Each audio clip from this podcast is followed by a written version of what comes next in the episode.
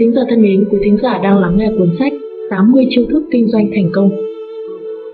Lời nói đầu, tin tưởng chính mình, rũ bỏ tâm thế tiêu cực, của cải bắt nguồn từ suy nghĩ tích cực. Đừng nên kinh doanh nếu không biết mình thích ngành nào. Chọn đúng ngành nghề phù hợp. Bám vào kinh nghiệm không bằng không có kinh nghiệm. Biết lách kẽ hở thị trường. Hợp tác kinh doanh dễ thành công. Cố tình tự hạ thấp để thu hút sự chú ý của khách hàng. Kinh doanh phải có mục đích, muốn phát tài phải có mục tiêu. Áp lực chính là động lực, động lực cũng là áp lực.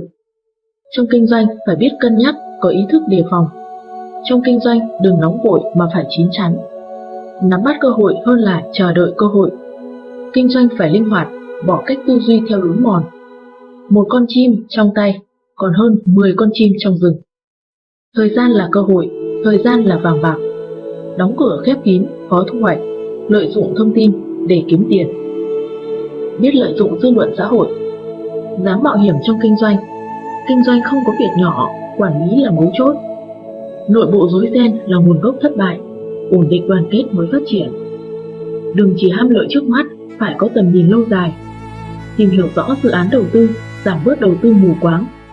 Mèo hay đuổi theo chuột, tiếp thị biến đổi theo thị trường. Hòa khí sinh tài, đừng để mất lòng khách trong việc mặc cả. Lượng sức mà làm, biết tiến biết thoái. Cố gắng giảm đầu tư những dự án lợi nhuận cao, rủi ro lớn. Phục tùng những nhóm khách hàng đặc biệt, việc kinh doanh mới lớn mạnh. Đổi mới quan niệm kinh doanh theo kịp bước tiến thời đại. Có lợi cùng hưởng, cạnh tranh cũng phải hợp tác. Kinh doanh không được làm nhiều, kiếm tiền phải có cách hay. Đừng xem thường đối thủ yếu hơn bạn. Định vị thị trường phải chuẩn xác, Kinh doanh phải cẩn trọng với cuộc chiến về giá. Thương trường có cạm bẫy, không được lơ là mất cảnh giác. Đánh trúng chỗ hiểm, kinh doanh phải nắm được mấu chốt. Thay vì oán trời trách người, hãy tự kiểm điểm mình. Luôn phát hiện và giải quyết hiểm họa ngầm. Trên thương trường phải phân rõ mối quan hệ giữa lợi ích và bạn bè. Đừng khoe khoang, phải giữ kín bí mật kinh doanh. Nhìn rồi làm và vượt qua. Hiện tụng tuy phiền phức nhưng vẫn nên thực hiện chu chuyển vốn phải linh hoạt, quản lý tài chính, làm ăn ban đầu không cần lớn để tránh khó kiểm soát. Trên thương trường, thất bại không có nghĩa là thất trí.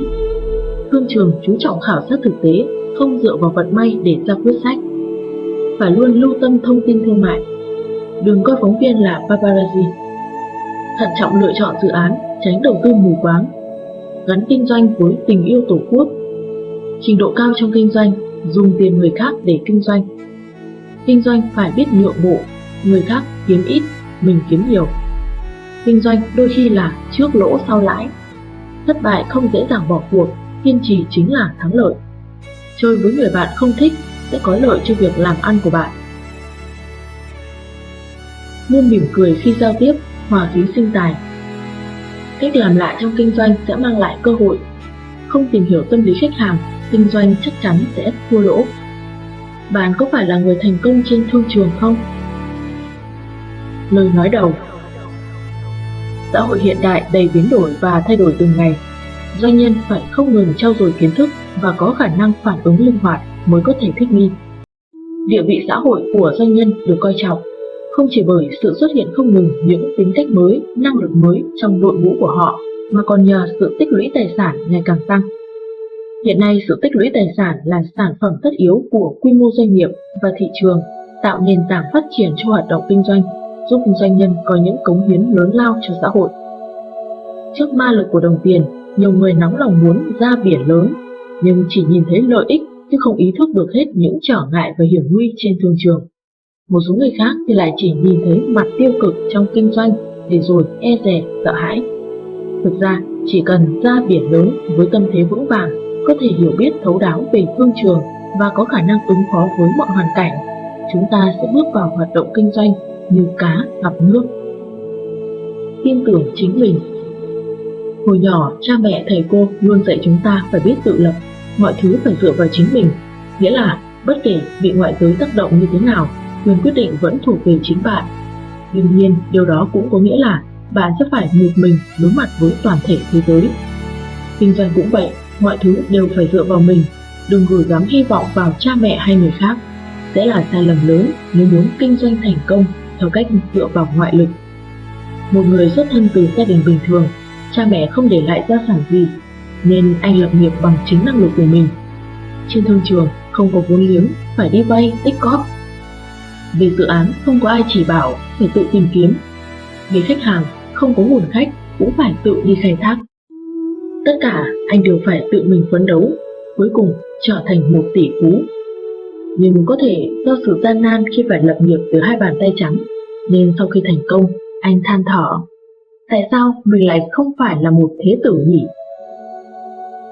Nếu cha mẹ để lại cho chúng ta một gia sản cách xù, đó là điều tốt, vì chí ít không phải vất vả lập nghiệp như anh bạn kia. Nhưng về thế tử, những câu chuyện chúng ta hay nghe nhất lại là những kẻ phá gia chi tử. Trong lịch sử, khi các vương triều mới được thành lập thường rất lớn mạnh và được dân chúng hết lòng ủng hộ. Nhưng hãy xem, có vương triều nào đến mấy đời, đế vương cuối cùng cũng không phải là hôn quân hủ bại. Điều đó cho thấy là một thế tử không hẳn đã là điều hay. Nhà thơ ngụ ngôn người Nga Ivan Polilov có một câu chuyện ngụ ngôn như sau. Một người nông dân lùa bầy ngỗng đông đúc ra chợ bán. Trên đường đi, ngỗng gặp một người bèn tố cáo chủ nhân của chúng. Xui xẻo quá, có bầy ngỗng nào trên đời này khổ sở như chúng tôi không? Đi đường không được yên ổn mà cứ bị thúc bách, bị đối xử như những con ngỗng bình thường. Trong khi chúng tôi xuất thân cao quý, tổ tiên của mình đã cứu cả thành La Mã, họ còn long trọng khắc tên chúng tôi nữa là Thế còn các ngươi? Người qua đường hỏi, các ngươi thì có gì đặc biệt? Có chứ, tổ tiên chúng tôi...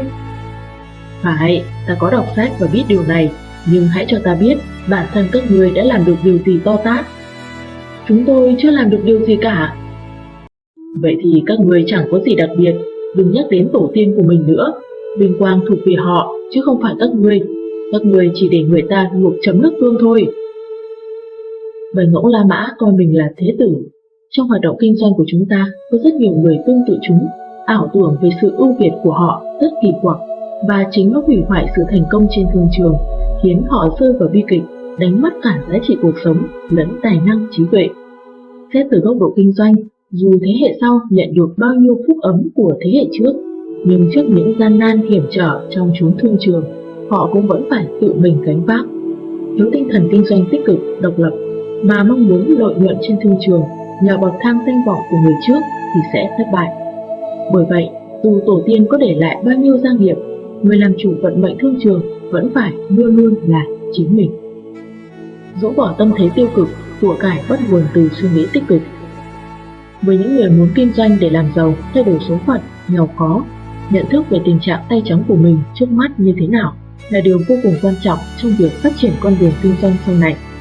Thông thường, những người có thái độ, dù sao mình cũng nghèo rớt mồng tơi, nỗ lực thế nào cũng bằng thừa. ắt sẽ nghèo khó suốt đời và không làm nên trò chống gì.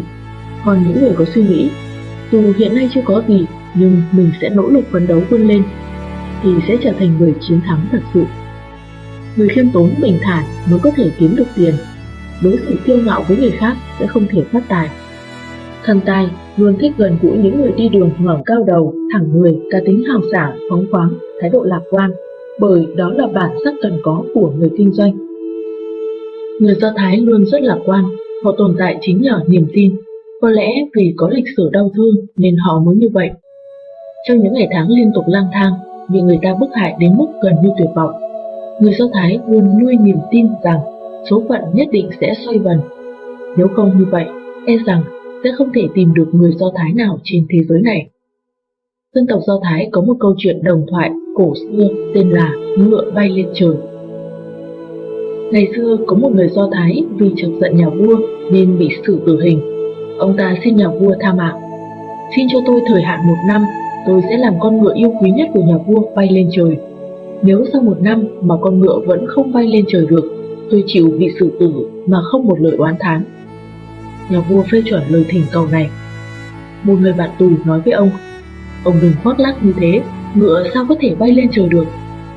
Người kia trả lời, trong một năm này, có thể nhà vua của tôi không chừng là con ngựa đó chết. Tóm lại, trong một năm, ai biết chuyện gì sẽ xảy ra, biết đâu ngựa bay lên trời được. Huống chi, nếu mọi thứ vẫn như cũ, thì tôi cũng sống thêm được một năm. Câu chuyện này ngụ ý rằng hy vọng của con người là vô cùng, cho nên đừng bao giờ dễ dàng từ bỏ. Sự chuyển biến về quan niệm vốn nhiên là quan trọng, nhưng tâm thế làm giàu như thế nào còn quan trọng hơn.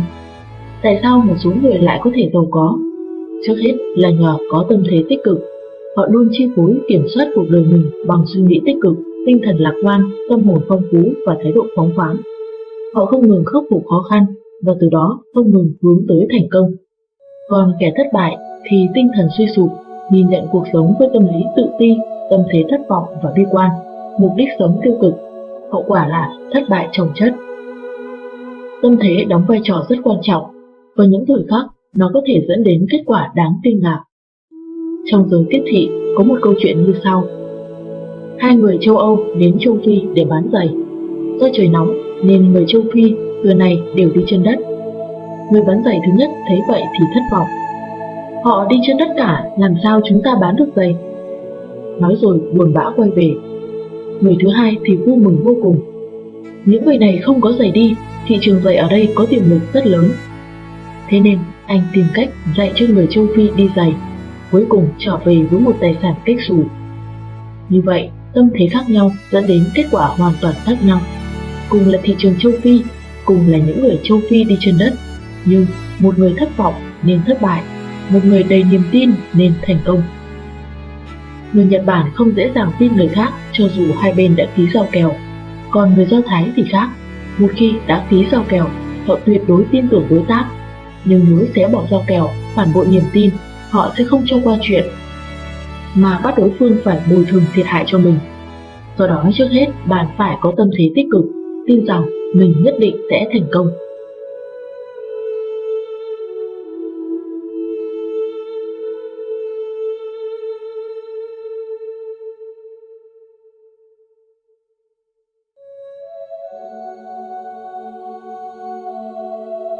Bạn nên chọn ngành nào để kinh doanh.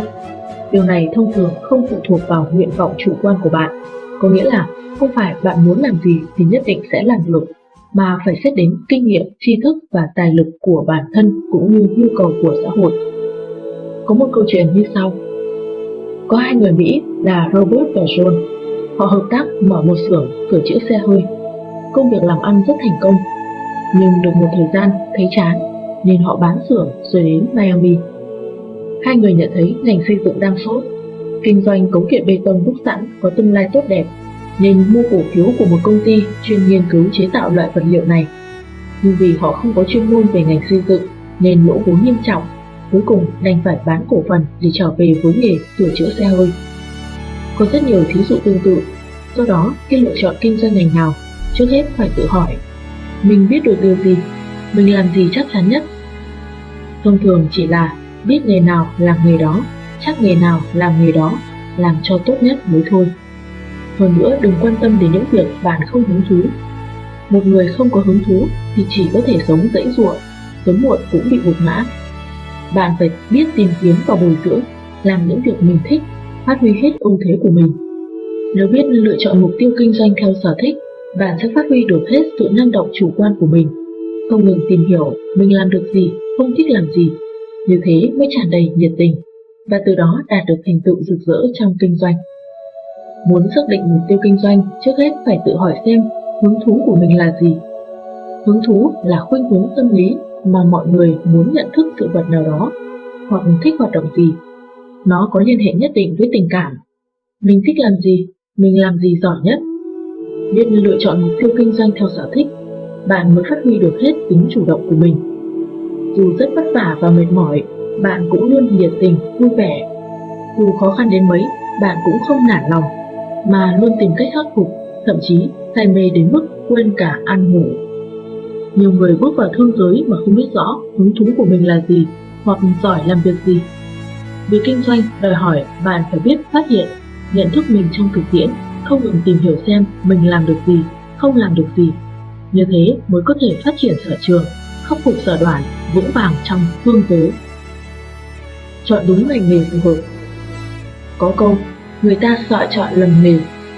Xét từ góc độ của người kinh doanh, điều đó có nghĩa là phải xác định được hạng mục và phạm vi kinh doanh của doanh nghiệp, quyết định mình phù hợp với ngành nào là bước đầu tiên mà người kinh doanh phải thực hiện. công ty nên kinh doanh ngành nào. Muốn lựa chọn đúng đắn, trước hết phải tìm hiểu và nhận thức về việc phân loại ngành nghề. Hiện nay, ngành nghề được phân thành 3 loại. Phần lớn các doanh nghiệp hiện nay đều lấy một trong số đó làm nền tảng, rồi mở rộng và phát triển ra. Một ngành sản xuất chỉ ngành gia công chế biến nguyên liệu đầu vào thành phẩm có hình thức khác rồi đem tiêu thụ ví dụ ngành chế tạo, ngành khai khoáng, nông nghiệp, đánh bắt và chăn nuôi, chế biến thực phẩm. 2. Ngành tiêu thụ Thông thường chỉ công việc lưu thông hàng hóa, ví dụ ngành bán lẻ, ngành bán sỉ. Về ngành này, thông thường người kinh doanh không phải suy nghĩ đến phương diện thiết kế sản phẩm, nhưng cần suy nghĩ vấn đề tổ chức tiêu thụ sản phẩm cụ thể Việc tiêu thụ sản phẩm chủ yếu thực hiện ở hai tầng là bán sỉ và bán lẻ. Bán sỉ là trước tiên nhập rất nhiều hàng, sau đó bán lại cho đơn vị bán lẻ với số lượng ít hơn theo giá cả hoặc lợi nhuận hợp lý. Bán lẻ là trực tiếp bán sản phẩm đến tay người tiêu dùng theo giá cao hơn giá bán sỉ.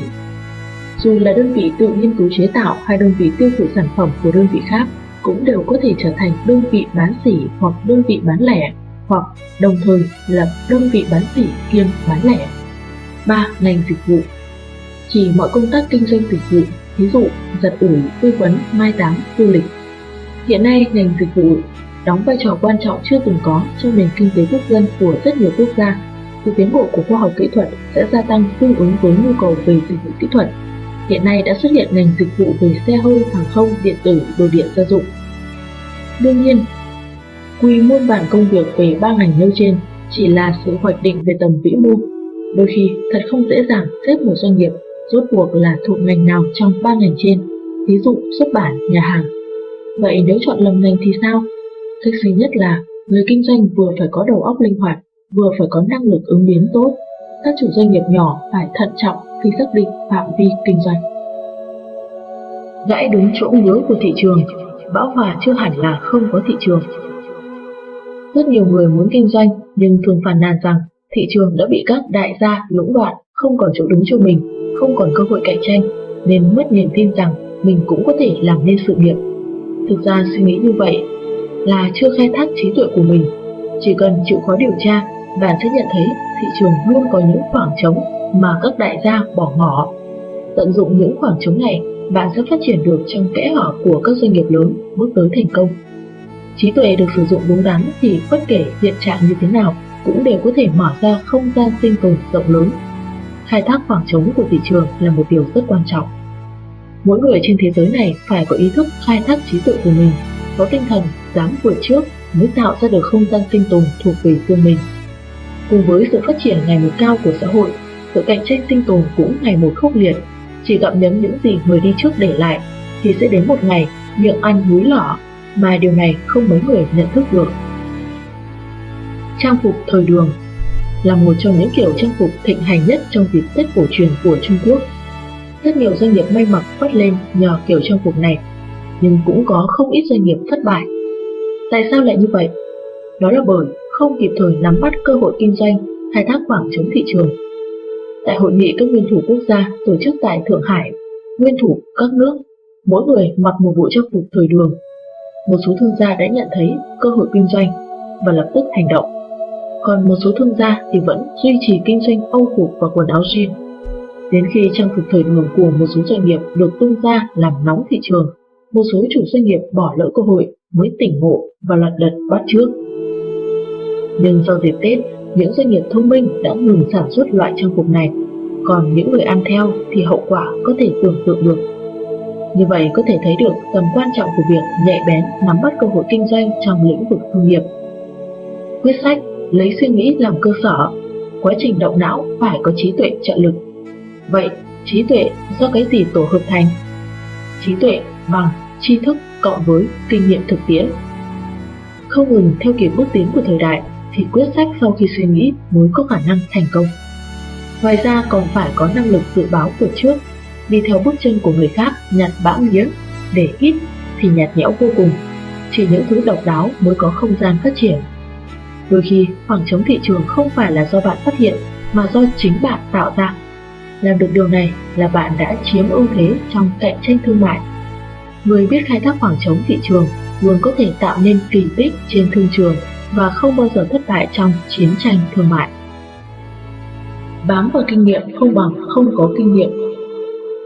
Tầm nhìn thương nghiệp của chúng ta thường bị hạn chế bởi chủ nghĩa kinh nghiệm, đôi khi rất khó đột phá được sự hạn chế này. Muốn vượt qua những mô thức tư duy cũ dích để có một bộ óc luôn biết suy nghĩ sáng tạo, phải có tầm nhìn rộng rãi, tư duy tinh tế và lòng tự tin quả cảm, cũng như năng lực quan sát, phân tích nhạy bén. Có những tố chất trên, bạn sẽ luôn phát hiện được điều kiện để sáng tạo. Như thế sẽ luôn dẫn đầu và vượt trước trong môi trường cạnh tranh khốc liệt. Công ty của nữ doanh nhân Nhật Bản Michiko ban đầu chỉ tương đương một hộ kinh doanh vận tải cá thể, nhưng hiện nay đã là một doanh nghiệp cỡ vừa, rất có ảnh hưởng. Thập niên 70 của thế kỷ 20 đã nổ ra cuộc khủng hoảng dầu mỏ trên phạm vi toàn thế giới. Ngành vận tải này ngày càng xa sút sau khi quyết định chuyển sang kinh doanh nghề, giúp chuyển nhà, mới mẻ và không giới hạn ở cách làm cũ là công ty chuyển nhà chỉ chuyển nhà, mà bất kỳ khi nào nghĩ nên làm gì thì làm cái đó, hoặc bây giờ có điều kiện làm cái gì thì làm cái đó, nhằm vượt qua khỏi phạm vi nghiệp vụ truyền thống của công ty dọn nhà trước kia. Coi việc cung cấp dịch vụ tổng hợp với trung tâm là khách hàng, là mục tiêu cố gắng mở rộng liên hệ với mọi công việc liên quan đến việc dọn nhà.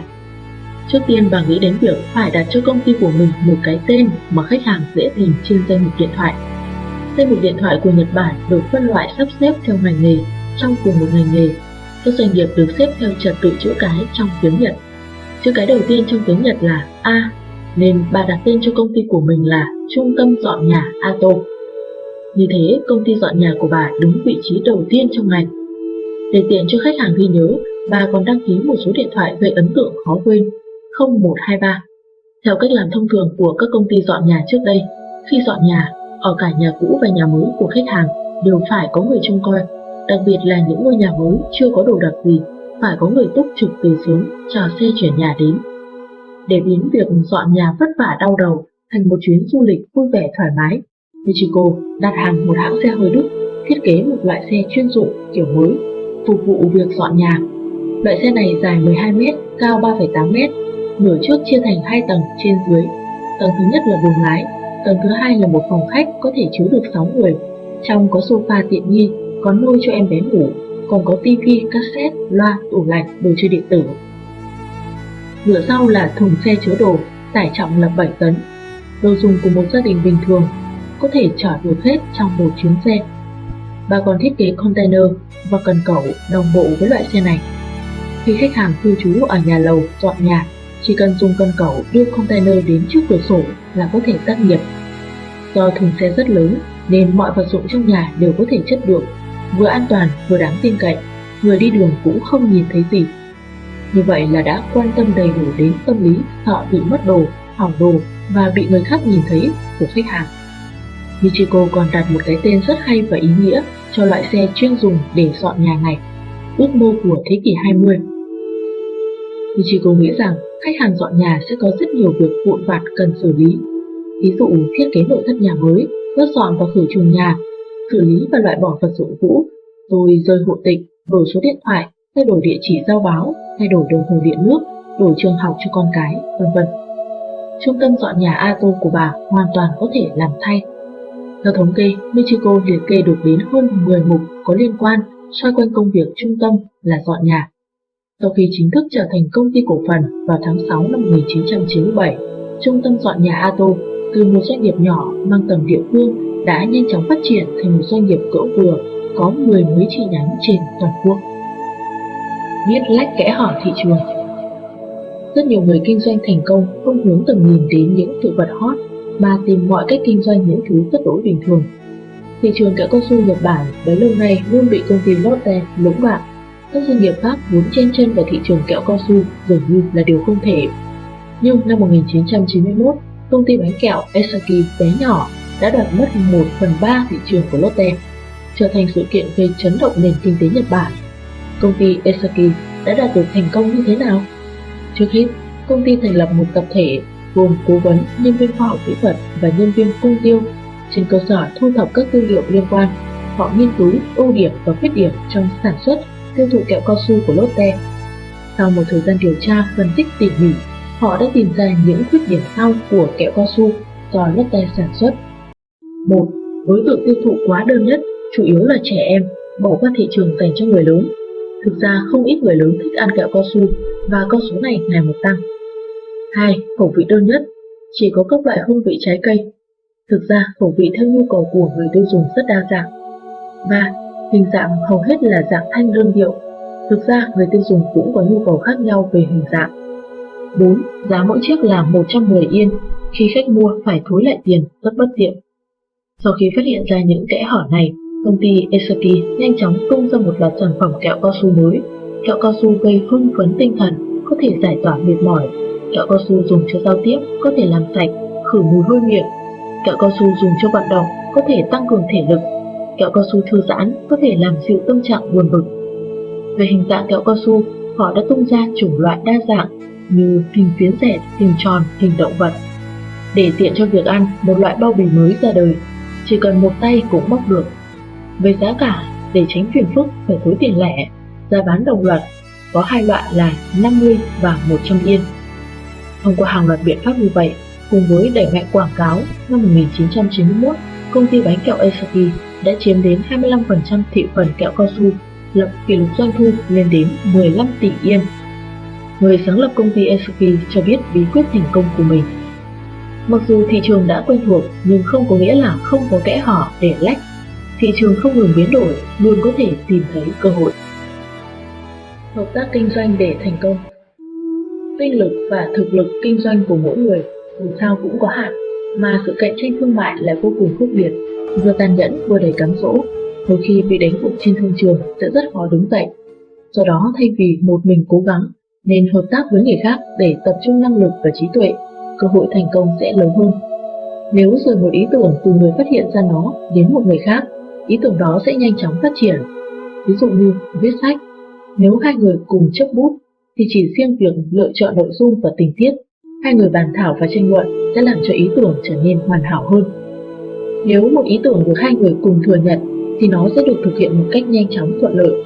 Nếu một người trong đó cho rằng ý tưởng đó chưa thỏa đáng, thậm chí hơi xa rời thực tế, anh ta sẽ nhìn nhận nó ở một góc độ khác. Trong một số ngành nghề có tính chuyên môn cao, hợp tác là một cách làm truyền thống. Ví dụ, âm nhạc, truyền hình, điện ảnh. Điều chúng ta có thể dự kiến ở đây là thời đại của hợp tác đang đến, doanh nghiệp hợp tác, chính phủ hợp tác, vô số hình thức hợp tác đang ngày càng phổ biến. Tại sao vậy? Hợp tác là một nguyên tắc xử sự có sức mạnh. Sự kết hợp hài hòa giữa những người hợp tác với nhau sẽ làm cho xác suất thành công cao hơn. Xét theo ý nghĩa truyền thống, sự hợp tác trong ngành âm nhạc rất phổ biến. Nói một cách đơn giản, thì đó là một người viết lời, một người viết nhạc. Nhưng một nhóm người hợp tác làm âm nhạc không chỉ thể hiện ở việc phân công trách nhiệm. Những người hợp tác có tố chất cao làm việc với nhau nhằm mục đích sáng tạo mọi hiệu quả âm nhạc. Hợp tác còn là một cuộc hôn nhân sự nghiệp. Do đó, khi hôn nhân bị phá vỡ, kết quả rất nghiêm trọng. Simon và Garfunkel là đồng hương và tuổi sấp xỉ nhau. Năm 14 tuổi, họ cùng hát bè trong một đoàn hợp xướng địa phương. Năm 24 tuổi, hai người có đĩa nhạc đầu tiên được xếp hạng cao là The Sound of Silence. Người ta đoán họ sẽ trở thành những ca sĩ thành công nhất. Tiếp đó, họ đã lập kỷ lục trong làng âm nhạc đĩa hát. From Bull, Am Europe, thịnh hành một thời. Ca khúc chính Missy Robinson, họ hát trong bộ phim The Radio, vừa tung ra đã nổi tiếng toàn quốc. Đĩa hát Bright Over Troubled Water không những được 5 giải Grammy mà còn bán được 1.500 đĩa Thế nhưng đây là đĩa hát cuối cùng mà họ hợp tác với nhau. Năm 29 tuổi, Simon và Garfunkel chia tay. Từ đó mỗi người một đường. Sau khi chia tay, hai người không ai đạt được thành tựu như khi hợp tác với nhau. Trước đó, Simon viết nhạc, còn Garfunkel hát. Tức là một người là tác giả ở hậu trường, một người là ca sĩ nhận được tiếng vỗ tay trên sân khấu.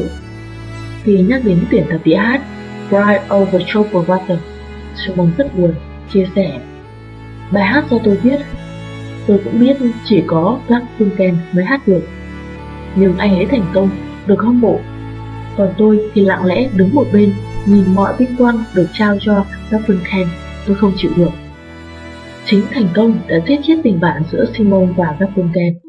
Sự kết hợp hoàn hảo và có lợi như vậy đã bị cắt đứt. quả thực vô cùng đáng tiếc. Để duy trì một tập thể hợp tác như vậy, các bên đều phải kiềm chế lòng tự ái và cá tính của mình, chôn sâu nó trong lòng. Tự ái là một động lực giúp bạn đi đến thành công, nhưng nếu bạn không kiểm soát được, nó sẽ quay ra hủy hoại bạn. Khi tìm được một người có thể đưa bạn lên đến đỉnh cao, đừng dễ dàng từ bỏ thay đổi. Simon đau lòng nói, ghi âm xong đĩa, Fry over chocolate water, mọi thứ đã kết thúc. Khi đó chúng tôi đều còn quá trẻ, không biết khiêm nhường và nhẫn nại. Đáng lẽ chúng tôi nên hợp tác với nhau suốt đời. Sức mạnh của hợp tác đến từ sự giúp đỡ và tác động lẫn nhau. Chuyển thể và lớn hơn cá thể. Khi tìm kiếm người hợp tác, tâm thế của bạn là điều then chốt. Bạn phải có tấm lòng rộng mở, thái độ khiêm tốn. Đa số mọi người tỏ ra rất hòa đồng trong các trường hợp xã giao, còn trong sự nghiệp thì lại một mình hành hiệp. Trong công ty, rất nhiều người coi đồng sự là đối thủ cạnh tranh Trước khi tìm một người để hợp tác, cần phải tìm một người để làm bạn với mình. Nhưng chỉ dựa vào tình bạn giữa hai người thôi thì không đủ. Bạn còn phải tôn trọng ý kiến của người hợp tác với mình. Đây là điều rất khó thực hiện đối với nhiều người.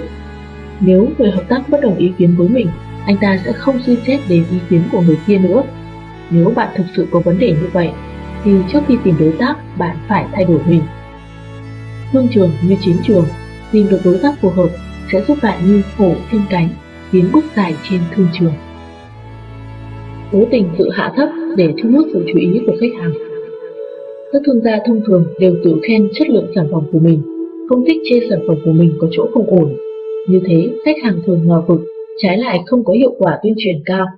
Thực ra chỉ cần biến đổi một chút, thực sự cầu thị, nói ra những chỗ khiếm khuyết của sản phẩm sẽ được khách hàng tín nhiệm. Một công ty giới thiệu một loại đồng hồ đeo tay mới sau khi tung ra thị trường, chẳng ai ngó ngàng đến. Nhà sản xuất đã quảng cáo rất nhiều, nhưng hiệu quả không bao nhiêu. Sau đó, nhà sản xuất này tung ra một loại quảng cáo hạ thấp loại đồng hồ đó. Loại đồng hồ đeo tay này chạy không hoàn toàn chính xác, 24 giờ chậm mất 2 giây, xin suy nghĩ kỹ trước khi mua. Quảng cáo này thực chất là giới thiệu ưu điểm bằng cách bày tỏ khuyết điểm, quả nhiên đạt được hiệu quả như mong muốn, thu hút được sự chú ý của khách hàng. Sau đó, doanh số bán ra tăng từng vụt. Ngày 27 tháng 4 năm 1988, một chiếc máy bay Boeing 737 của hãng hàng không Aloha Airlines, Mỹ, sau khi cất cánh từ sân bay Honolulu không lâu, bỗng nhiên một tiếng nổ rền vang. Nắp khoang chiếc máy bay bị bật ra thành một lỗ lớn có đường kính đến 6 mét. Một tiếp viên hàng không bị cuốn ra ngoài máy bay. Viên phi công áp dụng biện pháp khẩn cấp hạ cánh xuống sân bay gần nhất. Điều đáng kinh ngạc là ngoài cô tiếp viên bất hạnh kia ra 89 hành khách và tổ lái không ai bị thương vong. Nhà chức trách lập tức đến hiện trường ấy để điều tra nguyên nhân sự cố. Hãng Boeing đối mặt với một thử thách nghiêm trọng nhưng không hề hoảng hốt. Họ cử nhân viên kỹ thuật cao cấp đến đi sâu điều tra. Cùng với việc này, hãng Boeing còn tạo dư luận thông qua các phương tiện truyền thông như phát thanh, báo chí, truyền hình, tuyên dương sự kiện tai nạn trên không. Giải thích của hãng Boeing là chiếc máy bay này đã bay được 20 năm đưa đón hơn 90.000 lượt khách. Theo quy định kỹ thuật thì nó đã phải nghỉ hưu từ lâu. Chiếc máy bay quá cũ, độ mỏi kim loại là nguyên nhân chính gây ra sự cố trên. Nhưng dù là một chiếc Boeing 737 cũ kỹ, nó vẫn đảm bảo an toàn cho hành khách. Điều đó chứng minh rằng chất lượng máy bay của hãng Boeing rất cao và đáng tin cậy. Hãng Boeing gặp sự biến mà không hề bối rối, bình tĩnh làm rõ nguyên nhân sự cố và đẩy mạnh tuyên truyền không những không phương hại đến hình ảnh của Boeing mà còn giúp hãng nhờ vả mà được phúc. Sau sự cố, đơn đặt hàng của hãng Boeing tăng lên gấp bội. Chỉ riêng tập đoàn tài chính quốc tế và hãng hàng không Hoa Kỳ đã đặt 130 chiếc Boeing 737.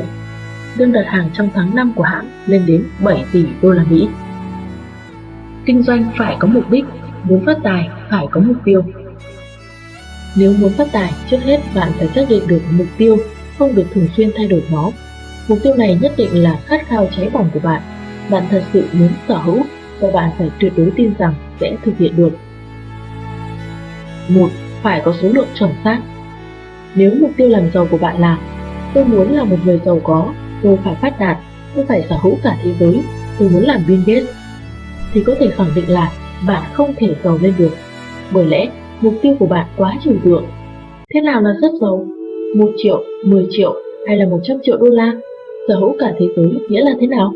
là sở hữu nước sông biển hay là đá núi? Giống như Bill Gates ư? Hay là giống cặp kính cận của ông? Hay là giống tài sản kích xù của ông? Bạn hãy viết mục tiêu của cải của mình ra, rồi trả lời ba câu hỏi sau. Nó có cụ thể chi tiết không?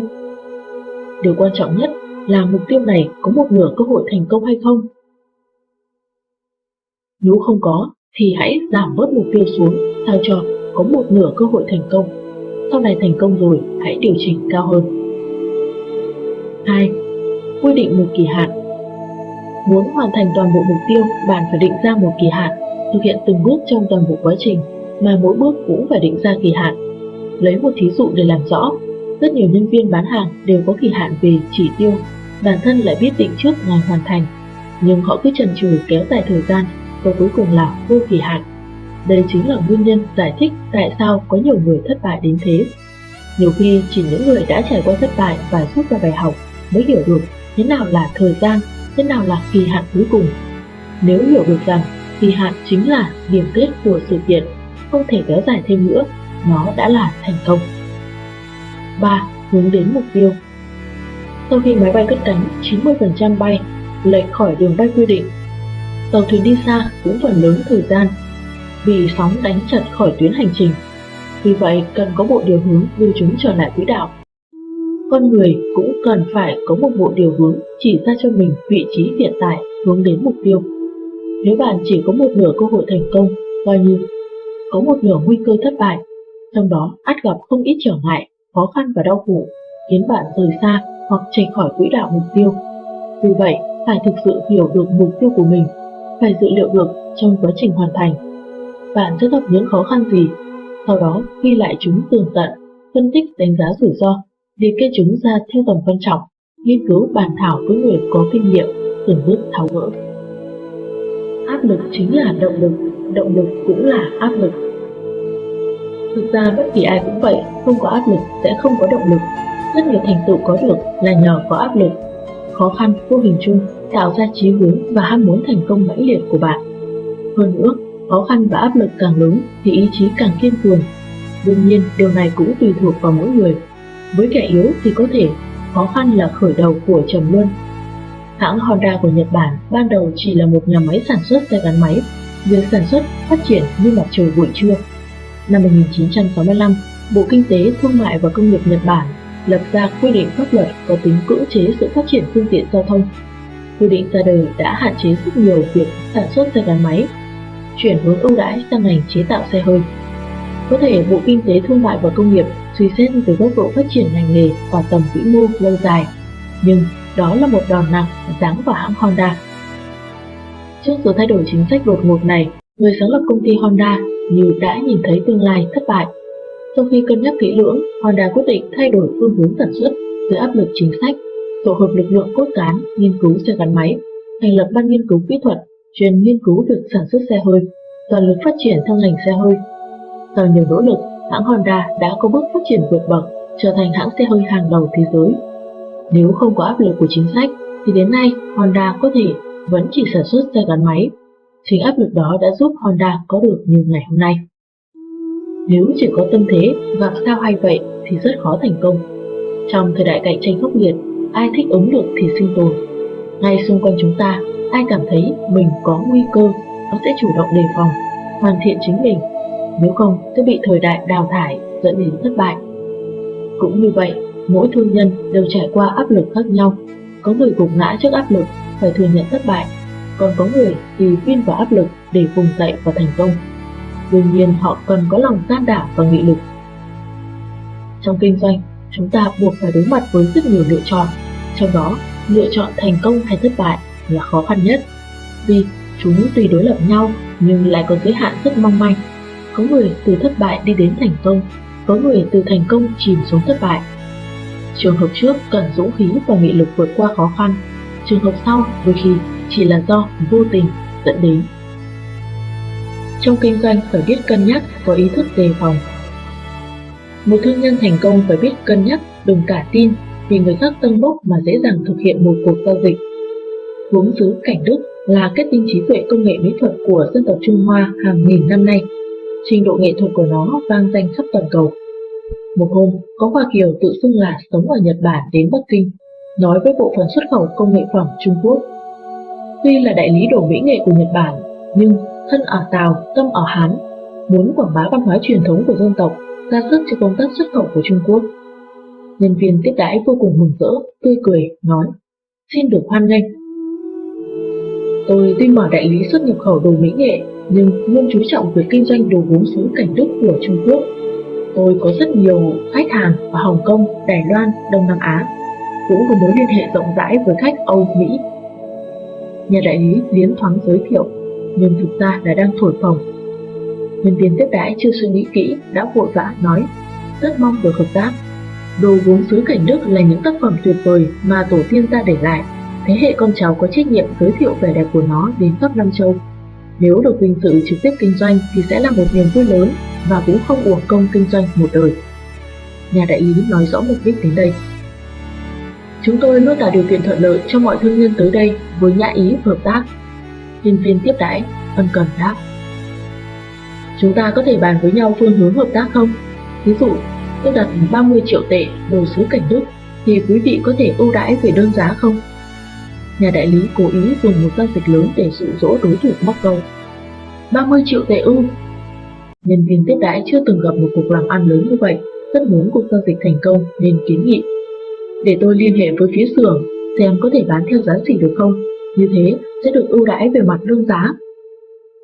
Tốt lắm, ngày mai xin mời phía xưởng cùng đến luôn và xin quý vị chuẩn bị một bảng danh mục giá bán sỉ.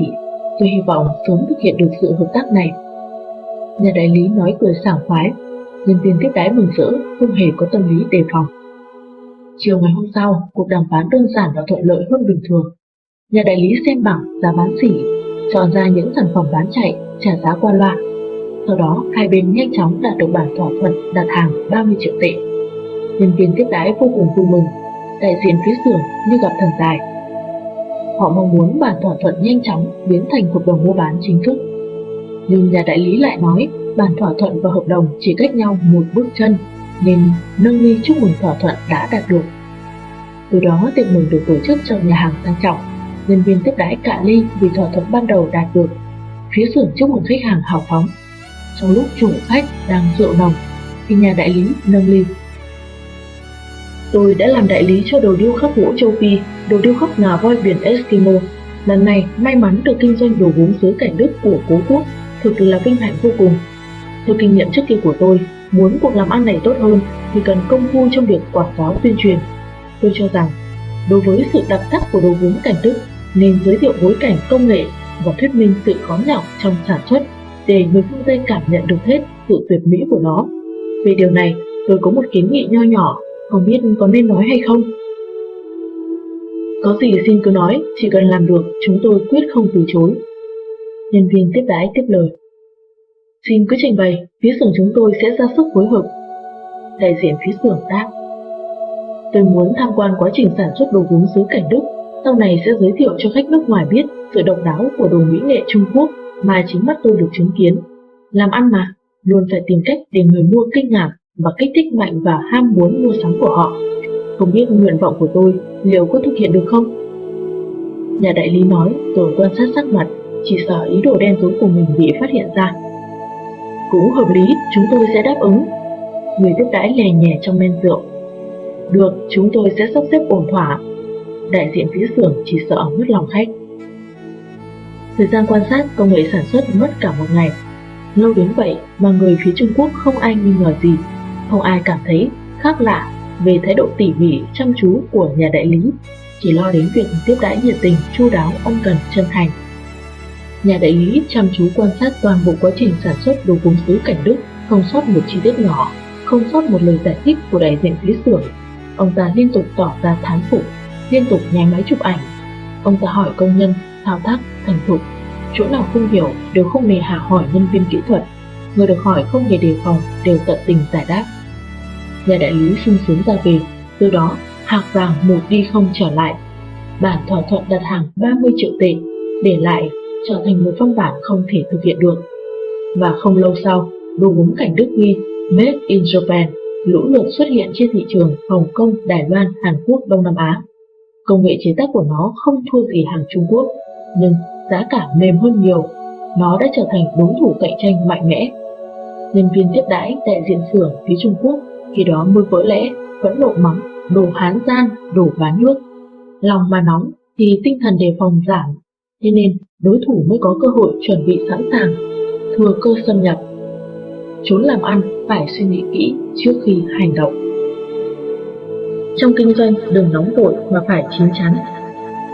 Có một thương nhân đi ra ngoài kinh doanh suốt 3 năm không về nhà thăm vợ yêu. Sau mấy năm cần cù, anh ta dành dụ được một ít tiền, thấy đã giáp năm, chạy lòng nhớ quê hương, thế nên quyết định về nhà đoàn tụ với vợ. Thương nhân nghĩ bụng, hơn 3 năm mình chưa về nhà, chắc vợ nhớ mình lắm. Mình nên chuẩn bị một món quà độc đáo tặng cho nàng để bù đắp cho nàng nỗi vất vả, giữ bổn phận với lâu nay. Thương nhân đi ra phố, thấy hai bên đường hàng hóa rực rỡ đầy màu sắc, người bán lớn tiếng quảng cáo kêu gọi người mua. Bỗng thương nhân chú ý đến một cửa hàng rất rộng rãi mà bên trong trống không, không bày một món hàng nào. Chủ nhân ngồi bên trong lẩm bẩm không biết nói gì. Chưa thấy bên tường có dán một giải băng rôn bắt mắt, trên đó viết bốn chữ lớn, bán bốn câu kệ. Thể chữ rất mạnh mẽ. Thương nhân rất tò mò, nghĩ mình đã đi khắp thiên hạ, nhìn thấy không ít hàng hóa, nhưng chưa bao giờ nghe nói bốn câu kệ này. Quyết định khám phá xem thế nào, không chừng có thể mang lại sự bất ngờ cho vợ, nên hỏi chủ cửa hàng. Xin hỏi bốn câu kệ này giá bao nhiêu tiền? Nếu anh có ý mua, tôi mới cho anh biết sự diệu kỳ quý giá hiếm thấy ở đời của chúng, còn nếu chỉ khám phá thì xin thứ lỗi. Chủ tiệm không buồn hiếu mắt lên. Xin lỗi, tôi thực lòng muốn mua bốn câu kệ này, xin cứ cho biết. Bốn câu kệ đó là bốn câu nói. Lên trước ba bước nghĩ cho kỹ, lùi sau ba bước nghĩ cho kỹ, khi lòng sân đến nghĩ cho kỹ, chút lửa giận xuống mới cắt tường. Nhìn anh trông hậu thực thà, nên bớt cho anh còn 30 lạng bạc. Thương nhân dở khóc dở cười, thì ra đây chính là bốn câu kệ quý giá. Vì đã hứa nên đành mua bốn câu kệ này với giá cao, lòng ân hận vô cùng. Đường giá xa xôi, vượt suối trèo ngon, ngày đêm không nghỉ. Về đến nhà, trời đã nhé nhem tối. Thương nhân nhìn thấy có ánh đèn hắt qua cửa sổ, nghĩ hẳn là vợ đang chờ mình về. Anh ta hối hả bước vào nhà, thấy trong sảnh có bày một bàn thức ăn thịnh soạn, hai bộ bát đũa đặt ngay ngắn hai bên. Nghĩ chắc là vợ Hiền biết mình đi đường vất vả, đói lòng. Nhưng sao không thấy vợ đâu cả? Thì ra, người vợ đã đi ngủ. Vào phòng ngủ, đang định gọi vợ dậy, thì chợt phát hiện trước giường có hai đôi giày, một đôi giày nam, một đôi giày nữ. Thương nhân lửa giận phùng phùng. Giỏi lắm, đồ đĩ thoát, dám làm trò đồi bại, hủy hoại gia phong nhà ta, Thương nhân quay người đi vào bếp, lấy một con dao sắc định chém xuống. Lúc đó bốn câu kệ chợt hiện lên trong đầu. Lên trước ba bước nghĩ cho kỹ, lùi sau ba bước nghĩ cho kỹ, khi lòng sân đến nghĩ cho kỹ, chút lửa giận xuống mới cắt tường. Thương nhân liền đổi ý, nghĩ rằng nếu muốn giết cũng phải hỏi cho ra lẽ trước đã, để cô ta chết và hoàng tâm phục khẩu phục. Sau khi lớn tiếng gọi vợ dậy, thương nhân lên giọng mắng nhất, đồ đàn bà vô sỉ, dám phục trộm sau lưng ông, bàn thực rượu và đôi giày đàn ông này, cô giải thích thế nào? Người vợ đang ngái ngủ, nhìn thấy người chồng đã lâu không về, không những không hỏi han mình lấy một câu, mà làm mặt đầy sát khí định giết mình, cuối cùng không chịu được lớn tiếng.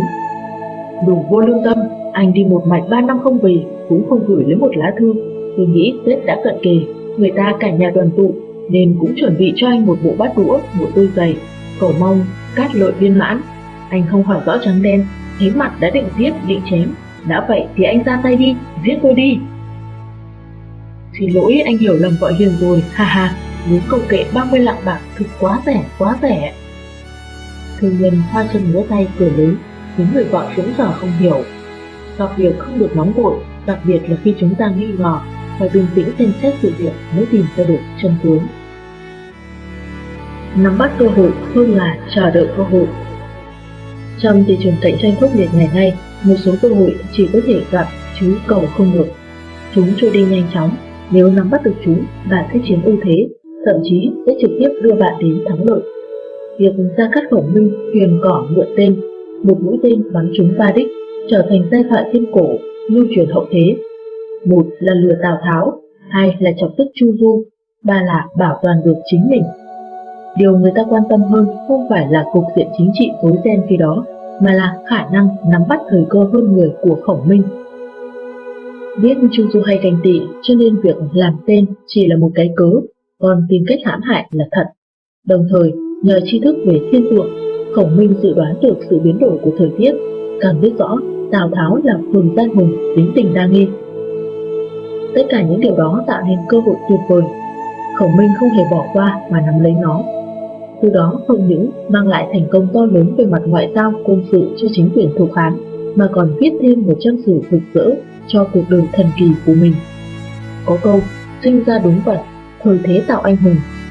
Vận hay thời thế chẳng qua cũng chỉ là cách gọi khác của cơ hội. Điểm thành công của người thành công là anh ta biết nắm bắt cơ hội cuộc đời, mạch đập của thời đại. Cơ hội luôn có, những kẻ bình thường thì nhìn mà không thấy. Do đó, cơ hội chỉ đến với những người có tầm nhìn, có tinh thần mạo hiểm, dám đối mặt với nguy hiểm. Thành công của Microsoft khiến cả thế giới ngưỡng mộ Bill Gates. Mới ngoài 40 tuổi mà ông đã có tài sản lên đến 18 tỷ đô la Mỹ. Hồi còn trẻ, Gates chỉ là một anh chàng không tham học ngoài giờ học làm công việc lắp ráp máy tính. Ấy vậy mà, anh chàng bình thường đó lại làm nên một sự nghiệp lẫy lừng, sánh ngang với ông anh cả IBM đang lũng đoạn thị trường. Gates đã dựa vào cái gì? Tâm nhìn, sự mạo hiểm và cơ hội. Vậy, làm thế nào để nắm bắt được cơ hội? Ngoài những điều nói trên còn có hai điểm rất quan trọng. Một, tư duy ngược chiều Người bình thường sở dĩ vất vả tìm kiếm mà vẫn không được gì là vì anh ta bị trói buộc bởi lối mòn tư duy, theo thói quen, mà cơ hội nằm ngoài lối mòn. Do đó, không bắt chước người khác mới là mấu chốt của việc nắm bắt cơ hội. Những việc mọi người cho là không được là do quá cường điệu khó khăn, cũng có thể là không phù hợp với họ. Có thể bạn chỉ cần tiến thêm một bước là chiếm thế thượng phong. 2. Phân tích khoa học thời đại của kinh nghiệm đã không còn tồn tại, khoa học ngày càng thống trị hành vi của nhân loại. Phân tích cơ hội rõ ràng là thuộc phạm trù khoa học. Các tập đoàn công ty lớn hiện nay đều tập trung rất nhiều nhân lực, vật lực, tài lực vào việc thu nhập xử lý, phân tích động thái thị trường, từ đó nắm bắt bất kỳ thông tin nào có lợi cho tập đoàn, công ty mình. Sự hạn chế của kinh nghiệm đã khiến người ta nếm đủ vị đắng, không còn dám tin tưởng vào nó cho nên, nắm bắt cơ hội không phải là hoàn thành trong nháy mắt, mà đằng sau nó còn có nội dung phong phú hơn. Thực ra nắm bắt được cơ hội không có nghĩa là đã đi đến thành công. Có thành công hay không còn phụ thuộc vào thực lực. Đây là một thế giới đầy cạnh tranh. Thuyết chọn lọc tự nhiên của Darwin hiện nay được khuếch trương quá mức. Không có nền tảng vững chắc thì bạn sẽ bị lung lay trong mưa gió, thậm chí thất bại. Dù đối mặt với cơ hội tốt đến mấy cũng coi như không Tóm lại, cơ hội đến với mọi người tùy thuộc vào việc bạn có nắm được nó hay không. Cơ hội còn do con người tạo ra, dũng cảm vươn lên và chín chắn, kiên định cũng là điều rất quan trọng. Phải xem bạn có tầm nhìn hơn người hay không. Điều quan trọng không phải là đứng nhìn mà là hành động. Kinh doanh phải linh hoạt, bỏ cách tư duy theo lối mòn. Một bậc thầy thương mại từng nói rằng trong hoạt động thương mại, khi tích cực tìm kiếm một ý tưởng mới nào phải có ý thức loại bỏ mô thức của những vấn đề cùng loại với suy nghĩ đã hình thành trong đầu, tức lối mòn tư duy. Phải cảnh giác và loại trừ tác dụng trói buộc có thể nảy sinh đối với ý tưởng mới hình thành. Khoảng năm 1952, hãng Toshiba Nhật Bản đã tồn động rất nhiều quả điện không tiêu thụ được. Hơn 7 vạn công nhân đã phát óc suy nghĩ cách tìm đầu ra cho sản phẩm, nhưng không có tiến triển gì đáng kể. Một hôm, một nhân viên bình thường kiến nghị với chủ tịch hội đồng quản trị khi ấy là Haruo, nên thay đổi màu sắc quạt điện. Lúc bấy giờ, quạt điện trên toàn thế giới đều có màu đen, quạt điện của hãng Toshiba cũng không ngoại lệ. Nhân viên này kiến nghị đổi màu đen thành màu nhạt. Kiến nghị này được Chủ tịch Haruo coi trọng. Qua nghiên cứu, công ty áp dụng kiến nghị này. Mùa hè năm sau, hãng Toshiba tung ra một dòng quạt máy màu nhạt được khách hàng đón nhận, tạo nên một cơn sốt trên thị trường. Trong vòng mấy tháng đã bán được mấy trăm nghìn chiếc từ đó về sau, ở Nhật Bản cũng như trên toàn thế giới, quạt điện không còn chỉ có một màu đen nữa. Thí dụ này hẳn có sự liên tưởng đối với các bạn làm kinh doanh. Chỉ thay đổi màu sắc mà đã bán được mấy trăm nghìn chiếc quạt điện tồn động trong vòng vài tháng. Ý tưởng thay đổi màu sắc này mang lại lợi ích cực kỳ to lớn, mà đề xuất đó vừa không cần có tri thức khoa học uyên bác, cũng không cần có kinh nghiệm thương mại phong phú. Tại sao mấy bạn nhân viên khác của Toshiba không nghĩ ra mà nhân viên bình thường họ lại tìm ra được biện pháp này? Nguyên nhân là anh ta đã phá vỡ sự trói buộc của tư duy theo lối mòn. Tại sao Nhật Bản và các quốc gia khác có hàng nghìn công ty điện khí mà trước đó chẳng ai nghĩ ra? Đó là bởi quạt điện từ khi xuất hiện đến nay toàn là màu đen. Người ta bắt chước nhau và dần dà trở thành một thông lệ, một truyền thống. Hầu như quạt điện chỉ có thể là màu đen, không màu đen thì không thể gọi là quạt điện. Thông lệ thường quy, truyền thống như vậy đã ăn sâu trong đầu óc con người và hình thành lối mòn tâm lý, lối mòn tư duy. Dần ra sức trói buộc của lối mòn đó đối với tư duy ngày một mạnh mẽ, muốn thoát khỏi càng khó hơn, cần phải nỗ lực lớn hơn. Kiến nghị mà nhân viên hãng Toshiba nọ đề xuất xét từ góc độ suy nghĩ, chỗ đáng quý của nó là đã phá vỡ sự trói buộc của lối mòn tư duy, quạt điện chỉ có thể sơn màu đen. Đừng để lối mòn tư duy trói buộc, tích cực suy nghĩ sáng tạo sẽ giúp bạn kinh doanh hiệu quả.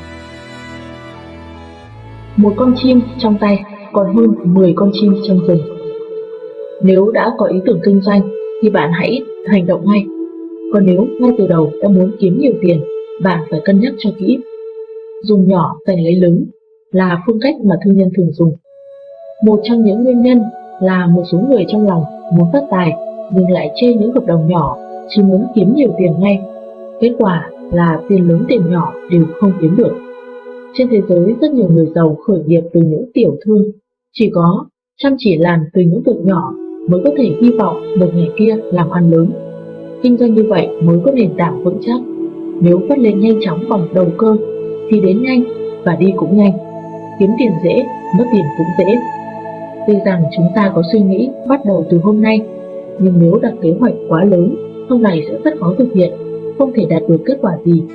Do đó khi mới bắt đầu, đừng đặt mục tiêu quá cao mà hãy bắt đầu từ những chi tiết nhỏ. Một người từng bán bảo hiểm nhân thọ và cũng rất thành công ở những lĩnh vực khác cho rằng nếu muốn tăng thêm thiện cảm của người khác đối với mình, trước hết bề ngoài phải gọn gàng. Do đó, hàng ngày anh ta đứng trước gương nghiên cứu kỹ cách làm cho người khác có thiện cảm đối với mình. Bởi vậy có thể nói rằng thành công của anh ta là do những việc nhỏ thường ngày tạo nên. Nhà cao môn trượng bắt đầu từ đất bằng. Bạn đừng cho rằng cò kè bớt một thêm hai với người khác chỉ vì một đồng tiền lẻ là chuyện vặt vãnh. Cũng đừng cho rằng làm ăn buôn bán nhỏ là không có tương lai. Tiền bạc cần được tích lũy từng xu, kinh nghiệm cuộc đời cũng cần tích lũy từng chút một. Cho đến ngày trở thành tỷ phú, chắc chắn bạn đã trở thành người có kinh nghiệm sống vô cùng phong phú. E rằng những người trẻ tuổi hiện nay không muốn nghe câu làm việc nhỏ kiếm tiền ít trước, bởi phần lớn họ đều có chí hướng lớn, vừa bước vào xã hội là muốn làm việc lớn, kiếm nhiều tiền ngay. Đương nhiên chí hướng làm việc lớn kiếm nhiều tiền.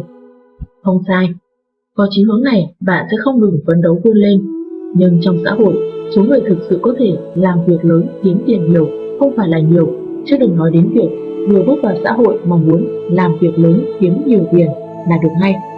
Nếu thật sự được như vậy thì hẳn phải có một số điều kiện đặc biệt. Một, điều kiện gia đình ưu việt. Thí dụ gia đình có tài sản kích xù hoặc doanh nghiệp lớn hay cha mẹ có quyền thế. Vì thế nên vừa bước vào xã hội đã có thể làm việc lớn kiếm nhiều tiền. 2. Tài trí hơn người phải là một người có năng lực làm việc lớn kiếm nhiều tiền trời sinh. 3. Cơ hội tốt Người có tài trí hơn người cần có cơ hội tốt. Người có hoàn cảnh gia đình ưu việt cũng cần có cơ hội mới thật sự làm việc lớn kiếm nhiều tiền. Do đó, bạn hãy tự hỏi mình. một Hoàn cảnh gia đình mình như thế nào? Có ai có thể giúp đỡ mình không? 2. Tài trí của mình như thế nào? Là thượng đẳng, trung đẳng hay hạ đẳng? Người khác đánh giá về mình ra sao? 3. Bản thân có niềm tin vào cơ hội của mình hay không? Trên thực tế, rất nhiều người làm được việc lớn, kiếm được nhiều tiền, không phải là vừa bước vào xã hội đã có ngay như vậy. Rất nhiều doanh nhân nổi tiếng đều bắt đầu như nhân viên bình thường. Rất nhiều nhà chính trị đi lên từ viên chức nhỏ. Rất nhiều vị tướng đi lên từ anh lính quèn. Rất ít người vừa bước vào xã hội đã thực sự làm được việc lớn, kiếm được nhiều tiền. Bởi vậy, khi điều kiện của bạn chỉ là bình thường, lại không có hoàn cảnh gia đình tốt, thì làm việc nhỏ trước, kiếm ít tiền trước, tuyệt đối không sai.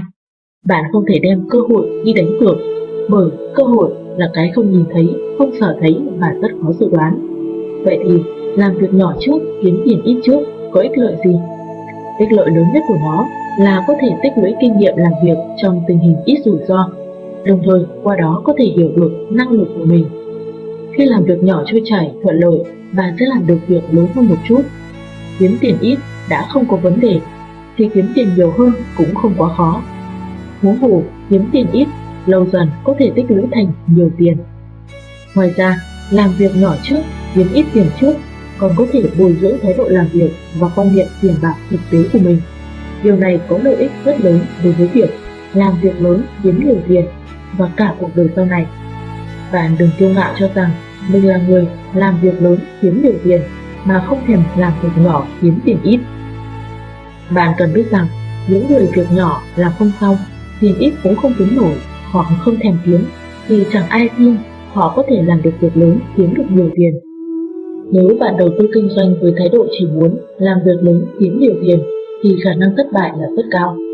Noi gương thành công của những người giàu có bạn sẽ thấy hầu hết họ đều bắt đầu từ việc nhỏ, xây dựng sự nghiệp từ buôn bán nhỏ, kiếm tiền ít, còn có một lợi ích khác là tích tiểu thành đại, dần dà tiền ít sẽ trở thành tiền nhiều. Nếu bạn muốn đứng vững trên thương trường và giảm được rủi ro đầu tư thương mại, lời khuyên dành cho bạn là hãy bắt đầu từ làm việc nhỏ, kiếm tiền ít. Thời gian là cơ hội, thời gian là vàng bạc. Doanh nhân Mỹ William Moore khi còn bán sơn cho công ty Bryden, mỗi tháng chỉ kiếm được 160 đô la. Ông phân tích kỹ lưỡng biểu đồ tiêu thụ của mình, nhận thấy 80% thu nhập đến từ 20% khách hàng, nhưng ông lại dành thời gian giống nhau cho mọi khách hàng. Thế nên, ông yêu cầu chia lại 36 khách hàng kém năng động nhất cho nhân viên bán hàng khác. Còn mình chỉ tập trung phục vụ những khách hàng có tiềm năng nhất. Không lâu sau, mỗi tháng ông kiếm được 1.000 đô la. Moore chưa bao giờ từ bỏ nguyên tắc này. Điều đó giúp ông cuối cùng trở thành chủ tịch công ty sơn Kelly Moore. Coi trọng giá trị của thời gian, dùng thời gian vào những chỗ có lợi nhất. Drucker nói, Nhận thức thời gian là điều ai cũng làm được nếu chịu làm. Đây là con đường tự do hữu hiệu dẫn một người đến thành công. Theo nghiên cứu của các chuyên gia có liên quan và kinh nghiệm thực tiễn của rất nhiều người thành công, cách kiểm soát thời gian nâng cao hiệu suất có thể khái quát thành mấy phương tiện sau. một Biết tập trung thời gian Đừng cao bằng thời gian, phải tập trung thời gian hữu hạn của mình để xử lý những việc quan trọng nhất, không được việc gì cũng làm. Phải dũng cảm và khéo léo từ chối những việc không cần thiết, những việc thứ yếu. Khi một sự việc đến, trước hết phải hỏi, việc này có đáng làm không? Không được gặp việc gì cũng làm, càng không được suy nghĩ, dù sao cũng đã làm việc, không lười biếng là coi như yên tâm. 2.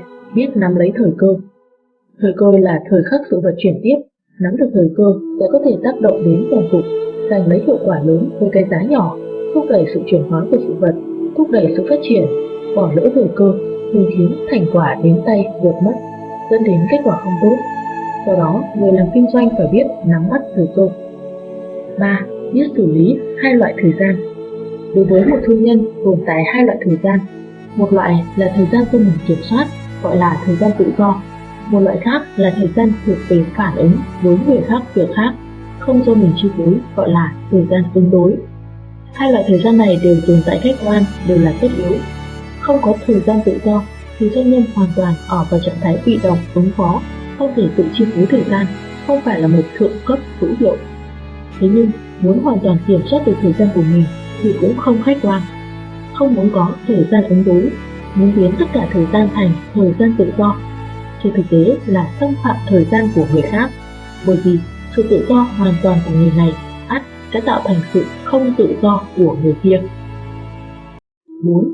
Biết tận dụng thời gian phân tán Thời gian không thể tập trung thường xuất hiện rất nhiều thời gian phân tán. Phải biết trân trọng và tận dụng thời gian phân tán, dùng thời gian phân tán vào những việc lặt vặt, từ đó nâng cao hiệu suất làm việc lên mức độ lớn nhất. 5. Đề phòng mất thời gian Muốn tận dụng thời gian một cách sáng suốt, một trong những biện pháp quan trọng nhất là giảm thời gian mà bạn lãng phí. Nói cho cùng, thứ mất đi thì không thể lợi dụng được. Có người nói, tôi khuyên bạn nên tận dụng những khoảng thời gian nhỏ như thế khoảng thời gian lớn tự nhiên sẽ có. Song song với việc quy hoạch hoạt động thương mại trọng là quy hoạch thời gian. Biết cách quy hoạch thời gian có thể giúp kế hoạch hoạt động thương mại của bạn được tiến hành thuận lợi. Trong đời sống hiện thực, thường có hai loại người. Một loại biết đơn giản hóa những sự vật phức tạp, làm việc vừa nhanh vừa chất lượng. Một loại khác làm phức tạp hóa những sự vật đơn giản, làm cho sự việc thêm rối rắm. Cần đề xướng nắm bắt nghệ thuật kiểm soát thời gian, biến phức tạp thành đơn giản. Nghệ thuật này bao gồm những nội dung sau đây. 1. Nắm bắt xung đột chủ yếu 2. Đơn giản hóa những cách thức làm việc không hợp lý Xem xét toàn bộ lịch sử phát triển của nhân loại, hiệu suất thường bắt đầu từ sự đơn giản hóa. Trong thời đại khoa học kỹ thuật, xã hội ngày một đổi mới, việc nâng cao hiệu suất bằng phương pháp đơn giản hóa có ý nghĩa cực kỳ quan trọng. Đóng cửa khép kín khó thu hoạch, lợi dụng thông tin dễ kiếm tiền. Cạnh tranh thương mại thành công hay thất bại, mấu chốt là có nắm được thông tin thị trường hay không. Thực ra, thông tin sản sinh bất kỳ lúc nào, nhưng người bình thường chúng ta thường không nắm được bởi chúng ta thiếu khả năng nhận ra giá trị của thông tin. Philip Amor, người sáng lập công ty Amor, Mỹ, nhờ có con mắt nhạy bén đáng kinh ngạc, nắm bắt được những thông tin quan trọng nên đạt được thành công. Khi nội chiến Nam Bắc Mỹ sắp kết thúc, giá thịt heo trên thị trường rất đắt. Amor biết rằng đó là do chiến tranh gây nên. Một khi chiến tranh kết thúc, giá thịt heo sẽ trượt mạnh. Amor có thói quen đọc báo. Một hôm, ông cầm tờ báo ngày hôm đó lên và nhìn thấy một mẩu tin rất bình thường. Một cha cố gặp một đám trẻ con ở khu vực do Lý tướng quân của quân miền Nam cai quản. Chúng là con của các sĩ quan cấp dưới của Lý tướng quân. Lũ trẻ phàn nàn. Đã nhiều ngày chúng không được ăn bánh mì, thịt ngựa cha mang về rất khó nuốt. Amor lập tức đưa ra phán đoán như sau. Lý tướng quân đã đến lúc phải tiếp ngựa chiến để cứu đói thì chiến tranh không còn tiếp tục được nữa. Ông lập tức ký một hợp đồng tiêu thụ một lượng thịt heo giá khá rẻ với một nhà tiêu thụ. Điều kiện là thời gian giao hàng lùi lại vài ngày. Quả nhiên chiến tranh nhanh chóng kết thúc, giá thịt heo giảm mạnh. Ông Mo nhẹ nhàng kiếm được 1 triệu đô la trong phi vụ làm ăn này. Một ngày cuối tuần mùa xuân năm 1875, Amor bàn với vợ đi du lịch, bỗng đọc được trên báo một mẫu tin không mấy quan trọng nhưng khiến ông chú ý. Tin cho biết về một ca bệnh gia súc ở Mexico Loại bệnh này hình như do một loại ôn dịch gây ra. Khi đó Amor đã bắt đầu kinh doanh thịt. Ánh mắt của ông dừng lại ở một tin đó. Đầu óc nhanh chóng hoạt động. Ông nghĩ nếu Mexico thật sự xảy ra dịch bệnh gia súc thì hai bang của Mỹ gần Mexico, bang California và bang Texas chắc chắn sẽ bị lây nhiễm. Mà hai bang này là trung tâm cung cấp thực phẩm thịt cho toàn nước Mỹ. Một khi xảy ra ôn dịch, tự cung ứng thịt trên toàn nước Mỹ sẽ thiếu hụt nghiêm trọng. Sau một hồi tính toán, ông nhấc ống nghe, quay số của bác sĩ gia đình, hỏi bác sĩ có muốn đi du lịch Mexico một chuyến không. Lời đề nghị đột ngột này khiến bác sĩ không biết phải trả lời ra sao. Nhưng Amor không để bác sĩ suy nghĩ nhiều. Ông đề nghị bác sĩ buông hết công việc hiện tại, lập tức đến địa điểm ông cắm trại dã ngoại để bàn bạc. Bác sĩ đến trại, Amor rất vui mừng. Toàn bộ cơ thể và tâm trí ông bị vụ làm ăn lớn này xâm chiếm. Ông mời bác sĩ đến ngay Mexico điều tra xem ở đấy có thật sự xảy ra ôn dịch hay không. Ngày hôm sau, bác sĩ đến Mexico và nhanh chóng thông báo tình hình cho Amor, chứng thực rằng thông tin trên báo là hoàn toàn chính xác. Sau khi nắm được thông tin này, Amor nhanh chóng hành động. Ông tập trung toàn bộ số vốn có được để mua toàn bộ số bò và heo ở hai bang California và Texas, rồi vận chuyển đến miền đông nước Mỹ. Không lâu sau, ôn dịch bùng phát ở hai bang California và Texas chính phủ Mỹ nghiêm cấm vận chuyển mọi thực phẩm thịt từ hai bang này đến nơi khác. Thực phẩm thịt trên thị trường thiếu hụt nghiêm trọng. Còn trong vòng mấy tháng, Amor với nguồn hàng dồi dào đã kiếm được 6 triệu đô la. Biết lợi dụng dư luận xã hội Người kinh doanh đều biết rằng trong thương mại không tránh khỏi một hoạt động quan trọng là đàm phán, mà làm thế nào để đối tác chấp nhận điều kiện của mình khi họ chiếm ưu thế, tức là làm thế nào để giành thắng lợi là vấn đề mà mọi thương gia đều đang khám phá. Tào Quang Bưu là một doanh nhân giàu tinh thần khai phá người Hồng Kông. Ông đã sáng lập nên một tập đoàn doanh nghiệp có nghiệp vụ đa quốc gia, hàng vạn nhân viên và giá trị sản lượng hàng năm lên đến hàng tỷ đô la Hồng Kông. Kinh nghiệm, tài lực, năng lực tích lũy được qua hàng thập kỷ đã khiến Tào Quang Bưu chú ý đến khoảng trống của thị trường hiện đại Hồng Kông, hàng không người Hoa. Khi đó, Hồng Kông chưa trở về với Trung Quốc. Hồng Kông là đầu mối giao thông của hàng không Đông Nam Á, vận chuyển hàng hóa sân bay đứng đầu thế giới, vận chuyển hành khách đứng thứ bảy thế giới. Các hãng hàng không của hơn 30 quốc gia trên thế giới sử dụng sân bay Hồng Kông. Mỗi tuần có đến hàng nghìn lượt bay, đến hơn 80 thành phố trên khắp Nam Châu. Mặc dù tấp nập như vậy, nhưng vẫn không thỏa mãn được nhu cầu, còn xu hướng phát triển thì rất hấp dẫn.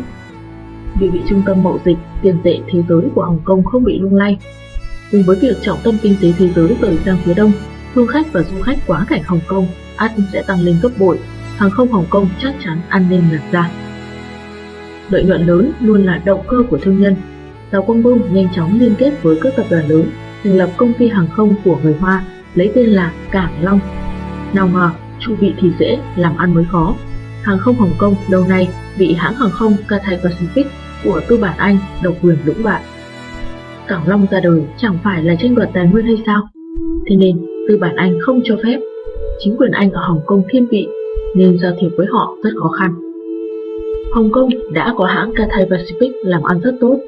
Đây là lý do chính quyền Anh tại Hồng Kông từ chối phê chuẩn.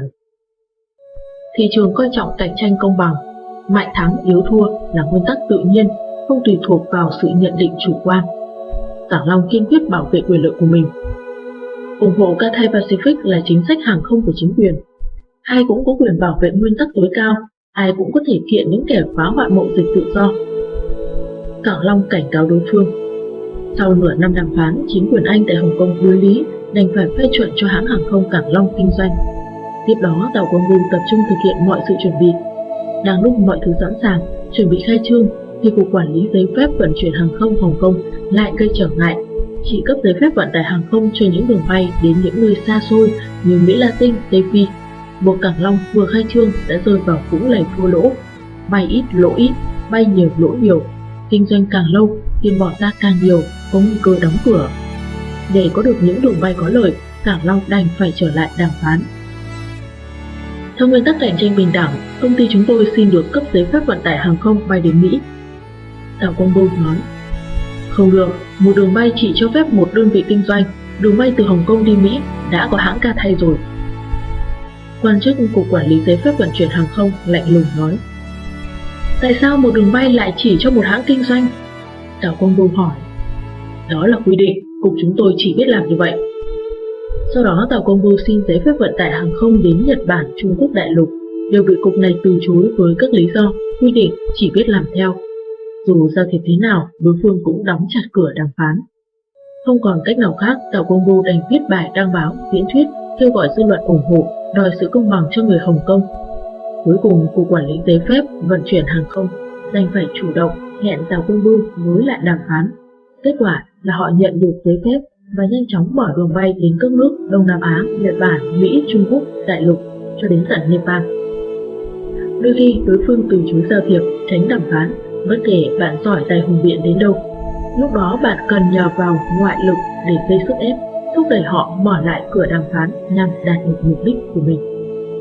Dám mạo hiểm trong kinh doanh Trong quá trình phát triển sự nghiệp, có lẽ bạn cũng từng gặp vấn đề không đủ vốn Lúc này, bạn cần nghĩ đến việc đầu tư rủi ro. Đầu tư rủi ro như thế nào là một trong những vấn đề nan giải nhất của đa số người kinh doanh.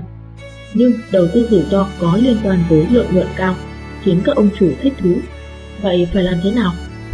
Đầu tư rủi ro là một phương pháp tài chính, nhưng nó khác hẳn với các phương pháp tài chính khác. Đầu tư rủi ro khác với cho vay chính phủ. Cho vay chính phủ thường là sự lựa chọn đối với một số dự án xuất phát từ lợi ích của bản thân chính phủ, còn ngân hàng cho vay thì cần căn cứ vào tình hình tài chính của công ty hoặc cá nhân người vay, đồng thời yêu cầu có thế chấp nhất định mới cho vay. Đầu tư rủi ro không đơn giản, mỗi hạng mục đầu tư luôn có rủi ro. Đầu tư rủi ro chỉ phương pháp đầu tư tài chính có đặc điểm chuyên nghiệp hóa, hệ thống hóa, nghề nghiệp hóa, chủ yếu dùng cho các công ty nhỏ, đặc biệt là công ty mới thành lập hoặc trong giai đoạn phát triển. Người đầu tư rủi ro và người được đầu tư theo một ý nghĩa nào đó là cùng sinh tử, cùng hoạn nạn. Sự tổ hợp khi vận hành đầu tư rủi ro ít nhất bao gồm vốn đầu tư rủi ro, ngân hàng đầu tư, chuyên gia tài chính cũng như các nhân viên chuyên ngành như luật sư có thể nói là rất đa dạng nhưng cũng có thể phân loại đơn giản như sau. 1. Một số công ty đầu tư rủi ro đã công khai niêm yết, đồng thời có số vốn khá lớn để đầu tư. Những công ty này có quy mô khá lớn, thông thường là cơ cấu đầu tư rủi ro hàng đầu. Hơn nữa rất dễ nắm bắt thông tin về tình hình kinh doanh rủi ro của những công ty này. 2. Đại đa số các công ty đầu tư rủi ro không áp dụng hình thức niêm yết mà áp dụng hình thức liên doanh do mấy chục người góp vốn mà thành. Những người góp vốn thường chú trọng tinh thần tập thể, mọi quyết định đầu tư rủi ro của nguyên tắc phải được toàn thể những người góp vốn thống nhất, đồng ý mới được thực hiện. Ở một trường mực rất lớn, điều này tránh được sai lầm do một số ít người ra quyết sách gây nên. 3. Một số ngân hàng đầu tư cỡ lớn cũng thành lập công ty đầu tư rủi ro riêng của mình và mượn đó chiếm một cổ phần nhất định trong các công ty khoa học kỹ thuật cao có tiềm lực trên thị trường. 4. Điều đáng để chúng ta chú ý là một số công ty lớn cũng thường có công ty đầu tư rủi ro trực thuộc của mình. Nhưng mấy năm trước, hình thức này đã thay đổi rất lớn. Rất nhiều công ty hủy bỏ hình thức đầu tư rủi ro của mình để áp dụng hình thức đầu tư chiến lược, xây dựng mối liên hệ hợp tác chiến lược với một số công ty mới. Bất kể tại sao lại có sự chuyển biến này, chúng ta cũng chỉ cần xem hình thức công ty đầu tư rủi ro trực thuộc công ty lớn có ý nghĩa khơi gợi cho chúng ta hay không? Các công ty khoa học kỹ thuật cao đang trỗi dậy, nhưng sự thiếu hụt vốn khiến họ khó khăn. Mặt khác, rất nhiều công ty lớn có thực lực vốn hùng hậu thì lại không có kênh đầu tư. Tại sao không thử đầu tư rủi ro? Có thể xây dựng các bộ phận đầu tư rủi ro thuộc về mình hay không? Đó là những điều đáng để công ty chúng ta nghiên cứu. Đối với nhà đầu tư rủi ro, điều quan trọng nhất là tạo ra được cơ hội kinh doanh chứ không phải là suy nghĩ tuân theo quy tắc thông thường. Điều họ quan tâm là sự đầu tư này có thể làm cho công ty được đầu tư nhanh chóng trở thành một nhánh mới trong lĩnh vực kỹ thuật hay không, chứ không phải là trở thành một ngành nghề thông thường theo thông người ta. Thông thường công ty đầu tư rủi ro sẽ tập trung chú ý vào lĩnh vực khoa học kỹ thuật cao, đặc biệt là phương tiện sản phẩm công nghiệp có hàm lượng khoa học kỹ thuật cao bởi vì chỉ có một sản phẩm kỹ thuật công nghiệp mới mới có thể dẫn đến một cuộc cách tân trong lĩnh vực khoa học kỹ thuật, thậm chí dẫn đến một cuộc cách mạng kỹ thuật, mà cũng trong trường hợp đó, công ty đầu tư rủi ro mới đạt được siêu lợi nhuận. Sản phẩm mà công ty rủi ro thích nhất gồm sản phẩm có tính cách mạng, sản phẩm có tính sáng tạo, sản phẩm kiểu tiệm tiến và sản phẩm thay thế. Đối với thương gia, nếu xin được vốn cần thiết cho sự phát triển của công ty là sẽ có một nửa hy vọng thành công. Đối với rất nhiều thương gia mới nổi, đầu tư rủi ro là một điều mới mẻ. Họ khao khát có được lợi nhuận do mình đầu tư chuyển hóa thành, nhưng đôi khi lại hoang mang, không biết làm thế nào. Sự không hoàn thiện của cơ chế đầu tư rủi ro khiến họ cảm thấy thiếu vốn và gần như tuyệt vọng. Ở Hoa Kỳ, công ty xin đầu tư rủi ro phải trải qua một loạt quá trình, cung cấp rất nhiều tài liệu để người đầu tư rủi ro cảm thấy sự đầu tư này là chính đáng Đối với thương gia muốn được đầu tư rủi ro, điều quan trọng nhất, nền tảng nhất là phải quan hệ với người đầu tư rủi ro, họ chính là thần tài, là cứu tinh. Một, Trước hết bạn phải cho người ta biết tình hình cơ bản nhất của công ty, công ty sản xuất cái gì, thực lực kỹ thuật của công ty, sản phẩm thực sự có khả năng cạnh tranh mạnh mẽ không, tình hình kinh doanh hiện tại của công ty, điều kiện năng lực của cấp quản lý công ty như thế nào, có tinh thần thương gia không, nhân phẩm của người chủ quản công ty. Tiếp đó bạn cần nói rõ số vốn đầu tư rủi ro cần thiết, phương hướng của đầu tư rủi ro, sự phân phối cổ phần của nhà đầu tư. Đối với họ, đầu tư bao nhiêu, phân phối cổ phần không phải là điều quan trọng nhất, mà điều quan trọng nhất là dự án này có đạt được lợi nhuận hay không. Họ luôn sẵn sàng bán cổ phần của mình trong công ty cho người thứ ba. Do đó, nhà đầu tư có niềm tin là điều rất quý trọng. 2. Nếu công ty đầu tư rủi ro có hứng thú với công ty, họ sẽ hội ngộ thương gia. Điều này vô cùng quan trọng. Bước này không chỉ là vấn đề có được sự đầu tư hay không, mà còn quan hệ đến sự sinh tồn sau này của công ty. Bởi vì nếu thất bại ở nước này, hậu quả của nó còn tồi tệ hơn thất bại ở bước đầu. Vì như thế sẽ có khả năng gây ấn tượng không trung thực cho nhà đầu tư. Họ sẽ cho rằng tình hình thực tế không như ý, không được như trong bản giới thiệu của công ty họ thấy hoài nghi và quyết không chú ý đến công ty mới thành lập cần nhanh chóng đầu tư này. Do đó, thương gia cần tính toán cho kỹ để thực hiện bước này thành công. Thông thường, thương gia sẽ cung cấp một bản kế hoạch phát triển công ty chi tiết cho nhà đầu tư. Ở đây, bản giới thiệu sơ lược công ty trở thành nội dung thứ yếu. Bộ phận chủ yếu nên là kế hoạch và dự đoán về công ty và ngành nghề mà thương gia đưa ra bằng con mắt nhẹ bén, sự thông tuệ của mình. Có lẽ điều nhà đầu tư quan tâm chính là đây. Trong bản kế hoạch này, phải làm cho nhà đầu tư nhìn thấy được điểm sáng trí tuệ lung linh nhưng không xa rời thực tế. Sự lạc quan của Vu gia về tương lai của công ty cũng thể hiện trong đó. Việc khai thác kỹ thuật, nguồn nhân lực và điều kiện sản xuất sẽ tạo nền tảng hữu hình và vô hình cho sự lạc quan này. Đương nhiên, những nhà đầu tư lấy lợi nhuận cao là mục đích cuối cùng sẽ không quên ý nghĩa của anh ta trong việc này. Họ muốn biết mình đầu tư bao nhiêu tiền, sau khi đầu tư sẽ có những quyền lợi gì, phương thức góp vốn. Sau khi giải quyết thỏa đáng những điều này, công ty xem như đã thành công được một nửa. Đối với công ty và nhà đầu tư rủi ro, thành công thực sự không chỉ là ở bước này. Họ kỳ vọng kế hoạch của mình được thực hiện một cách viên mãn, công ty có thể từ một đơn vị nhỏ phát triển thành một tập đoàn khổng lồ, mà công ty đầu tư rủi ro cũng đạt được sự đền đáp như mong đợi. Mọi thứ đều xuất phát từ đầu. Trong suốt quá trình, nhà đầu tư rủi ro thường từng bước đi vào đội ngũ quản lý của công ty. Nếu công ty phát triển không tốt, công ty đầu tư rủi ro không thể yên tâm ngừng việc đầu tư. Do đó, đường đi sau này còn rất dài, còn rất nhiều việc phải làm. Kinh doanh không có việc nhỏ, quản lý là mấu chốt. Mở công ty kinh doanh không phải là chuyện vài người tụ lại với nhau thuê một văn phòng mà là có rất nhiều sai lầm quản lý cần phải giải quyết, nếu không sẽ để lại phiền phức. Quản lý là một công việc hết sức phức tạp, mỗi công ty đều có sai lầm quản lý riêng của mình. Chỉ cần tâm sáng, đột phá được sẽ thành công. Đối với ông chủ công ty, quản lý là việc hàng đầu. Nói cách khác, thì thực hiện việc quản lý một cách rõ ràng mạch lạc trên dưới thống nhất là trọng điểm công việc của ông ta. Thế nhưng một ông chủ xuất sắc phải biết cách bồi dưỡng tố chất quản lý của mình thông qua công việc thực tế biết cách biến sự tích lũy thường ngày thành năng lực quản lý. Vượt qua những sai lầm trong quản lý là công việc không thể thiếu trong công việc của chủ công ty. Rất nhiều chủ doanh nghiệp thành công có khả năng này nên mới được mọi người khâm phục. Vượt qua những sai lầm trong quản lý không phải là vượt quyền mà là sự vượt qua về phương pháp, về tư duy làm việc của mình, sự vượt qua về tinh thần, về tố chất của mình. Chủ doanh nghiệp nắm được điểm này, công việc sẽ nhẹ nhàng, thuận lợi hơn Vượt qua sai lầm quản lý nghe có vẻ tương đối trừu tượng nhưng cũng là điều có ý nghĩa nhất. Nguyên tắc nắm bắt phục cấp thành công này là phải mở rộng tấm lòng, phóng xa tầm nhìn, động não ở nhiều khâu công tác, phiên trau dồi rèn luyện mình ở nhiều phương diện. Nói cụ thể hơn, thí dụ, đa số công ty phân loại chi tiết công việc, mỗi loại công việc có phương châm thực hiện nhất định, do quy định quá chi tiết, nên người thực hiện khó tránh khỏi sẽ câu nghệ vào phương pháp của nó, coi nó là mục đích của công việc mà xem nhẹ ý nghĩa lớn hơn của bản thân công việc. Đây cũng là kết quả cho việc mắc sai lầm quản lý. Vậy thì phải chăng có thể tìm một con đường tắt để triển khai công việc một cách rõ ràng hơn? Muốn thực sự vượt qua sai lầm quản lý, trước hết phải mở rộng tầm nhìn của mình. Phương pháp như sau. một Tiếp xúc với những người ngoài công ty càng nhiều càng tốt, lắng nghe ý kiến của họ. 2. Đọc nhiều sách vở liên quan, tham gia các lớp bồi dưỡng huấn luyện, nghe thuyết trình. 3 thường xuyên nói chuyện với đồng sự và thuộc cấp. Tóm lại, một người hẹp hòi thiển cận sẽ không thể trở thành một chủ doanh nghiệp thành công. Nhà nước có kế sách trăm năm, việc kinh doanh của công ty cũng phải có tầm nhìn xa, đó là điều quan trọng nhất. Chỗ hơn người của chủ doanh nghiệp là có thể kịp thời phát hiện công việc nảy sinh trục trặc ở khâu nào và nguyên nhân dẫn đến trục trặc này là gì.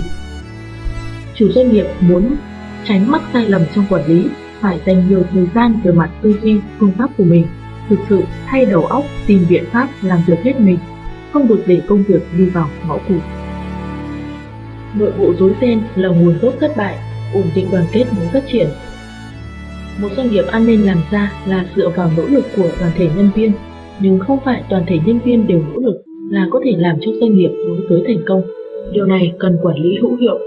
Quản lý muốn hiệu quả thì phải có mưu lược, Do đó, mưu lược là bài học cần thiết của người quản trị doanh nghiệp, nhất là trong thời đại thương chiến đầy kế sách như ngày nay, thì càng phải như vậy. Nếu không, bạn sẽ không thể quản lý hiệu quả.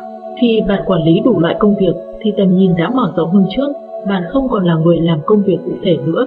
Điều bạn quan tâm không còn là những hạng mục chi tiết, mà là chỉnh thể công việc. Bạn đừng để những công việc cụ thể cuốn lấy, mà phải nhìn thấy mục tiêu toàn diện và cao xa. Trong công ty, thứ bạn cần quản lý là con người. Dưới đây là những kinh nghiệm thành công của một chủ doanh nghiệp, đồng thời cũng là lời vàng cho hành động. 1. quan tâm đến nhân viên bắt đầu từ những việc nhỏ. Thí dụ, nhân viên ngày đầu tiên đi làm phải làm cho họ cảm thấy mình là một bộ phận của môi trường xung quanh. Trước hết phải cho nhân viên mới biết áo khoác treo ở đâu, ăn trưa ở đâu. Đừng xem thường những việc có vẻ nhỏ nhặt này. Ấn tượng ngày đầu tiên tốt hay xấu, mấu chốt là ở chỗ này. Hơn nữa, ảnh hưởng đó sẽ kéo dài đến sau này. Sau đó sai nhân viên chuyên trách, tốt nhất là người cùng tuổi, cùng giới tính với nhân viên mới, giúp đỡ nhân viên mới này trong vòng 1-2 tuần đầu. Phải đảm bảo giám sát hữu hiệu đối với nhân viên mới, đồng thời cần có người luôn giải đáp những thắc mắc của họ. Sự hướng dẫn và giới thiệu đúng mức có thể làm cho nhân viên mới hài lòng, từ đó nhanh chóng hòa nhập vào đội ngũ nhân viên có thâm niên hơn, nỗ lực làm việc vì công ty. Điều kiện làm việc cũng rất quan trọng đối với nhân viên, đôi khi chỉ vì không đáp ứng cho nhân viên một căn phòng ấm hơn hoặc một chiếc ghế mới hơn cũng có thể khiến anh ta không hài lòng. Vì chuyện nhỏ nhặt này mà gây tổn thương một nhân viên xuất sắc thì còn công chứng là lại một phần lấp liếm, còn Tổng Giám đốc B cũng không căn vặn thêm nữa. Trong lúc Tổng Giám đốc B đang tập trung tiền để thanh toán, có người nhắc nhở ông thông qua thủ cấp. Rất có thể đây là một vụ lừa đảo, đối phương muốn chiếm dụng vốn của người khác chứ hoàn toàn không có xe gắn máy. Nhưng một lòng ham kiếm tiền, Tổng Giám đốc B coi lời nhắc nhở tốt bụng này là ghen ăn tức ở, không chịu nghe, càng không chịu tìm hiểu thực hư, vội vã thanh toán tiền đặt cọc cho đối phương. Sau đó Tổng Giám đốc B gọi điện thoại chỉ thị cho La. Chú ý từ thanh toán này hối thúc giao hàng theo hợp đồng. Còn La khi đó chỉ biết lo chuyện riêng nên giao việc này cho một người không quen biết làm thay, ở mình thì rời khỏi thẩm quyến. Kết quả không ngoài dự đoán của người nhắc nhở đối tác đã bỏ trốn sau khi nhận được tiền. Tổng giám đốc B đợi đến ngày giao hàng mà vẫn không thấy hàng đâu. Lúc đó mới biết là đã mắc lừa, vội nhờ vả nhiều nơi nhưng chỉ đòi lại được 1 phần 3 số tiền. Hoạt động thị trường đầy rủi ro, đầy cạm bẫy nên Tổng giám đốc B na vì lơ là nên sập bẫy mắc lừa là chuyện không thể tránh khỏi. Đánh trúng chỗ hiểm, kinh doanh phải nắm được mấu chốt. Có một câu chuyện nhỏ rất lý thú như sau. Có một người mẹ nói chuyện với người khác về con trai mình. Cậu bé đòi mẹ mua cho một cái quần bò. Một yêu cầu không thể đơn giản hơn. Nhưng cậu bé sợ bị từ chối vì nó đã có một cái quần bò mà mẹ thì không thể đáp ứng được mọi yêu cầu của nó. Thế nên cậu bé dùng một phương thức độc đáo. Nó không nài nỉ hay vòi vĩnh như những đứa trẻ khác mà đàng hoàng nói với mẹ Mẹ ơi, mẹ có thấy đứa bé nào chỉ có một cái quần bò thôi chưa? Một câu hỏi rất ngây thơ nhưng lại đầy mưu kế làm người mẹ động lòng. Sau đó người mẹ này cho biết cảm nhận của mình khi đó, tức trong lúc nói về chuyện của con trai. Lời con nói khiến tôi không thể không đáp ứng yêu cầu của nó, quả thực là hơi có lỗi với nó, vì tôi khổ vì quất chi tiêu cho mình, nhưng vui vì con không ấm ức. Một đứa trẻ chưa thành niên đã biết thuyết phục mẹ đáp ứng yêu cầu của mình chỉ bằng một câu nói. Mục đích duy nhất khi nó nói câu này là làm mẹ động lòng chứ không hề nghĩ đến việc dùng phương pháp gì. Còn trên thực tế, quả thực, nó đã tác động mẹ về mặt tình nghĩa mẹ con, khiến người mẹ cảm thấy yêu cầu của con là hợp tình hợp lý, chứ không phải quá đáng. Lòng tự trọng, danh tiếng, vinh dự, năng lực của con đều có thể dùng làm vũ khí trong phép khích tướng.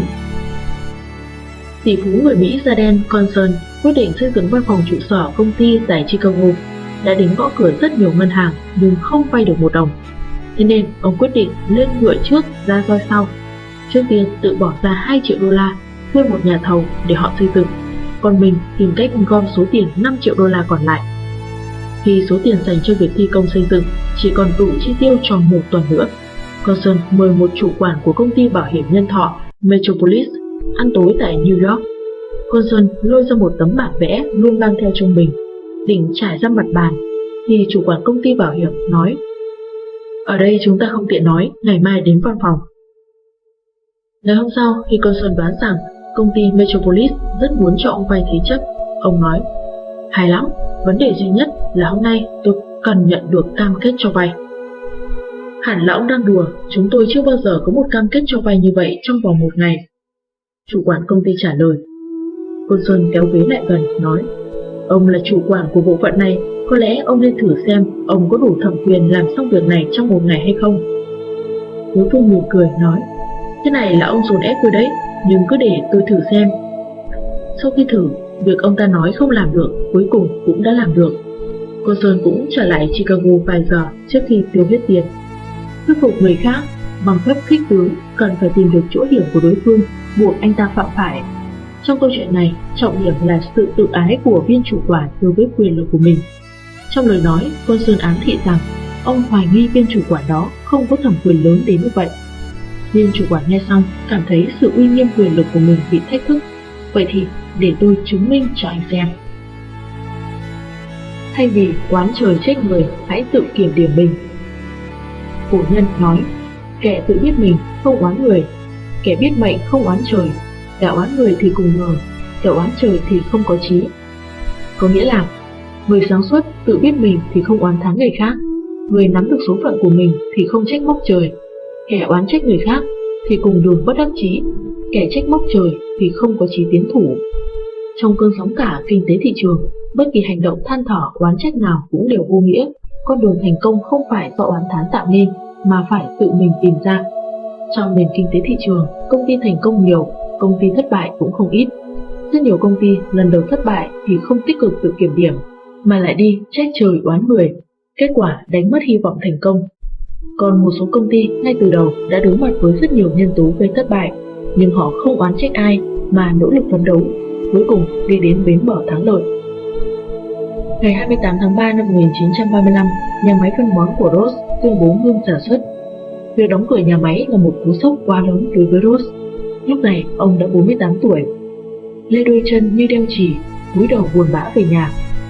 Bỗng có rất nhiều vấn đề mà ông ta chưa từng nghĩ tới. Về cuộc sống, tiền bạc, giá trị sống, còn cả ý nghĩa cuộc sống. Một dạo, những điều này xâm chiếm tâm tư Ross. Nhưng ông cũng chẳng oán trách ai mà chọn con đường phấn đấu trở lại. Để trả nợ và sống, Rose khoác hành trang lên vai, bước đi trên con đường đến Alaska. Khi đến bến cảng đông đúc, Rose sững sờ vì cảnh tượng trước mắt. Không những thị trường lao động phổ thông dồi dào nhân lực, mà ngay cả trong những ngôi nhà chưa xây dựng xong cũng lan liệt dân từ nơi khác đến, chưa kiếm được việc làm tá túc. Nhìn thấy cảnh tượng này, ai cũng phải thở dài thất vọng. Phải nhanh chóng tìm một công việc. Đây là nguyện vọng duy nhất của Rose lúc này. Nhưng khi ấy đang là mùa đông, phần lớn nhà máy không tuyển dụng dù đã nhiều người tìm kiếm, nhưng Rose vẫn chưa đạt được gì. Do lộ phí có hạn, Rose buộc phải rời khỏi ngôi nhà trọ mỗi tối 15 đô la. Khi đó ở ngoài đường rất nguy hiểm. Cuối cùng, Rose tìm được nơi trú ngụ trong một lỗ tổ vượt. Để sinh tồn, Rose bắt đầu công việc nhặt rác. Mỗi giọt mồ hôi một đồng tiền. Bình quân mỗi ngày, Rose kiếm được khoảng 60 đô la. Số người nhặt rác ngày một đông, nguồn hàng ngày một giảm có khi đi rất nhiều mà thu hoạch chẳng bao nhiêu. Khi ấy, Rose phát hiện ra mấy nhà người Nga nướng thịt dê sâu bên đường, bèn bắt chước làm theo. Ban đầu, việc làm ăn của Rose không bằng mấy người Nga kia, nhưng ông luôn động não, biết rằng điều thực khách quan tâm nhất chính là vệ sinh an toàn. Ben giặt sạch quần áo, dụng cụ nướng rửa sáng loáng, tô thịt dê trong đĩa được xếp ngay ngắn. Ông xuất hiện trên đường phố với một hình ảnh mới. Người ta bắt đầu ghé quán nướng của Rose ông lại đầu tư về mặt chất lượng. Không chỉ học các bạn trong nghề, ông còn hỏi ý kiến thử khách. Kết quả, thịt dê nướng sâu của Rose sạch sẽ vệ sinh, hương vị thơm ngon. Sau đó, quán của Rose từ 1 tăng lên 2 từ 3. Từ phá sản đến nhặt rác, từ nướng thịt dê đến công ty thực phẩm Rose. Rose đã từng bước phấn đấu vươn lên, từ thất bại mở ra khoảng trời hy vọng như vậy. Thất bại là điều khó tránh khỏi. Khi công ty thất bại, người chủ quản cần phải có thái độ giống như Rose, không chịu thua, không oán thán than trách, mà tìm kiếm cơ hội khắp nơi, dám liều lĩnh mới có thể chuyển bại thành thắng. Lão Tử từng nói, thắng nhân giả lực, thắng kỷ giả cường, có nghĩa là chiến thắng người khác chỉ là có sức mạnh, vượt qua chính mình mới thực sự là kẻ mạnh. Trong điều kiện kinh tế thị trường, muốn làm người thành công, chuyển bại thành thắng, trước hết phải chiến thắng chính mình, thay đổi quan niệm, chuyển biến suy nghĩ, biến oán thán thành sức mạnh hành động, lúc đó đường đi sẽ ở ngay dưới chân. Luôn phát hiện và giải quyết hiểm họa ngầm Nguy cơ thường ẩn náu dưới vẻ tĩnh lặng bề ngoài của sự vật. Nếu không kịp thời phát hiện dấu vết, nguy cơ sẽ ập đến. Do đó, sau khi phát hiện dấu hiệu xấu, phải có biện pháp giải quyết dứt khoát. Trong cạnh tranh thị trường và quản lý kinh doanh, công ty phải kịp thời phát hiện dấu hiệu nguy cơ. tăng cường ý thức phòng tránh nguy cơ trong tư tưởng và phải có biện pháp phòng tránh cụ thể, chi tiết và khả thi. Mùa xuân năm 2000, một công ty nọ ở Thẩm Quyến tuyển một dàn nhân viên mới. Những nhân viên này đều đến từ ngoại tỉnh, đặc điểm chung là trình độ học vấn cao, có chuyên môn, phần lớn đều là những tài năng kỹ thuật và quản lý. Tuy nhiên, đi làm được mấy ngày thì có hai người trẻ tuổi nghỉ việc, khiến cho những nhân viên cùng vào làm dao động. Không ít người bắt đầu thấy không yên tâm. Phó giám đốc công ty cũng là vợ giám đốc, nhanh nhẹ nhận thấy nguy cơ tiềm ẩn này. Bèn quyết định sau bữa tối ngày hôm sau sẽ họp nhân viên để giải quyết vấn đề này. Tham dự cuộc họp ngoài cô còn có cô Dương Thư Ký. Hai người đều từng bước đi lên từ những vị trí thấp. Điều khéo nhất là cô phó giám đốc này đã dùng quan niệm đồng hương để cô Lưu làm công tác hành chính chủ trì cuộc họp, còn mình ngồi một bên. Cô Lưu là người phát ngôn của phó giám đốc. Trong lời nói của cô luôn chuyển lại ý của phó giám đốc, như phó giám đốc bảo tôi chuyển lời đến mọi người làm. Phương thức khéo léo này đã tạo nên một bầu không khí nhẹ nhàng. Thông qua phương thức gián tiếp này, phó giám đốc muốn mọi người chú ý giữ gìn sức khỏe, không nên lo lắng, đồng thời cho biết công ty thành thật mong muốn mọi người yên tâm làm việc, có vấn đề gì cứ đề xuất. Sau đó cô lại khen thưởng nhân viên họ Lý do anh có thái độ làm việc tốt, biểu hiện xuất sắc nên được làm nhân viên chính thức trước thời hạn và được tăng lương. Hai giám đốc bộ phận đứng lên phát biểu, lấy mình làm thí dụ, ra sức khen ngợi sự chuyên nghiệp của công ty cũng như tấm lòng của chủ doanh nghiệp. Cuối cùng, cô Dương nhân đó đại diện cho công ty nói rõ nguyên nhân hai nhân viên nọ nghỉ việc là năng lực thực tế của họ không đạt yêu cầu với chức vị tuyển dụng. Cô còn nói, nếu các nhân viên còn có điều gì lo lắng, ngày mai có thể nói riêng với phó giám đốc, công ty sẽ điều chỉnh. Tóm lại, mọi người cứ yên tâm làm việc, coi công ty như nhà mình. Học xong, phó giám đốc hỏi mọi người, còn có điều gì không ổn không? Mọi người đáp, không có. Lại hỏi, mọi người có còn muốn trở về không? Ai quyết tâm ở lại đây làm việc xin giơ tay mọi người lập tức giơ tay rất đều. Như thế bằng khả năng quan sát nhạy bén, trí tuệ hơn người, cũng như khả năng thuyết phục thấu tình đạt lý, vì phó giám đốc đã ngăn chặn được nguy cơ có thể khiến cho công việc của công ty ngưng trệ, lòng người hoang mang. Sự vật trên thế giới không tồn tại cô lập mà luôn có mối liên hệ phổ biến. Nắm được những mối liên hệ này và quan sát tỉ mỉ sẽ tìm được một số dấu hiệu cho thấy nguy cơ phát sinh, từ đó có thể chuẩn bị đối phó, tránh hiểm họa. Người kinh doanh phải đặc biệt cảnh giác những nhân tố có thể dẫn đến nguy cơ do chủ quan sau đây. 1. Nhìn mà không thấy. Tê liệt trước những dấu hiệu nguy cơ đã xuất hiện, không coi trọng điều cần thiết, bỏ mặc để nhân tố bất lợi phát triển. 2. Nhận thức không đầy đủ về tính nghiêm trọng của vấn đề, xem nhẹ ảnh hưởng tiềm ẩn sau khi vấn đề nảy sinh, không kịp thời kiểm soát cục diện. 3. Thiếu năng lực ứng biến nhạy bén, không biết làm sao trước sự xuất hiện của nguy cơ. 4. Nhận thức vấn đề cố chấp, chỉ xét vấn đề theo một tốc độ, việc gì cũng chỉ nghĩ đến mặt thuận lợi, không suy xét đến mặt bất lợi. Trên thương trường, lợi ích là chủ yếu, nền tảng tình bạn giữa thương nhân với nhau là sự cùng có lợi ở mặt kinh tế. Trong hoạt động thương mại, có công ty hoặc doanh nghiệp coi khách hàng của mình là đối tác thương mại. Có công ty, một nửa kênh tiêu thụ của nó dựa vào quan hệ giao tế hoặc quan hệ đối tác về mặt thương mại. Nếu gọi mối quan hệ này là tình bạn thương mại thì suy cho cùng được xây dựng trên nền tảng lợi ích thương mại. Không có lợi ích thì không nảy sinh mối quan hệ này, đó là điều hết sức bình thường. Trong cạnh tranh thị trường, một doanh nghiệp không chỉ phải đối mặt với hàng loạt đối thủ cạnh tranh mà còn cần ra sức lôi kéo quan hệ, tìm bạn bè, tạo nên một sức mạnh tổng hợp để tham gia vào cuộc cạnh tranh khốc liệt. Nhưng tình bạn không ổn định. Bạn bè có thể trở thành đối thủ, đối thủ cũng có thể trở thành bạn bè, tất cả là do lợi ích. Tình bạn thương mại là mối quan hệ cùng có lợi. Khi lợi ích hoặc ưu đãi không tồn tại, tình bạn cũng không còn nữa. Lấy thí dụ về một doanh nghiệp liên doanh, có thể nói rằng đó là việc của những người bạn cùng chí hướng phát triển doanh nghiệp của mình vì cùng mục tiêu. Thí dụ, lợi nhuận. Doanh nghiệp ăn nên làm ra, mọi người cùng được lợi. Nếu kinh doanh thất bát, kết quả là ai đi đường lấy. Tuy rằng cũng có những người cùng hội cùng thuyền, nhưng phân tích kỹ thì ngoài tình người sự tồn tại của lợi ích là rất lớn. Sự tương giao giữa người với người cũng không thiếu tác dụng của lợi ích.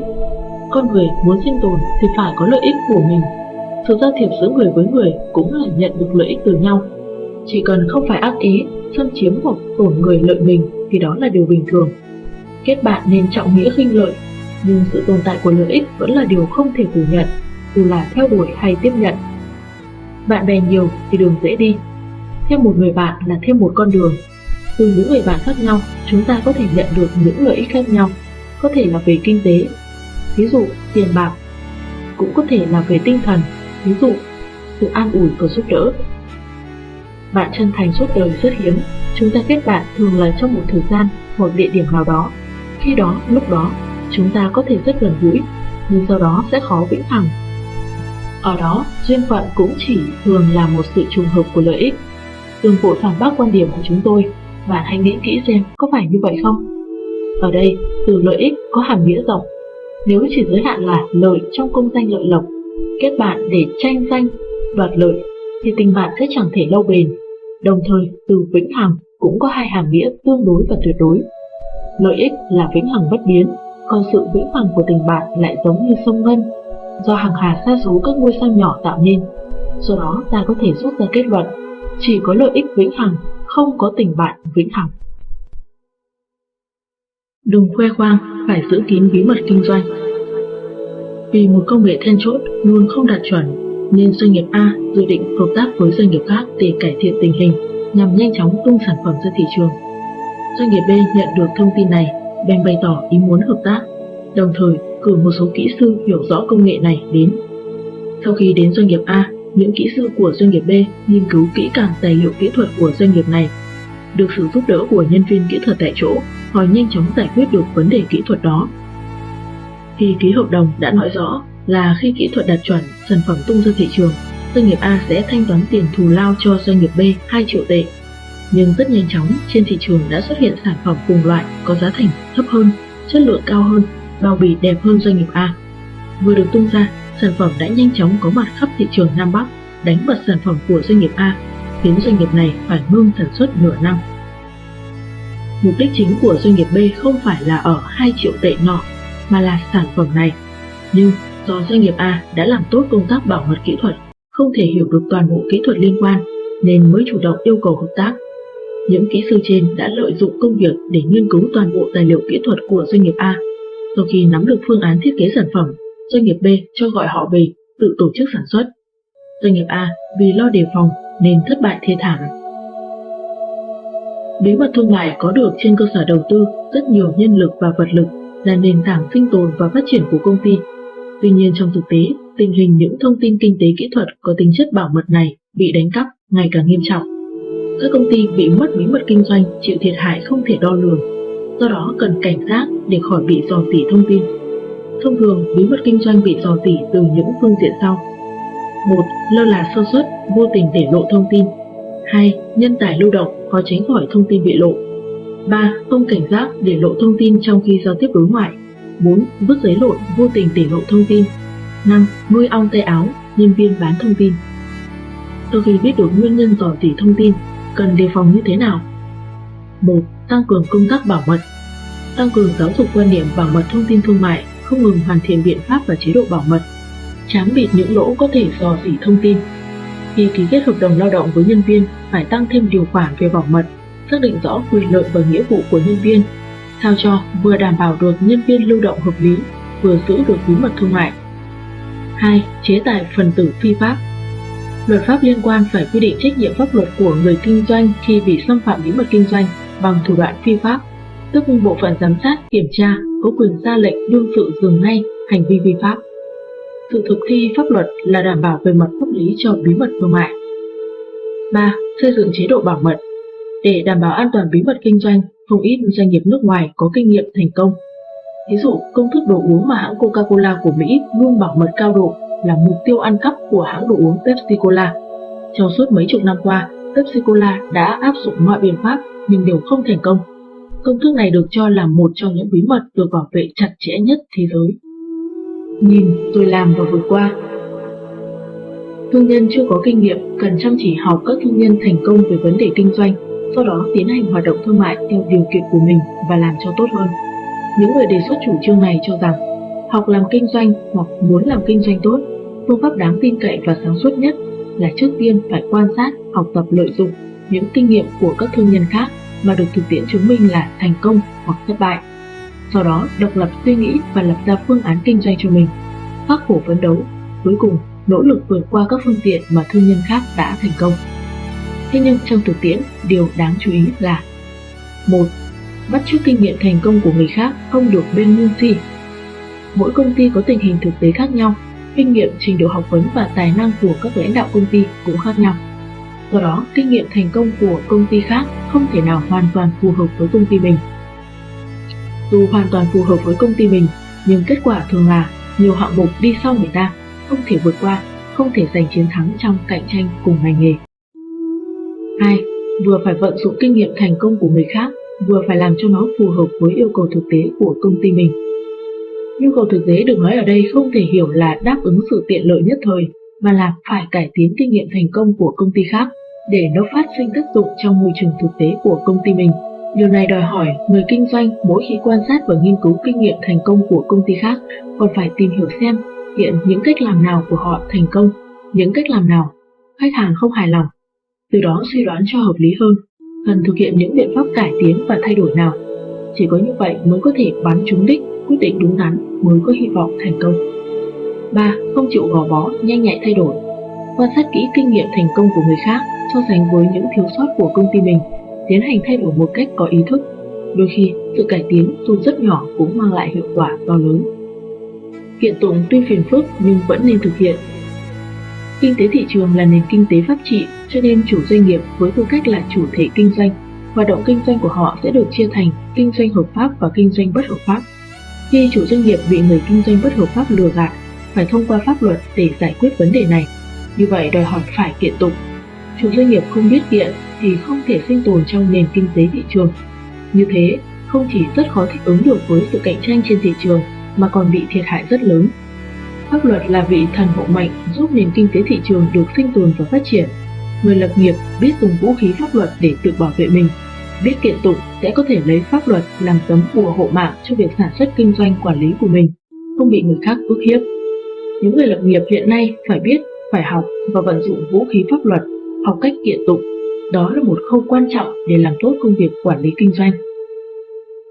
Pháp luật là vũ khí hiệu quả để bảo vệ quyền lợi hợp pháp của chủ doanh nghiệp, doanh nghiệp. Các bộ luật nhà nước ban hành đã cung cấp môi trường kinh doanh hợp pháp cho những người lập nghiệp, cũng mang lại quyền lợi nhất định cho người kinh doanh, nhưng quyền này thường bị can thiệp. Muốn thực sự hưởng thụ hết những quyền này, người lập nghiệp cần phải biết cách dùng vũ khí pháp luật để chống lại sự can thiệp bất hợp pháp. Ví dụ, thu phí bừa bãi và tiền bừa bãi đối với mình. Khi cần, phải kiện những kẻ vi phạm pháp luật ra tòa Pháp luật là căn cứ cơ bản giúp người lập nghiệp quản lý kinh doanh. Bạn kinh doanh cái gì? Tuyển dụng những người nào? Chỉ cần hợp pháp là thực hiện được. Trong quá trình quản lý, bạn phải cố gắng tránh những tranh chấp nội bộ không cần thiết. Dù là tranh chấp trong sản xuất cũng phải giải quyết đúng pháp luật, tuyệt đối không được sử dụng cảm tính.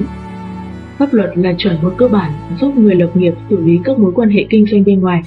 Trong các quan hệ cung tiêu, mua bán, vận chuyển liên doanh, bạn phải ký rất nhiều hợp đồng kinh tế trong xã hội hiện đại, rất nhiều tranh chấp kinh tế là do hợp đồng không hoàn thiện gây nên. Những tranh chấp hợp đồng này thường gây thiệt hại lớn cho bản thân người lập nghiệp. Chỉ có hiểu biết pháp luật thông qua kiện tụng mới có thể bảo vệ được lợi ích hợp pháp của bạn. Trong lịch sử, những người làm ăn với nhau thường lấy chữ tình, lý làm đầu, coi pháp là bất đắc dĩ, lấy hòa làm quý, lấy kiện tụng làm điều xấu. Nhất là trong xã hội nông nghiệp ngày xưa, qua lại làm ăn trọng ở chữ tín, nhất ngôn cửu đỉnh Việc nghiệm thu hàng hóa không có bất kỳ bằng chứng gì. Người bán y hẹn đến thu tiền. Tuy đi hai tay trắng, không có bất kỳ chứng từ nào, bên mua cũng phải trả không thiếu một đồng. Ít khi xảy ra tình trạng quỵt nợ, rất ít khi phải đưa nhau ra công đường hay dùng pháp luật làm căn cứ để quyết định thắng bại. Làm ăn kinh doanh quý ở sự thận trọng. Ở đây chúng tôi khuyên những người lập nghiệp cần biết kiện tụng trong tình hình mới của nền kinh tế thị trường, không có nghĩa là khuyên bạn gặp việc gì cũng kiện tụng vì kiện tụng mất rất nhiều thời gian và tinh lực. Có câu, được vạ thì má đã sưng. Rất nhiều vụ kiện dù có lý, nhưng nếu không dành thời gian và tinh lực thì không thể thắng. Trong sự cạnh tranh lành mạnh, nếu nhượng bộ một chút mà giải quyết được tranh chấp thì cũng nên nhượng bộ. Làm như thế có thể tiết kiệm được rất nhiều thời gian và tiền bạc để làm những việc khác có lợi hơn. Tuy nhiên chúng tôi vẫn muốn khuyên một điều rằng, gặp phải phiền phức, giải quyết vấn đề, cần phải xét xem có thể dùng pháp luật kiện ra tòa để giải quyết cho viên mãn hay không. Chu chuyển vốn phải linh hoạt. Người làm ăn không hẳn là không có tiền, nhưng tiền lại bị hạn chế, chưa chắc đã kịp thời lấy được để dùng. Cho nên, ứng phó việc chu chuyển vốn là cả một nghệ thuật. Điều kiện tiên quyết để chu chuyển vốn tốt là một mô thức kế toán thống nhất, như thế mới nắm được kỹ năng điều động vốn hữu hiệu. Trước hết, bạn cần dự tính sau này sẽ thu được bao nhiêu lợi nhuận, đồng thời cũng biết chi tiêu cố định là bao nhiêu. Chỉ cần thu vào lớn hơn chi ra là có thể chu chuyển thuận lợi. Trái lại, trong một thời kỳ nào đó, nếu chi ra cao hơn thu vào, có thể chu chuyển sẽ không linh hoạt. Nếu kỹ năng chu chuyển vốn không tốt, có thể sẽ phải không ngừng bơm vốn vào, càng bơm càng nhiều, thì chi phí đầu tư càng tăng lên, rủi ro cũng tăng lên tương ứng. Người kinh doanh biết chu chuyển vốn có thể nhanh chóng đạt được lợi nhuận. Lấy lợi nhuận bù chi tiêu, họ sẽ tìm cách để luôn có nguồn vốn dùng được trong tay, không làm cho số tiền ghi sổ quá cao, cố gắng thu tiền mặt. Sau khi việc kinh doanh đi vào quỹ đạo mới tính đến việc kết tháng. Rất nhiều vụ làm ăn kết tháng, tức là để khách hàng lấy hàng, chỉ ký giấy ghi sổ, đến cuối mỗi tháng mới xuất chứng từ thu tiền.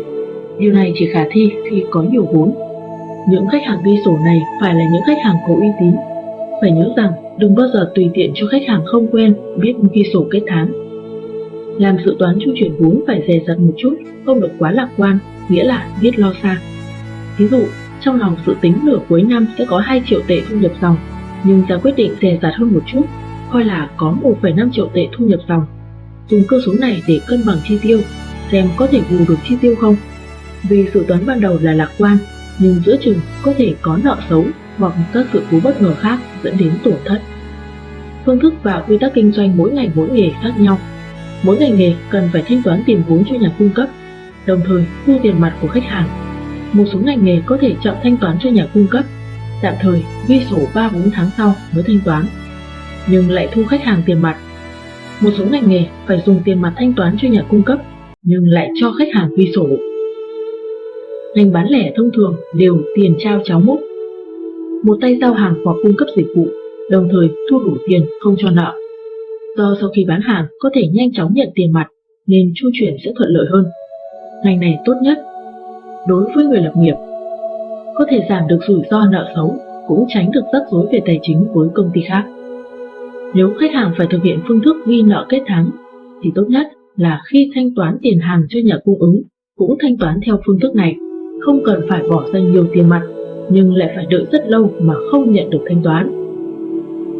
Nếu thật sự tiền mặt có hạn, nhất thời không thể thu đủ tiền hàng, đồng thời lại có rất nhiều tiền hàng phải kết toán, thì cách tốt nhất là thanh toán cho công ty nhỏ trước, công ty lớn tạm thời đợi thêm vài ngày. Chỉ cần được công ty lớn tín nhiệm, đợi thêm vài ngày cũng không thành vấn đề. Dù sao, làm ăn cũng là hợp tác lâu dài, ba bốn ngày cũng không phải là thời gian dài những công ty nhỏ mới thành lập thường đều vội chu chuyển tiền mặt, cũng như bạn, nên phải chiếu cố đến nhu cầu của họ. Mà sớm quyết toán một ngày, họ sẽ sớm một ngày có thêm tiền mặt để chu chuyển. Bạn thanh toán đúng hạn sẽ khiến họ tin rằng bạn có uy tín và càng muốn tiếp tục hợp tác với bạn. Điều này rất có lợi. Thanh toán xong cho công ty nhỏ rồi lại xem xét việc trả nợ cho công ty lớn. Bạn thanh toán chậm một chút, họ cũng không vì thế mà chu chuyển khó khăn. Chỉ cần không thiếu nợ thanh toán dần, quan hệ hợp tác của hai bên vẫn có thể tiếp tục duy trì. Họ cũng không vì bạn chưa thanh toán được mà lật mặt, bởi dù sao bạn cũng không trốn tránh trách nhiệm trả nợ. Quản lý tài chính Mặc dù việc quản lý tài chính rất quan trọng, nhưng không ít doanh nghiệp nhỏ hầu như không quản lý tài chính một cách chính quy. Có hai nguyên nhân chủ yếu gây nên tình trạng này. Một là doanh nghiệp nhỏ thường không có nhân viên tài chính chuyên nghiệp. Hai là việc quản lý tài chính chính quy ở một trường mực nhất định không thật phù hợp với tình hình tài chính thực tế của doanh nghiệp nhỏ. Đương nhiên, một số chủ doanh nghiệp cố tình biến tình hình tài chính của mình trở nên phức tạp. Đây cũng là một nguyên nhân. Quản lý tài chính có vai trò rất quan trọng đối với doanh nghiệp. Trước hết, nó giúp chủ doanh nghiệp đưa ra quyết sách chu chuyển tiền mặt tốt. Thứ đến, giúp chủ doanh nghiệp hiểu rõ mình có thật sự có lãi hay không và rốt cuộc lãi được bao nhiêu.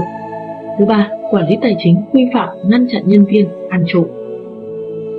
một Quản lý dòng tiền mặt Một doanh nghiệp làm ăn có lợi nhuận rất cao, quy mô rất lớn, có thể bị phá sản đóng cửa không? Đương nhiên là có thể.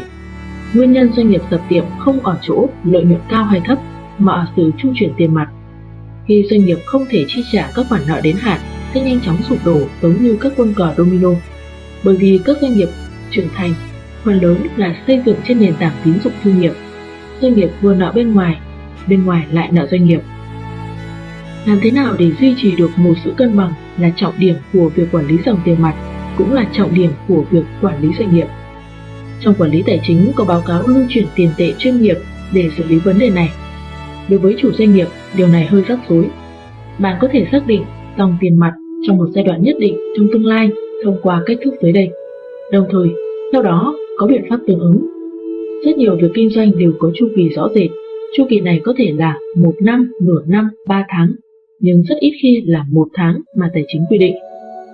Do đó, trước hết, bạn phải căn cứ vào đặc điểm kinh doanh của chính mình để xác định chu kỳ quản lý tiền mặt, chứ không phải là chu kỳ mà tài chính quy định.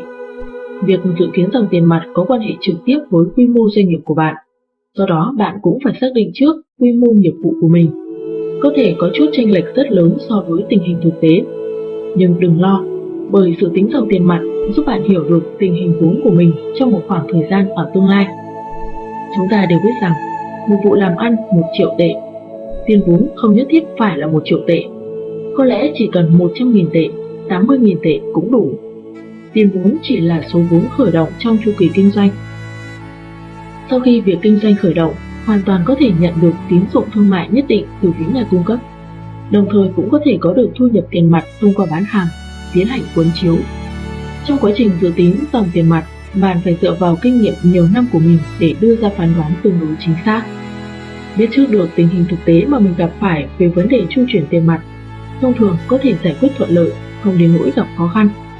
Khi nhà cung cấp biết được tình hình tài chính của bạn không tốt, thường họ sẽ không cung cấp tín dụng thương mại nữa mà sẽ tăng cường việc thúc nợ, khiến việc chu chuyển tiền mặt của bạn thêm khó khăn.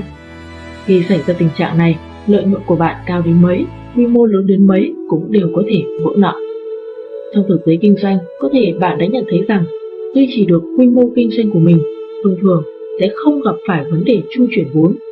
Chu chuyển tiền mặt khó khăn thường xảy ra khi mở rộng quy mô kinh doanh, thực hiện kế hoạch kinh doanh mới, nhiều khoản chi trong chi tiêu cá nhân, quyết sách tiếp thị sai lầm nghiêm trọng Do đó một lần nữa xin nhắc nhở bạn rằng khi xuất hiện bốn trường hợp trên, thường sẽ xuất hiện áp lực trung chuyển tiền mặt, phải dự tính trước và chuẩn bị thật tốt. Nếu không, sẽ là lời cáo chung cho sự nghiệp mà bạn theo đuổi. 2. Xác định lợi nhuận Chu chuyển tiền mặt chỉ cho biết tình hình lưu động tiền mặt của bạn trong quá trình kinh doanh, trực tiếp phản ánh và quyết định bạn vẫn được người ta tôn xưng là ông chủ hay không, hay là bị người ta gọi là ông chủ một cách chế giễu, tức là ông chủ đã phá sản khi bạn vất vả kinh doanh, ngoài việc muốn có được cảm giác thỏa mãn, đạt được thành tựu ra, bạn còn mong muốn đạt được nhiều lợi ích hơn, có nghĩa là có lợi nhuận cho doanh nghiệp mình. Nếu doanh nghiệp nhỏ hoàn toàn thực hiện kết toán lợi nhuận theo chế độ tài chính chính quy, thì ngoài sự phức tạp ra, còn không thể phản ánh một cách chân thực lợi nhuận chính xác của bạn. Nguyên nhân đã được trình bày ở trên. Từ đó ảnh hưởng đến cách nhìn của bạn đối với rất nhiều vấn đề, thậm chí đe dọa sự sinh tồn của doanh nghiệp nhiều chủ doanh nghiệp tính toán lợi nhuận rất đơn giản. Sau một năm kinh doanh, phần tiền mặt trong tay cao hơn vốn khởi động là lợi nhuận của năm đó. Cách tính này đơn giản nhưng quá bảo thủ, bởi mọi hàng tồn kho, đầu tư cố định, các khoản nợ phải thu, phải trả đều không được tính toán tương ứng. Đây là phép tính lợi nhuận ngắn hạn điển hình nhất. Tiền đề tồn tại là mọi thứ ngày mai đều sẽ biến thành con số không. Phương pháp này phù hợp với làm ăn nhỏ, kinh doanh có rủi ro cao nhưng không phù hợp với việc kinh doanh của đại đa số chủ doanh nghiệp. Cách tính lợi nhuận phù hợp với chủ doanh nghiệp cần phải tính toán đơn giản, đảm bảo đánh giá rủi ro và giá trị, phù hợp với tình hình thực tế doanh nghiệp của bạn. Việc hạch toán lợi nhuận được trình bày ở đây chỉ là phục vụ cho chính bạn chứ không phải để người khác thẩm tra. 3. Phòng tránh trộm cắp Hiện nay, các loại trộm cắp dường như là điều bình thường, nhưng mọi chủ doanh nghiệp đều tìm cách ngăn chặn việc trộm cắp của nhân viên mình cho dù nguồn vốn lập nghiệp cũng là do trộm cắp tích lũy mà có. Ngăn chặn trộm cắp không thể bắt đầu từ việc giao giảng đạo đức, giao giảng cho nhân viên của bạn những điều nhân nghĩa, đạo đức. Chúng ta biết rằng một số nhân viên làm việc trong các công ty vừa và lớn coi trọng văn hóa công ty, còn trộm cắp vừa xa trí tưởng tượng của rất nhiều chủ doanh nghiệp. Bạc trắng đặt ngay trước mặt, khó có ai không nhúng chàm, nhất là những nhân viên làm thuê trong doanh nghiệp tư nhân. Dưới đây là một số biện pháp hữu hiệu ngăn chặn tình trạng trộm cắp. 1. trả thù lao hợp lý cho nhân viên. Có nghĩa là dùng lương cao để bồi dưỡng lòng liêm khiết. Thực hiện biện pháp này, ít nhiều bạn sẽ thấy nhói lòng, còn nhân viên thì không cho đó là lương cao. 2. Không cho nhân viên cơ hội trộm cắp. Tiền đề là quy mô kinh doanh của bạn không quá lớn. Bạn phải đích thân tham gia vào việc thực hiện nghiệp vụ. Quan hệ của ông chủ với khách hàng phải tốt. Xây dựng chế độ tài chính phòng chống trộm cắp. Đừng quá tin vào hiệu quả của chế độ tài chính. Thông thường chỉ có thể giảm khả năng trộm cắp, tăng thêm chi phí phòng chống giống như tác dụng của cửa chống trộm vậy. Chế độ tài chính liên quan có thể tham chiếu các quy định chế độ tài chính chính quy. Quan trọng là bạn phải coi trọng và luôn kiểm tra, giám sát. Điểm thứ năm, Công tư rạch ròi Tình trạng tài chính lẫn lộn của rất nhiều công ty là do chủ doanh nghiệp không rạch ròi giữa công và tư. Vốn dĩ việc chu chuyển vốn, mức lợi nhuận ở vào trạng thái lý tưởng, nhưng chi tiêu cao của cá nhân bạn đủ để gây ảnh hưởng nghiêm trọng đến tình hình tài chính cho việc kinh doanh của bạn.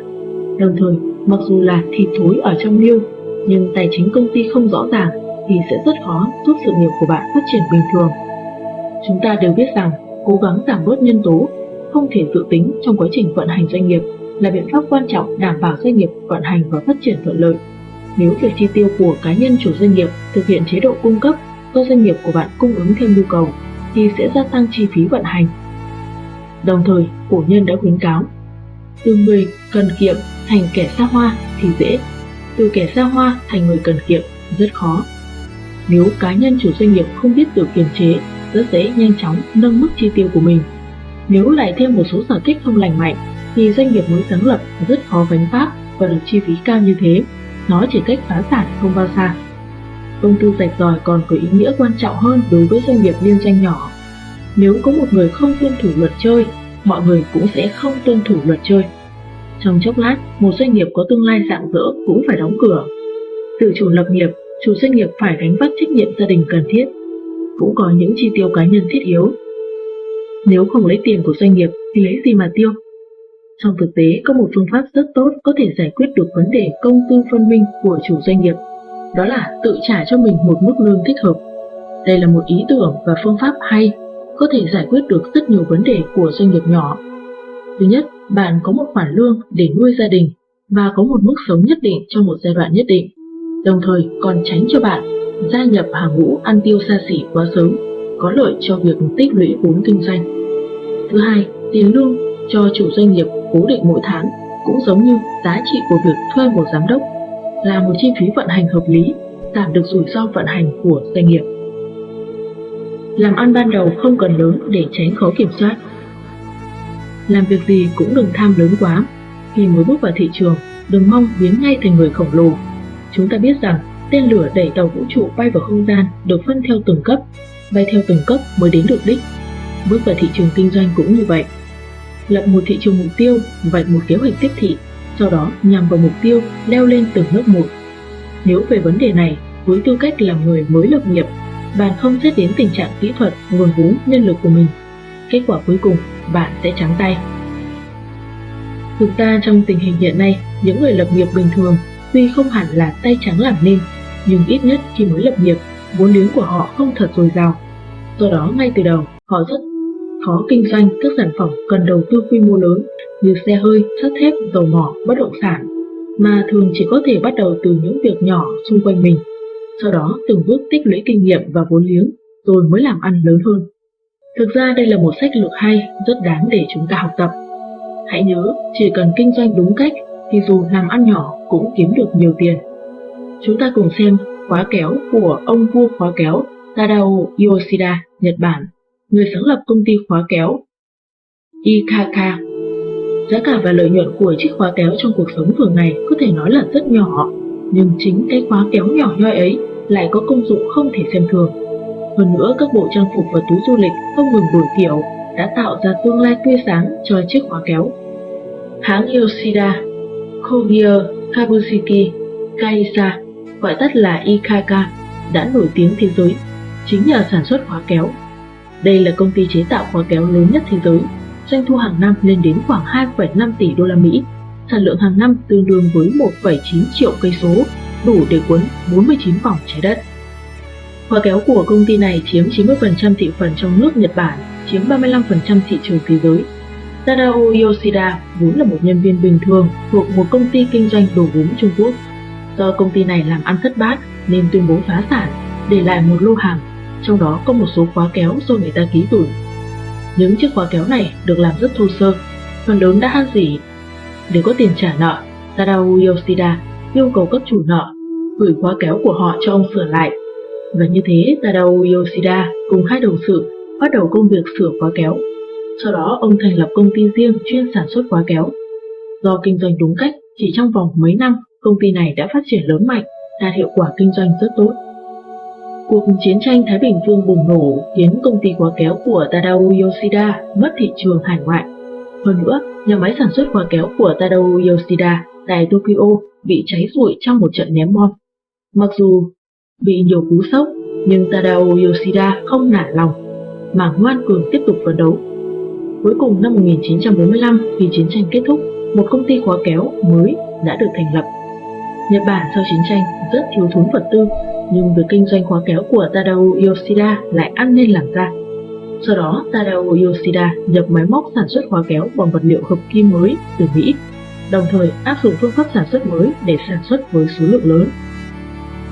Nhờ công sức kinh doanh quản lý của Tadao Yoshida, hoa kéo hiệu Ikaka đã chiếm được ưu thế ổn định trên thị trường Nhật Bản, đồng thời vươn ra thị trường ngoài nước, trở thành nhà sản xuất Nhật Bản đầu tiên đánh vào thị trường hải ngoại.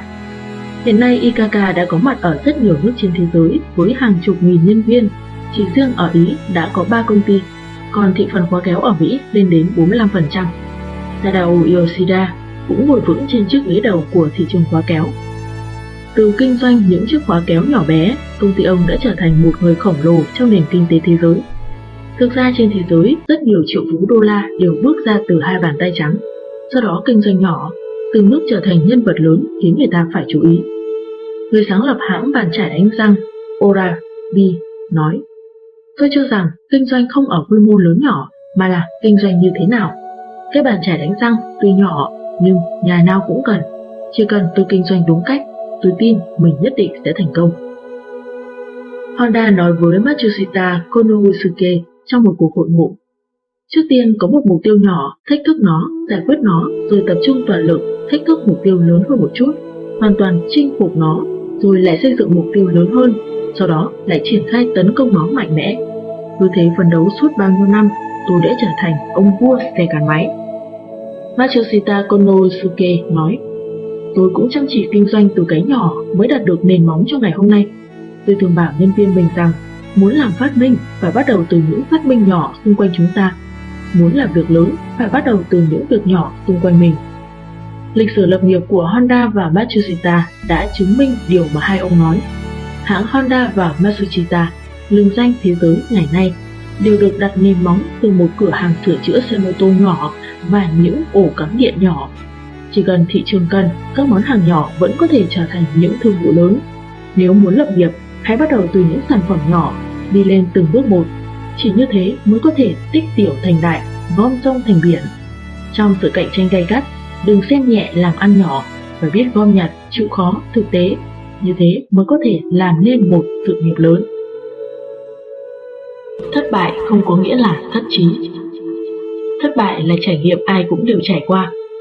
Sự nghiệp của một người có rực rỡ hay không, mức độ thành công đạt được hoàn toàn phụ thuộc vào số cửa ải đã vượt qua, những khó khăn đã chiến thắng. Người thành công là những người đánh bật được thất bại giống như loại bỏ được trong gai. Honda, người sáng lập hãng Honda, buổi đầu lập nghiệp, là một sinh viên nghèo.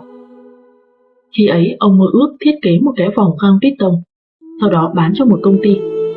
Sau nhiều năm nỗ lực, thậm chí bán hết cả đồ trang sức hồi môn của vợ, cuối cùng ông đã thiết kế được vòng hang piston và rất tự tin cho rằng công ty đó nhất định sẽ trọng dụng, nhưng không ngờ lại bị từ chối. Khi trở về trường, ông còn bị rất nhiều người chê cười. Đây là thất bại đầu tiên trong đời của Honda một số người có thể vì lần thất bại này mà mất niềm tin vào cuộc sống, nhưng Honda không hề gục ngã trước thất bại.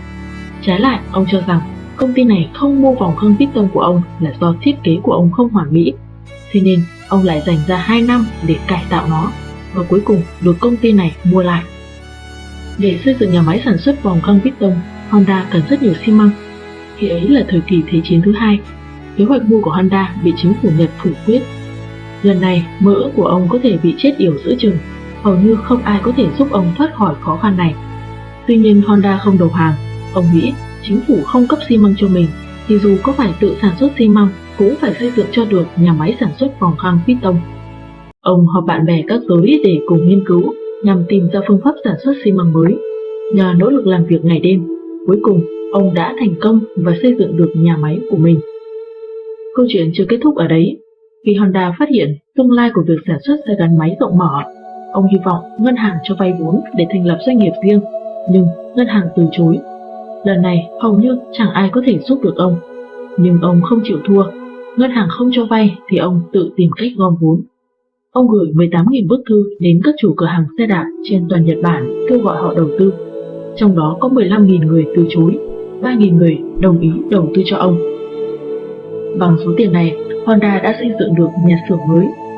Từ thành công của Honda, chúng ta có thể nhận thấy thành công của ông là ở chỗ không bao giờ đầu hàng, chán nản, bỏ cuộc khi bị người ta từ chối. Trái lại, ông rút kinh nghiệm, tìm ra nguyên nhân thất bại, coi đó là động lực để không ngừng rèn luyện, không ngừng hoàn thiện chính mình từ đó thúc đẩy người khác chấp nhận mình, giúp mình thoát khỏi khó khăn và vươn tới thành công. Thực ra xã hội đang trong giai đoạn xã hội hóa cao độ. Cái gọi là thành công có nghĩa là được người khác thừa nhận. Chỉ khi đó người ta mới có thể có được những thứ mà mình mong muốn. Cho nên thành công nhất định phải được người khác thừa nhận. Nhưng đừng quên rằng trong từ điển của cuộc sống không chỉ có những từ tán thưởng phụ họa mà còn có những từ từ chối. Đáng tiếc là trong cuộc sống luôn có một số người chỉ biết nghe người khác tán dương, hùa theo mà không dám nghe những lời người ta phản đối, từ chối. Cứ nghe thấy là tim đập chân run, như thể trời sập, bỗng chốc mất niềm tin, tự khép kín mình, rơi vào khốn cảnh, lặng lẽ chờ người đến giải cứu. Loài người này cứ gặp ải khó là không vượt qua được, nên tự nhiên cũng khó thành công. Họ cũng không cả buồn nghĩ ngợi, thử xem trong thiên hạ đông đúc có mấy người luôn gặp thuận lợi Bị từ chối, bị thất bại là chuyện thường tình của con người. Trên đời không có vị tướng nào luôn thắng và luôn bại. Nguyên nhân bị từ chối, bị thất bại là mình còn có khiếm khuyết. Ai không mong muốn có được thứ hoàn hảo. Đương nhiên trên đời không thể có thứ không có khiếm khuyết. Chúng ta cần hết sức hoàn thiện chính mình để người khác thừa nhận. Như thế, dù gặp khó khăn cũng khắc phục được, gặp ải khó cũng vượt qua được, chứ không đến nỗi ngã lòng, chán nản mà bỏ cuộc. Bởi vậy, muốn làm người khác chấp nhận, tán thưởng, muốn được thành công, bạn không được sợ khó khăn và chắc trở, không được sợ người khác từ chối. Trái lại, phải coi từ chối là động lực để mình không ngừng rèn luyện, phấn đấu, hoàn thiện nhằm vươn tới thành công. Thế nhưng trong cuộc sống không phải ai cũng hiểu được điều này. Sau đó khi gặp khó khăn, họ sẽ có những thái độ hoàn toàn khác nhau. Một công ty tiếp thị nổi tiếng thế giới khi vừa vào Trung Quốc để chiếm lĩnh thị trường, họ đã tuyển dụng một dàn nhân viên tiếp thị bản địa để huấn luyện nhân viên, giám đốc tiếp thị truyền đạt kỹ năng tiếp thị cho họ và tiến hành rèn luyện tâm lý. Sau đó giám đốc tiếp thị đưa dàn nhân viên này ra đường tiếp thị sản phẩm. Ban đầu, những nhân viên này rất tự tin, nhưng sau một ngày, rất ít người bán được sản phẩm. Giám đốc tiếp thị cho rằng đây là công việc hàng ngày của họ, thế nên một người đã tự động rút lui, những người còn lại được chia làm hai loại. Một loại nhiệt huyết có thừa nhưng doanh thu không khả quan. Loại thứ hai thì không ngừng kiểm điểm điều chỉnh sách lược tiếp thị, doanh thu tăng lên theo đường thẳng. Những nhân viên tiếp thị này dù đã ra đi hay còn ở lại cũng đều trải qua thất bại và chắc trở ở những mức độ khác nhau. Công việc họ lựa chọn là phát triển một sản phẩm mới lạ tại một thị trường mới, phải làm cho khách hàng thừa nhận một sản phẩm mới và chịu móc hầu bao ra mua. Bản thân việc này rất khó. Huống hồ, hàm lượng kỹ thuật trong sản phẩm mà họ tiếp thị cao hơn sản phẩm truyền thống cùng loại rất nhiều, nên giá cả sản phẩm cao hơn tăng thêm độ khó cho công việc của họ.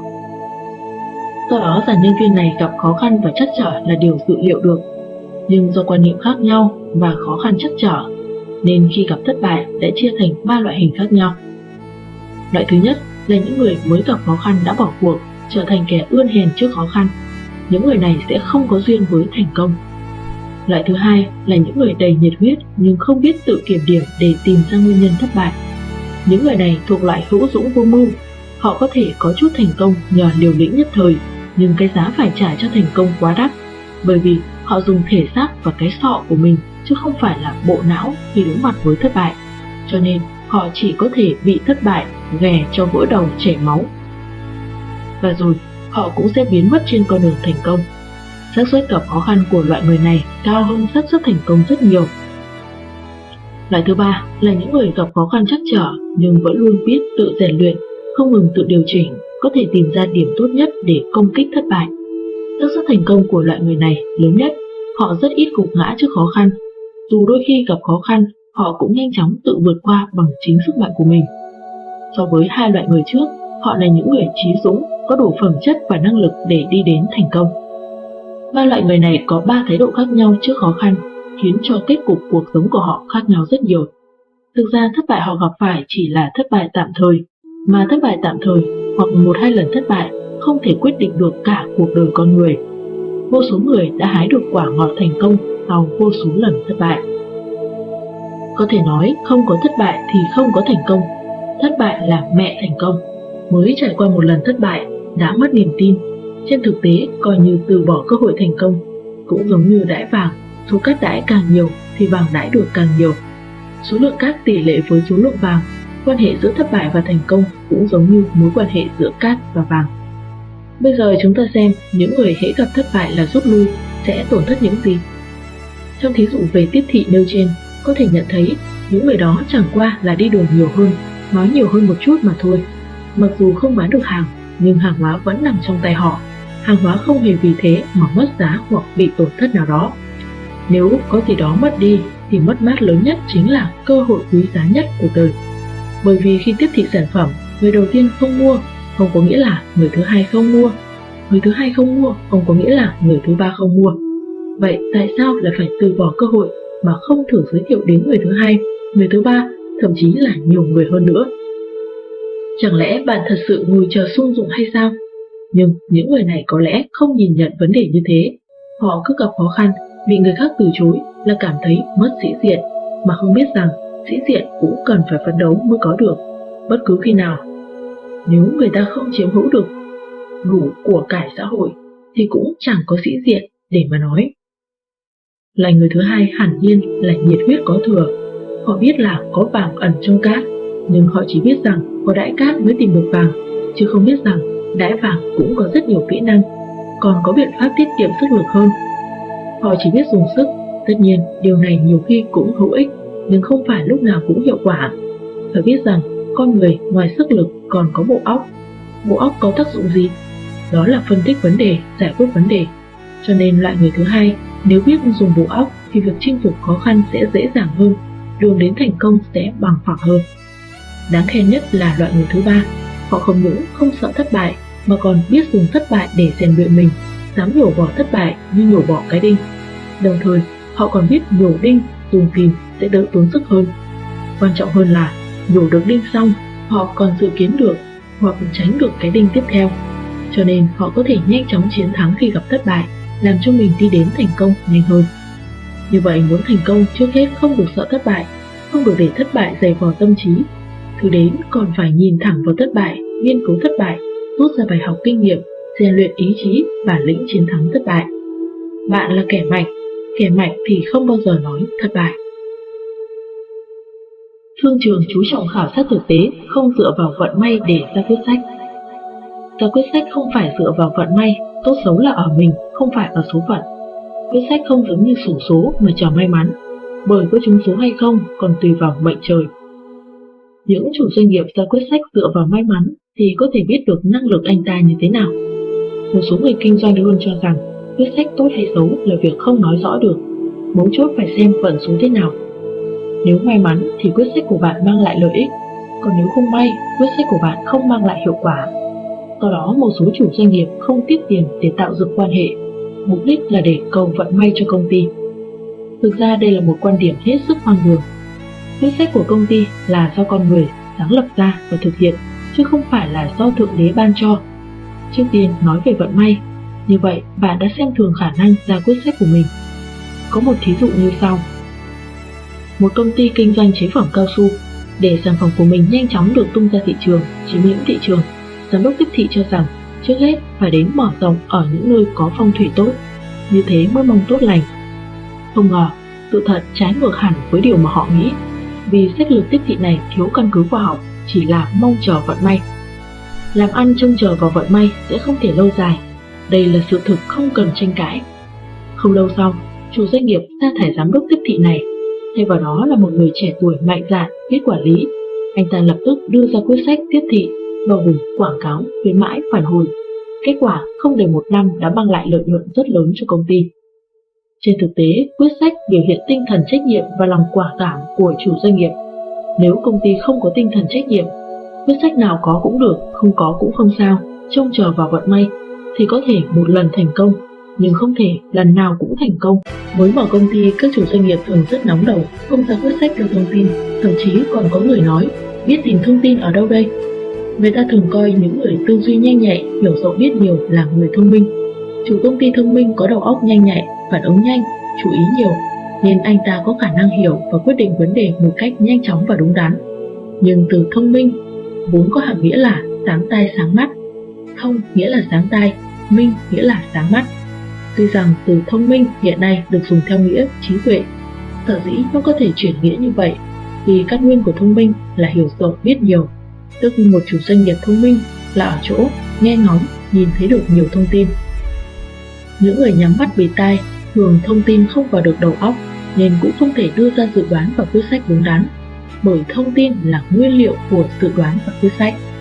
Dù là đề xuất, phân tích, dự đoán vấn đề hay lập đánh giá, lựa chọn phương án cũng đều lấy thông tin làm căn cứ. Bất kỳ không nào trong dự đoán và quyết sách cũng không tách khỏi thông tin. Trong thời đại xã hội phát triển phức tạp và nhiều biến đổi như ngày nay, khối lượng thông tin đã gia tăng đến mức bùng nổ. Thông tin ngày càng có ý nghĩa quan trọng đối với việc dự đoán và quyết sách. Vấn đề mà các chủ doanh nghiệp ngày nay phải đối mặt rất phức tạp, liên quan đến rất nhiều nhân tố, cần rất nhiều thông tin mới có thể phân tích và phán đoán chính xác. Ý nghĩa của thông tin là vô cùng nổi bật. Có rất nhiều bài học về việc ra quyết sách sai lầm vì thiếu thông tin. Một công ty sản xuất bình giữ ấm ở Thượng Hải đã mất 10 năm, hao tốn rất nhiều nhân lực, vật lực, thực nghiệm thành công công nghệ, màng mạ, dùng Mazium tức magie thay cho bạc. Sau đó mới biết quyền sở hữu trí tuệ của phát minh này đã được một công ty Mỹ đăng ký từ năm 1929. Thông tin không đủ, nhất là thông tin mang tính then chốt, khiến công ty thiệt hại nặng nề các công ty nước ngoài rất coi trọng trong việc thu thập và xử lý thông tin. Họ đã tiêu tốn rất nhiều tiền cho việc này. Hãng Mitsubishi nổi tiếng của Nhật Bản đã không tiếc công sức tiền của để tạo dựng mạng thông tin khắp nơi trên thế giới. Thông tin mỗi ngày hãng này nhận được một người phải mất 6 tháng mới đọc hết. Có thể thấy khối lượng thông tin này lớn đến mức nào. Giới doanh nhân Nhật Bản rất coi trọng binh pháp tôn tử của Trung Quốc. Câu danh ngôn biết người biết ta trăm trận trăm thắng được ứng dụng rất rộng rãi thế nào là biết mình, thế nào là biết người. Dựa vào đâu để tìm hiểu đặc điểm và điều kiện của đối thủ cạnh tranh? Dựa vào thông tin, tức là tình hình của phía ta và thông tin của phía đối phương. Câu danh ngôn của tôn tử đã nói lên tầm quan trọng của thông tin. Thông tin vô cùng quan trọng trong dự đoán và quyết sách, nhưng dự đoán và quyết sách cũng có yêu cầu của nó đối với thông tin cần thiết. Không phải thông tin nào hoặc bao nhiêu thông tin cũng đáp ứng được nhu cầu. Quy nạp lại, yêu cầu đối với thông tin là kịp thời, chuẩn xác, phù hợp, hoàn chỉnh và kinh tế. Sự kịp thời của thông tin thì không cần phải bàn, tính chuẩn xác của thông tin càng đáng được coi trọng, nhất là trong thời đại thông tin bùng nổ, đầy dẫy những thông tin quấy nhiễu và giả tạo, lừa đảo như ngày nay.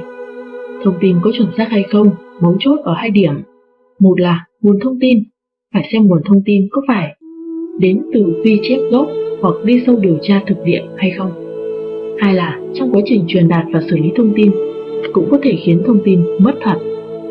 Đây là thời đại bùng nổ thông tin, do đó làm sao tìm được thông tin cần thiết trong vô vàn thông tin trồng chéo là vấn đề mà mỗi công ty, mỗi người quản lý phải giải quyết. Những công ty lớn có thực lực hùng hậu có thể lập mạng lưới tình báo và trung tâm xử lý thông tin. Những công ty bình thường cũng có thể tìm sự trợ giúp từ các công ty tư vấn. Vậy, những công ty nhỏ không đủ tài lực, nhân lực thì phải làm thế nào? Thực ra không cần phải lo lắng, ngày nay cái thiếu không phải là thông tin mà là thiếu người tài có con mắt tinh tường. Chỉ cần chịu khó nghe, xem, đọc, hỏi thì các phương tiện truyền thông luôn là nguồn cung cấp thông tin phong phú cho bạn. Đừng coi phóng viên là paparazzi. Phải biết quan hệ tốt với giới truyền thông, phát huy tác dụng của nó, tạo danh thế cho mình. như thế có thể tạo nên thương hiệu cho công ty. Các công ty bình thường rất ít khi quan hệ với giới truyền thông, nhưng nếu bạn làm ăn lớn hoặc có công hiến nổi bật, nên mời phóng viên đến phỏng vấn. Bất kỳ doanh nghiệp nào nếu xem nhẹ tầm ảnh hưởng của phát thanh truyền hình, báo chí sẽ có rủi ro rất lớn trong phát triển. Giới truyền thông có thể giúp bạn nổi trội trong cạnh tranh, họ cũng có thể biến một nhà giàu mới nổi thành một đối thủ cạnh tranh đáng gờm trong ngành của bạn. Vậy làm thế nào để có quan hệ tốt với giới truyền thông? Một, phải hiểu rằng có thể trong đĩa của họ đã chứa rất nhiều thức ăn.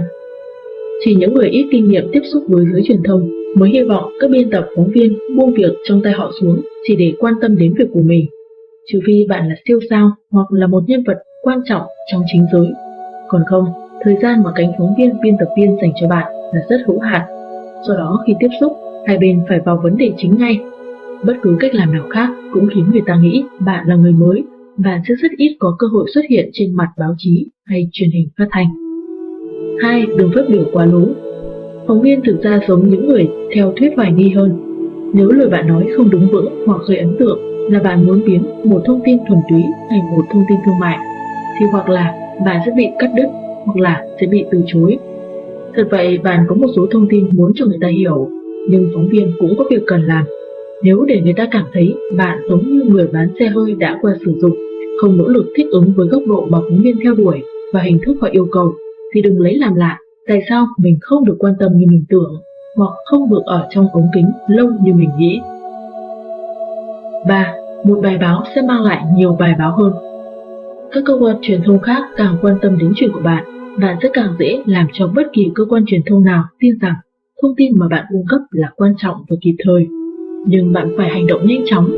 Trong tài liệu, thông tin bạn gửi phải nhấn mạnh là các đài truyền hình và ấn phẩm quan trọng đều đã từng đăng tải thông tin của bạn. 4. Có thái độ hợp tác Tạo dựng mối quan hệ tốt với giới truyền thông cần phải có thời gian và tinh lực, nhưng một khi xây dựng được thì lợi ích sẽ vô cùng. Nếu phóng viên đến tìm bạn để lấy tin, hãy cung cấp cho họ, nỗ lực giúp đỡ họ. Sẽ có ngày bạn cần họ giúp đỡ. 5. Làm thế nào để đối phó với phỏng đoán của giới truyền thông? Có một câu chuyện như sau. Trong công viên quốc gia có hàng nghìn con chim bị trúng độc chết. Cánh báo chí cho đăng tít lớn kèm một bài phê bình về việc này khiến công chúng xôn xao. Bộ phận phun thuốc sát trùng vội có văn bản phúc đáp dưới truyền thông thừa nhận sai lầm, phun nhầm thuốc sát trùng. Họ giải thích tình hình xảy ra như thế nào, dự định dùng biện pháp gì, đảm bảo sẽ không giống phải vết xe đổ. Giải thích kịp thời của họ đã làm dư luận lắng dịu, không đến nỗi làm cho tiếng xấu đồn xa. Kịp thời giải thích sự việc có thể giảm được phê bình, tránh tin đồn thất thiệt. Làm sai thì phải thừa nhận. Đừng sợ nói, chúng tôi đã sai lầm. Sự thành thực của bạn sẽ làm lắng dịu tình hình. Kịp thời công bố hành động sắp tới của bạn, đến khi sửa chữa được sai lầm, sẽ nói rõ tiếp. Dưới đây là những chuẩn mực tiếp xúc với giới truyền thông khi xử lý nguy cơ. một Kịp thời công bố cho nhân viên biết nguy cơ của công ty. Đừng chờ đến khi báo giới vào cuộc mới giải thích. 2. Đừng phỏng đoán. Nếu bạn chưa biết câu trả lời của vấn đề, hãy nói thế này. Tôi chưa biết việc này, nhưng tôi sẽ xem xét. Sáng mai tôi sẽ điện thoại cho anh. 3. Về những vấn đề quan trọng, đừng để bộ phận quan hệ công chúng đối phó với giới truyền thông. Người phát ngôn phải do người lãnh đạo cao nhất của công ty đảm nhiệm. Như thế sẽ tăng thêm độ tin cậy của thông tin và nâng cao danh dự của công ty. Công chúng thường hoài nghi về lời nói của nhân viên bộ phận quan hệ công chúng.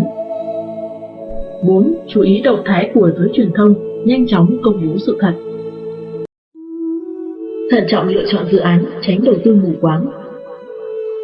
Công ty muốn đầu tư sẽ phải đối mặt với vấn đề lựa chọn dự án đầu tư nào. Chọn dự án tốt, việc đầu tư có thể thành công, mang lại lợi ích cho công ty. Chọn sai dự án, đầu tư sẽ có sai lầm và thất bại.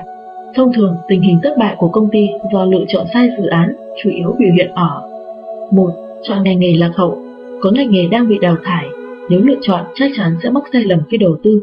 Ví dụ, ngành sản xuất diêm 2. Chọn ngành nghề mình không hiểu. Rất nhiều ngành nghề có tương lai phát triển, nhưng nếu nhà đầu tư là người ngoại đạo, cũng rất khó đạt được thành công.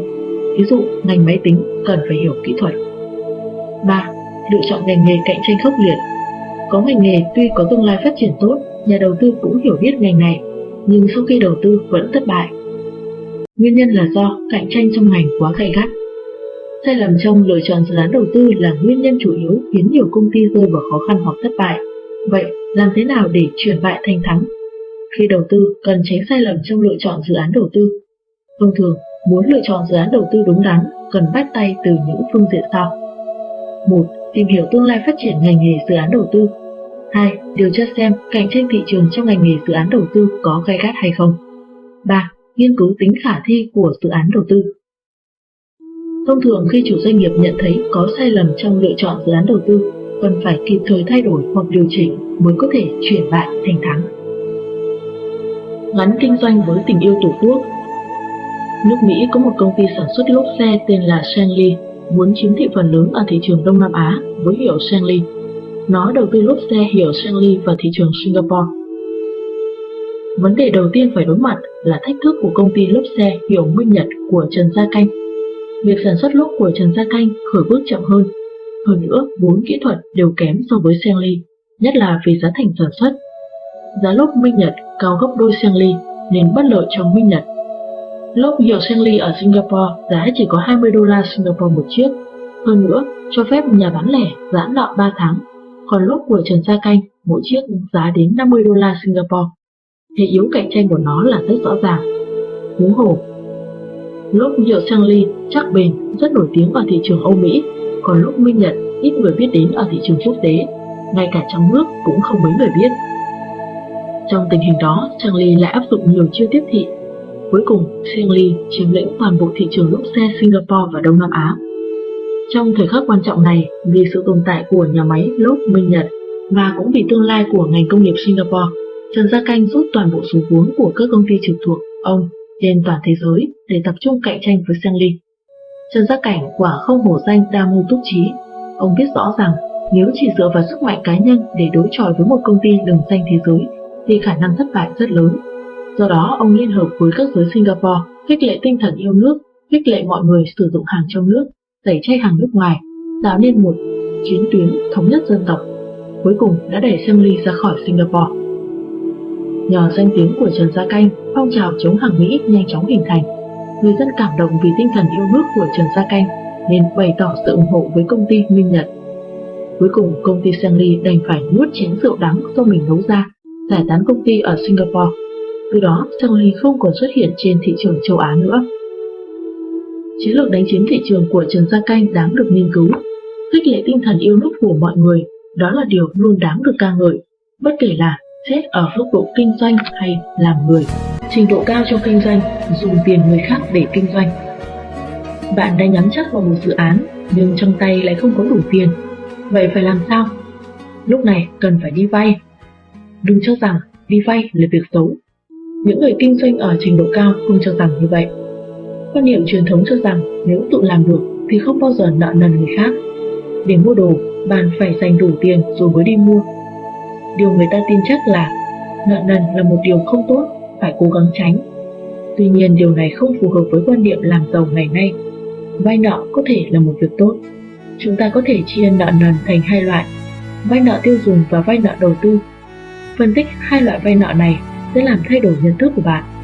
Nếu bạn muốn đi nghỉ mát hay mua một chiếc đồng hồ đắt tiền mà tiền mặt trong tay không đủ, bạn phải đi vay tiền người khác.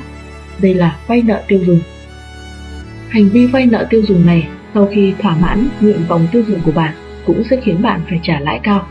Đến hạn, bạn phải trả cả gốc lẫn lãi. Tuy nhiên nếu là vay nợ đầu tư thì lại là chuyện khác. Lúc này, vay tiền không phải là để thỏa mãn nhu cầu chi tiêu trước mắt, mà là để cuối cùng tạo ra của cải. Thí dụ, sau khi nghiêm túc đánh giá và tư vấn tài chính, bạn nhận định chắc chắn rằng bằng năng lực nghiệp vụ của mình, nếu mua một chiếc máy tính và máy in có thể sẽ nâng cao sản lượng in ấn.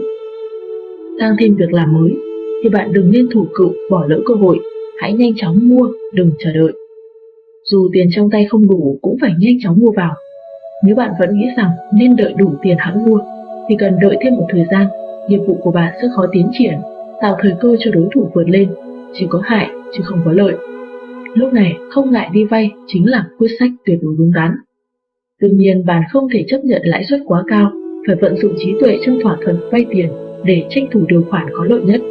Có thể bạn cho rằng không để công ty nợ nần là biểu hiện trách nhiệm với công ty, cho rằng chờ đến khi có tiền mới mở rộng nghiệp vụ có thể giúp công ty tránh được rủi ro. Đây là suy nghĩ không phù hợp với thời cuộc, rất dễ khiến bạn bỏ lỡ cơ hội phát triển mới.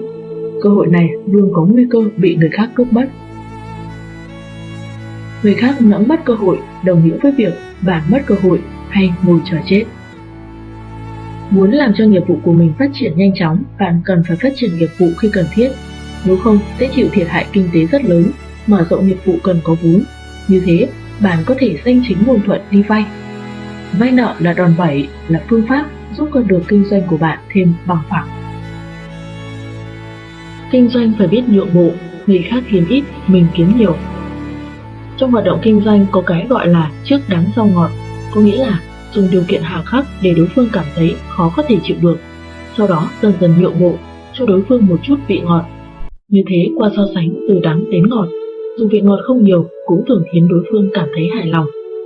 Máy bay trễ giờ, ban đầu dự báo trễ một giờ, đợi một lát lại dự báo chỉ trễ nửa giờ, cuối cùng chỉ trễ 20 phút. Máy bay đến hành khách đều rất mừng, không những không phản nàn mà còn khen ngợi hãng bay này biết lo lắng cho hành khách nên cố gắng đến sớm. Tại sao lại như vậy? Vì người ta thường có trạng thái tâm lý dễ chịu về những vấn đề vốn cho rằng rất khó, sau lại chuyển thành dễ thực hiện. Trái lại, ban đầu cho là dễ, nhưng sau đó lại bất ngờ khó, người ta sẽ chán nản, khó chịu. Sách lược trước đắng sau ngọt chính là lợi dụng đặc điểm tâm lý này của con người. Sách lược này rất hữu hiệu trong cạnh tranh, được vận dụng thường xuyên trong đàm phán, nhưng dựa trên giá trị của cùng một sự vật trong vận dụng cụ thể mỗi người mỗi khác. Có rất nhiều phương thức cụ thể áp dụng sách lược trước đáng sau ngọt trong đàm phán. Ví dụ phản đãi tốt gây khó quên cho đối tác đàm phán, ban ân huệ nhỏ đúng mức, tặng những món quà phù hợp, đưa đi tham quan du lịch đều có thể áp dụng tùy theo hứng thú, sở thích của đối tác. Công ty A muốn mua vật liệu của công ty B. Bên mua muốn bên bán giảm bớt giá bán, nhưng lại đoán nếu mình không nhượng bộ tương ứng về số lượng thì đối phương sẽ khó chấp nhận yêu cầu này. Thế nên bên mua áp dụng sách lược trước đắng sau ngọt. Trong đàm phán, ngoài giá cả, bên A còn đồng thời đề ra một số điều khoản gắt gao về các phương diện khác như điều kiện vận chuyển, điều kiện thanh toán, thời hạn giao hàng. Khi thỏa thuận những điều khoản này, bên mua cố ý cho bên bán nhận thức được rằng họ đã nhượng bộ ở mấy điều kiện giao dịch. Như thế khi bên bán thấy hài lòng, bên mua đề xuất việc giảm giá. Kết quả là không tốn bao nhiêu công sức cú mua bán đã đạt được thỏa thuận. Ở đây, bên bán sở dĩ chấp nhận được yêu cầu giảm giá của bên mua là bởi bên bán đã nhận được không ít lợi ích từ bên mua trước khi nhượng bộ về giá cả. Thực ra những nhượng bộ này đã được bên mua dự tính dành cho bên bán. Đương nhiên, vận dụng sách lược này phải đúng mực. Nếu không, đáng quá, đối tác sẽ cảm thấy bạn thiếu chân thành, cắt đứt hoặc rút khỏi hoạt động giao dịch, từ đó khiến cho việc hợp tác thất bại. Đây là điều cần đặc biệt chú ý khi vận dụng sách lược này. Kinh doanh đôi khi là trước lỗ sau lãi. Có thương nhân đối với một số việc thì một là một, hai là hai, không để mình chịu thiệt dù chỉ một chút. Thực ra chịu thiệt một chút chẳng có gì sai. Hẳn chúng ta ai cũng biết câu chuyện Tái ông thất mã một ông già ở biên cương vì mất một con ngựa Hàng xóm đến chia buồn Ông lại bảo Mất ngựa biết đâu là điều may Quả nhiên mấy hôm sau, con ngựa của ông trở về còn dẫn theo một con ngựa khác. Hàng xóm đến chúc mừng, nhưng ông bảo, đuôi ngựa biết đâu lại là điểm gỏ. Mọi người nghe nói liền cười, cho là ông lão vui quá hóa rồ. Thế rồi mấy hôm sau, con trai ông già cưỡi con ngựa mới, nó bất kham lồng lên, hất anh ta ngã xuống đất quẻ chân. Hàng xóm đến chia buồn, ông già nói, què chân biết đâu lại là điều may.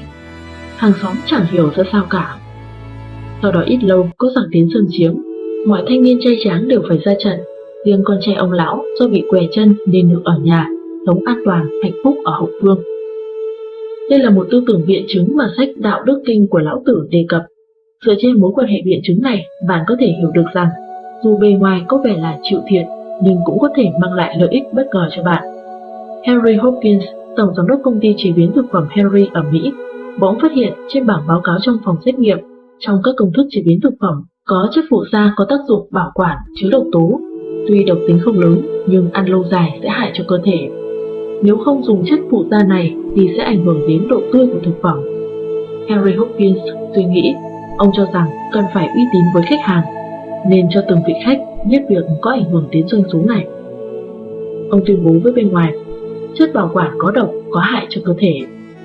Lập tức, Hoskin phải đối mặt với áp lực rất lớn, không chỉ doanh số giảm mà các chủ doanh nghiệp chế biến thực phẩm khác còn liên kết lại dùng mọi thủ đoạn phản đòn ông. Lên án ông có ý đồ đánh đổ người khác để nâng cao mình. Họ cùng tẩy chay sản phẩm của hãng Henry. Hãng Henry lập tức đứng bên bờ vực phá sản.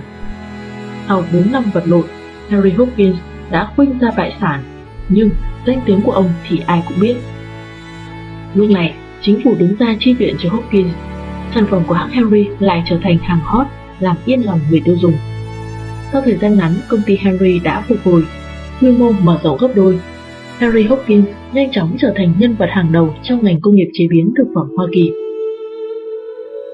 Trong cuộc sống luôn có một số người thông minh biết đúc rút trí tuệ từ trong thua thiệt. Chịu thiệt là phúc cũng là một suy nghĩ triết học, tiền đề của nó. Thứ nhất, biết đủ. Thứ hai, an phận. Biết đủ là cảm thấy hài lòng với mọi thứ, có lòng biết ơn đối với mọi thứ nhận được. An phận thì làm cho người ta không bao giờ khao khát cái không thể có được hoặc không tồn tại. Không có ảo tưởng thì không có ý đồ xấu. Cho nên, bề ngoài xem ra chịu thiệt là phúc, là biết đủ, an phận, khiến người ta cho là không có trí tiến thủ. Nhưng những tưởng, tư tưởng này giúp chúng ta trở thành người có nhận thức rõ ràng về mình.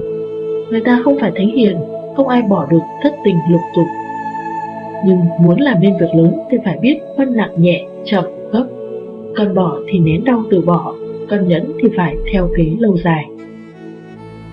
Thất bại không dễ dàng bỏ cuộc, kiên trì chính là thắng lợi.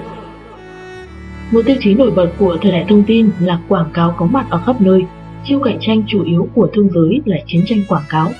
Xây dựng quảng cáo thành công là đánh vào người tiêu dùng, phải có đối tượng rõ ràng. Thuốc lá Marlboro bán chạy khắp thế giới. Công ty của nó là hãng Philip của Mỹ nổi tiếng toàn cầu.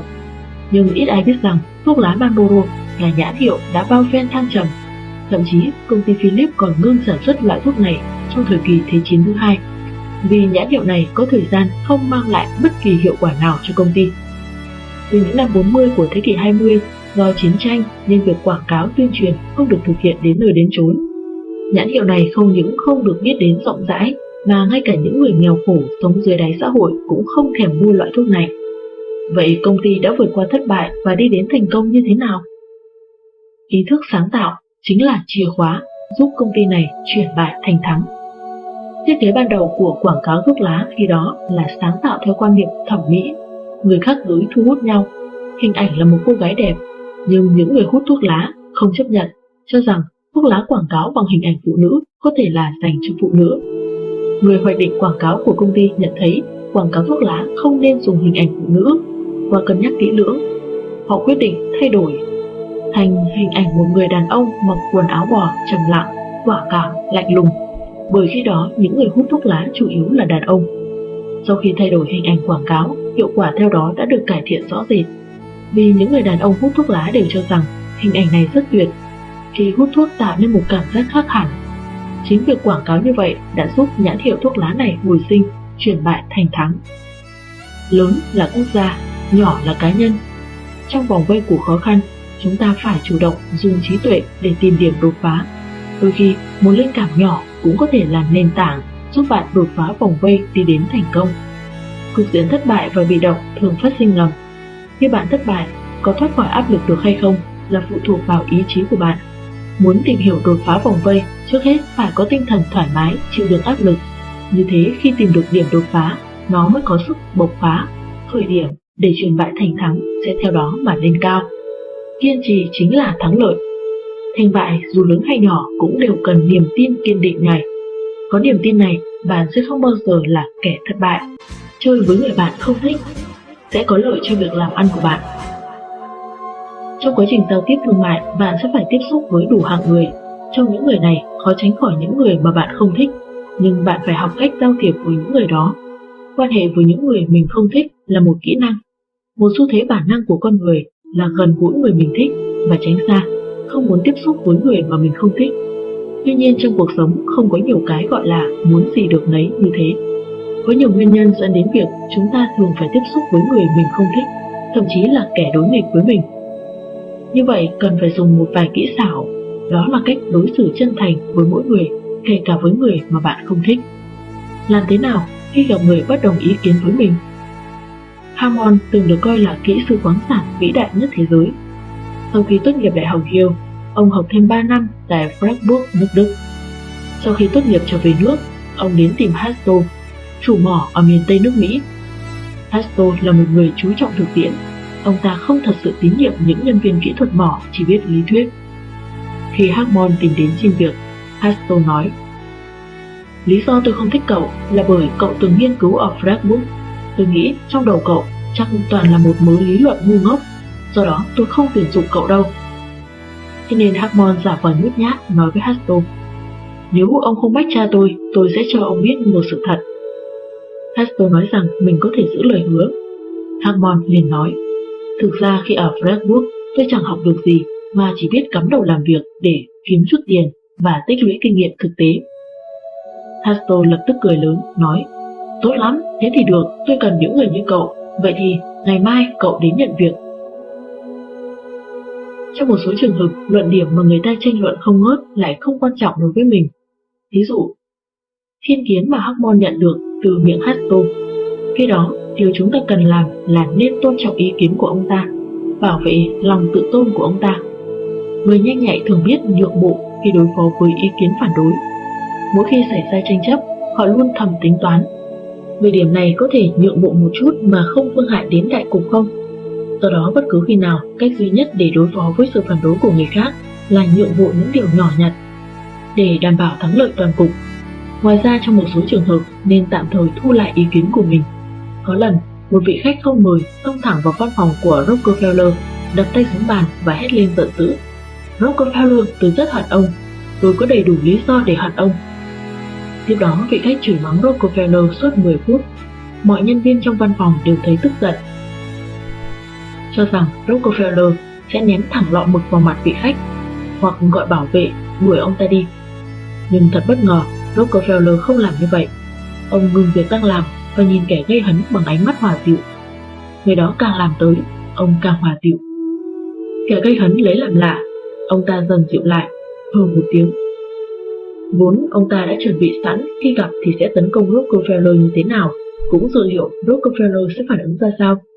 Nhưng Rockefeller không mở miệng, nên ông ta chẳng biết làm thế nào cho phải. Một lát sau, ông ta lại đập bàn Rockefeller. Nhưng vẫn không có phản ứng, đành chán nản bỏ đi. Còn Rockefeller thì sao? Ông coi như chẳng có chuyện gì xảy ra, cầm lại bút tiếp tục làm việc. Nguyên nhân giúp thương nhân thành công chính là khi đối thủ nóng nảy, họ vẫn rất tỉnh táo, bình chân như bạn. Đương nhiên, nếu bạn không may gặp phải kẻ vô cùng đáng ghét, trên cơ sở vấn đề nguyên tắc, chúng tôi khuyên bạn nên học cách hành xử mà Tổng thống Lincoln trình bày dưới đây. Có lần một người xin việc bất chợt sộc thẳng vào văn phòng Lincoln. Người này đã đến đây liên tục suốt mấy tuần. Lúc đến, anh ta luôn hỏi một vấn đề, yêu cầu Tổng thống cho anh ta một chức vị. Tổng thống Lincoln nói Anh bạn thân mến, không ích gì đâu, tôi nói rồi, tôi không thể cho anh chức vị ấy, tôi nghĩ là anh nên đi về đi. Người đó nghe xong xấu hổ, lớn tiếng nói Vậy thưa ngài, tôi biết, ngài không chịu giúp tôi. Chúng ta biết Tổng thống Lincoln nổi tiếng về tu dưỡng tốt và khả năng nhường nhịn, nhưng lúc đó ông thật sự không thể nhịn được nữa. Ông nhìn người đó rất lâu, rồi bình thản đứng dậy khỏi ghế, bước đến bên anh ta, túm của áo anh ta lôi ra ngoài rồi đóng sầm cửa lại. Người đó lại đẩy cửa vào, lớn tiếng hét, trả giấy chứng nhận lại cho tôi. Lincoln cầm hồ sơ của anh ta, bước ra cửa, ném mạnh một cái, rồi lại đóng sầm cửa lại. Xử lý việc này, Lincoln khi đó không nói một lời. Là người đứng đầu một nước với bản tính hòa nhã, khi cần ông đã nổi giận, vì người đó quả thực là một tên vô lại, không đáng để Lincoln dùng cách khác. Gặp những kẻ đáng ghét không biết điều, chúng ta không cần phải nhẫn nhịn quá mức khi cần cũng có thể áp dụng phương cách cứng rắn. Luôn mỉm cười khi giao tiếp, hòa khí sinh tài. Dù trên truyền hình hay trong cuộc sống, chúng ta cũng đều thấy các doanh nhân luôn mỉm cười. Điều họ nghĩ nhiều nhất có lẽ là hòa khí sinh tài. Trời sinh đủ cười, đó là điều may mắn. Là cha mẹ cho, không có gì là lạ. Nhưng những người như vậy giành lợi thế trong giao tiếp thì lại rất đáng chú ý. Chịu thiệt một lần, học được tính nhẫn nại học cách mỉm cười với mọi người, đó là một mưu lược. Đầu thời Hán sau khi Lưu Bang qua đời, vua Hung Nô thừa cơ muốn thôn tính cương thổ triều Hán, còn viết một bức thư mộc mạc gửi cho Lã Hậu. Thư viết, chồng nàng đã qua đời, vừa hay vợ ta cũng mới mất. tôi thấy nàng dù đã có tuổi nhưng sắc vẫn không phai. Thôi thì hãy mang cả Giang Sơn đến với ta đi. Lã Hậu đọc thư xong, giận tí mặt chỉ muốn giết ngay vua Hung Nô. Nhưng Lã Hậu là một phụ nữ ghê gớm, bà áp dụng sách lược ngoại giao bằng nụ cười. Đáp lại thư theo kiểu tát nước theo mưa. Thiếp già rồi, chị e không hầu hạ nổi đại khả hãn. Thế nhưng, người đẹp trong cung thiếu không thiếu. Thế rồi bà tặng một cung nữ tên là Hòa Phiên, tránh được một kiếp nạn diệt vong cho triều Hán. Nếu khi đó lã hậu bực tức động binh, thì kết quả có thể đoán được. Bởi lẽ, 8 năm trước, Lưu Bang từng đích thân cất đại quân chinh phạt hung nô, nhưng cứ đánh là bại, Lưu Bang bị vây khốn ở định cương phương Tây, suýt chút nữa bị bắt sống. Lưu Bang còn như vậy, muốn hồ là lã hậu. Nhưng rắn thì không được mềm. Phương pháp chiến tranh của Lưu Bang thất bại, trách lược ngoại giao bằng nụ cười của lã hậu lại được bình an. Ví dụ trên đây cho thấy trách lược ngoại giao bằng nụ cười thực ra là mưu lược giao tế cần áp dụng khi ở vào thế yếu bất lợi. Còn trong trường hợp bình thường, ngoại giao bằng nụ cười sẽ tạo ra một môi trường và bầu không khí sinh tồn, phát triển rất tốt. Nhưng mọi người vẫn nói, hòa khí sinh tài một nụ cười bằng 10 thang thuốc bổ. Nụ cười chẳng mất mát gì, nó chỉ sinh ra trong chốc lát, nhưng lưu lại ký ức vĩnh cửu. Nó tạo ra sự hài hòa và vui vẻ trong quan hệ giao tế, xây dựng thiện cảm giữa người với người. Nó là phòng nghỉ ngơi của người mệt mỏi, là chất kích thích cho người buồn bã, là ánh sáng của người bi thương. Cho nên, nếu muốn được người ta chào đón, hãy cho đi nụ cười chân thành. Người không biết mỉm cười sẽ luôn cảm thấy khó khăn trong cuộc sống nếu bạn là người ít cười thì bạn phải luyện tập thêm tiếng cười vào trong giọng nói, mỉm cười khi nói chuyện, mỉm cười khi ở một mình. Bạn phải luyện tập phải mỉm cười cho đến khi nụ cười ngập tràn trên khuôn mặt bạn. Bạn phải làm được mấy điều dưới đây. một Khi không muốn cười cũng phải cười. Có thể bạn cho là quá khó, tôi cũng không vui mà còn muốn tôi mỉm cười ư. Đúng vậy, xin cho bạn hay, dù tâm sự của bạn chịu nặng, u buồn đến đâu cũng đừng để người khác biết giữ lại nỗi buồn cho mình để người ta tin rằng bây giờ bạn rất vui vẻ. Điều này luôn tốt khi giao tế. Khi bạn không thích cười chính là lúc bạn nên cười nhiều nhất. 2. Khi bạn vui, người ta sẽ cho rằng bạn có cảm giác rất tốt, rất vui vẻ nên vui lây với bạn. 3. Càng nhanh chóng chia sẻ niềm vui với người khác, bạn càng nhận ra rằng trên mặt họ luôn mang theo nụ cười. 4. Cười bằng cả khuôn mặt. Bạn phải hiểu rằng một nụ cười đẹp không đơn thuần chỉ có cái miệng, cái nhăn của mũi và cái co lại của đôi má. Một nụ cười thành công là cả khuôn mặt cùng cười. 5. Vận dụng óc hài hước của bạn. Cười đùa, kể chuyện hài hước khi ở với người khác sẽ giúp bạn rèn luyện nụ cười. Nhưng đừng kể những câu chuyện cười dung tục mà nên kể những câu chuyện hài thực sự hay, thú vị. 6. Cười lớn tiếng. Nếu nụ cười mỉm có sức hấp dẫn mê hồn, thì cười lớn sảng khoái càng hấp dẫn hơn. Có thể bạn từng có kinh nghiệm thế này. Khi xem phim trong dạp, một khán giả phá lên cười vì một tình tiết hài hước trong phim, và rồi cả dạp cũng râm rang tiếng cười. Trên đây là những cách luyện tập nụ cười.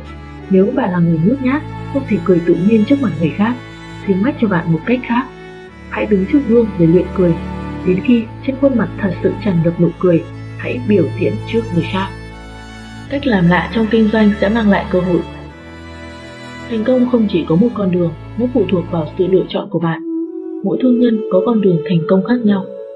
Một chàng trai trẻ người Nhật Bản tên là Nakashima đã bỏ ra 300 triệu yên để xây dựng tại Kyoto một khách sạn lớn. Phương pháp kinh doanh của anh khác hẳn với mọi người. Khi khai trương, anh không mời bất kỳ ông chủ nào cùng ngành. Nhân viên được thuê toàn là những người trẻ khoảng 20 tuổi, tràn đầy nhựa sống. Anh nói với nhân viên, khách sạn này có thể chứa được 150 người nhân viên chỉ có 12 người. So với các khách sạn khác thì quả thực là rất ít, nhưng tôi sẽ trả lương hậu cho các bạn. Trên thực tế, chính các bạn cũng là chủ. Kẻ sĩ chết vì chi kỷ Thủ pháp kinh doanh không coi nhân viên là người dưới này đã thu hút hiệu quả rõ rệt. Vì được ông chủ xem trọng nên các nhân viên này cam tâm tình nguyện ra sức làm việc. Mọi công việc đều được hoàn thành xuất sắc, doanh thu mỗi tháng đi lên theo đường thẳng tiền thưởng của những nhân viên này còn nhiều hơn cả lương của họ. Thu nhập nhiều thì dù có mệt cũng không tính toán. Nhờ biết cách dùng người, Nakashima đã kiếm được rất nhiều tiền trong thời đại cạnh tranh gay gắt ngày nay. Cửa hàng đồng hồ của Hoàng Sáng Tăng đã khai trương. Khi đó thị trường đồng hồ Hồng Kông đã bão hòa. Những người có tiếng tăm trong xã hội và thương giới, mặc dù đến chúc mừng khai trương nhưng lại ngầm cười chê Hoàng Sáng Tăng. Gã này chẳng biết thức thời, sau này sẽ có kịch hay để xem đây. Quan điểm đã ăn sâu vào đầu những người này là đồng hồ là công cụ đếm giờ, mỗi người một cái là đủ. Còn Hoàng Sáng Tăng thì lại nghĩ đồng hồ là đồ trang sức, những trường hợp khác nhau sẽ đeo đồng hồ khác nhau, mỗi người đều nên có hơn một chiếc. Nhìn thị trường đồng hồ Hồng Kông theo quan niệm như vậy, đương nhiên tiềm lực đã rất lớn. Quan niệm mới mẻ cùng cách thức kinh doanh phát sinh theo đó đã giúp Hoàng Sáng Tăng thành công đột phá. Mới khai trương được một năm đã có doanh số đứng đầu, phạm vi tiêu thụ rất rộng, còn vươn ra cả Malaysia, Singapore. Hàng hóa là để cung cấp cho người tiêu dùng sử dụng. Yêu cầu cụ thể của khách hàng đối với hàng hóa rất đa dạng. Nếu xét theo nhu cầu của khách hàng, thì tiêu chuẩn một mô thức rất khó đáp ứng được khẩu vị đa dạng của người tiêu dùng. Dù do Đài Loan sản xuất chiếm đến 60% doanh số, dù nhập khẩu ở Mỹ, nhưng chất lượng dù bán sang Mỹ phần lớn là tương đối thấp. Một đất nước phát triển như Mỹ sao có thể chấp nhận hàng chất lượng kém được? Thì ra, người Mỹ ra ngoài tuy phần lớn là đi xe hơi, nhưng do ngại kẹt xe bất tiện nên cũng cần đi bộ. Gặp mưa, gặp tuyết, tất nhiên không thể không dùng dù. Nước Mỹ không có xưởng sản xuất dù, cũng không có thợ sửa dù. Do đó, dù của người Mỹ thường dùng được 2-3 lần là bỏ. Các nhà sản xuất dù Đài Loan đã căn cứ vào đặc điểm này của người Mỹ để thiết kế ra một loại sản phẩm chất lượng kém. Nó không cần chắc bền mà cần chú ý về màu sắc, kiểu dáng và giá cả. Do phù hợp với đặc điểm tiêu dùng, thói quen tiêu dùng và nhu cầu tiêu dùng của người Mỹ, nên loại dù chất lượng kém này chiếm đến 60% doanh số dù nhập khẩu ở Mỹ. Người bình thường thì đi sau người ta, người thành công biết tự chọn đường đi cho mình. Trong một số lĩnh vực, chúng ta phải mạnh dạn thiết kế con đường làm ăn cho mình để giành chiến thắng suốt kỳ.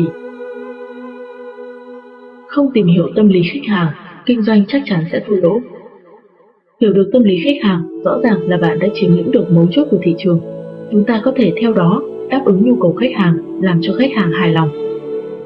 Lập công ty sản xuất ra sản phẩm mà không đáp ứng được nhu cầu tâm lý của khách hàng thì đồng nghĩa với thất bại.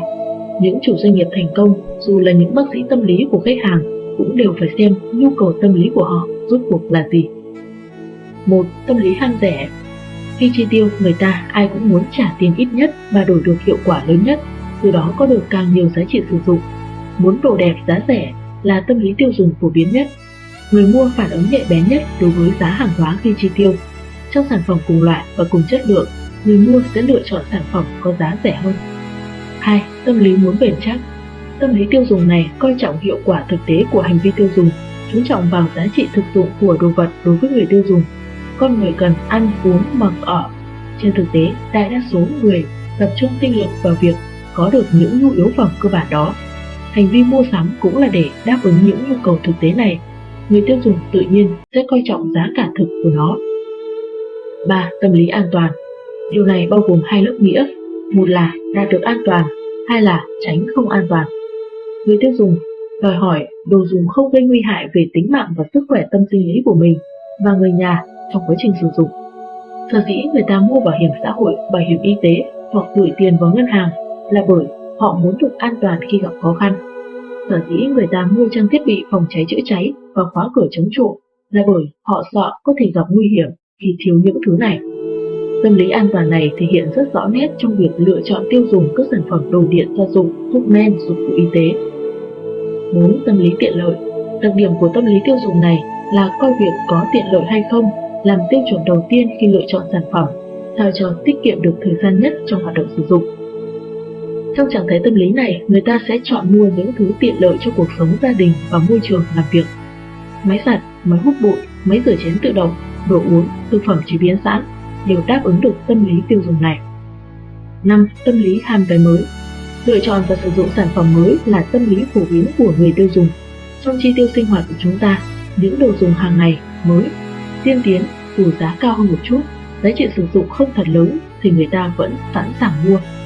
Còn những thứ cũ kỹ lạc hậu dù giá rẻ cũng chẳng mấy người hỏi tới. Tâm lý ham cái mới này có biểu hiện rõ nét nhất ở giới trẻ. 6.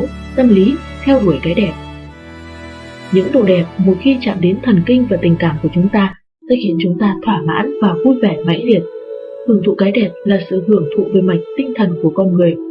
Cùng với sự nâng cao không ngừng về quan niệm thẩm mỹ, tâm lý đòi hỏi cái đẹp đối với sản phẩm cũng ngày càng rõ nét và mãnh liệt.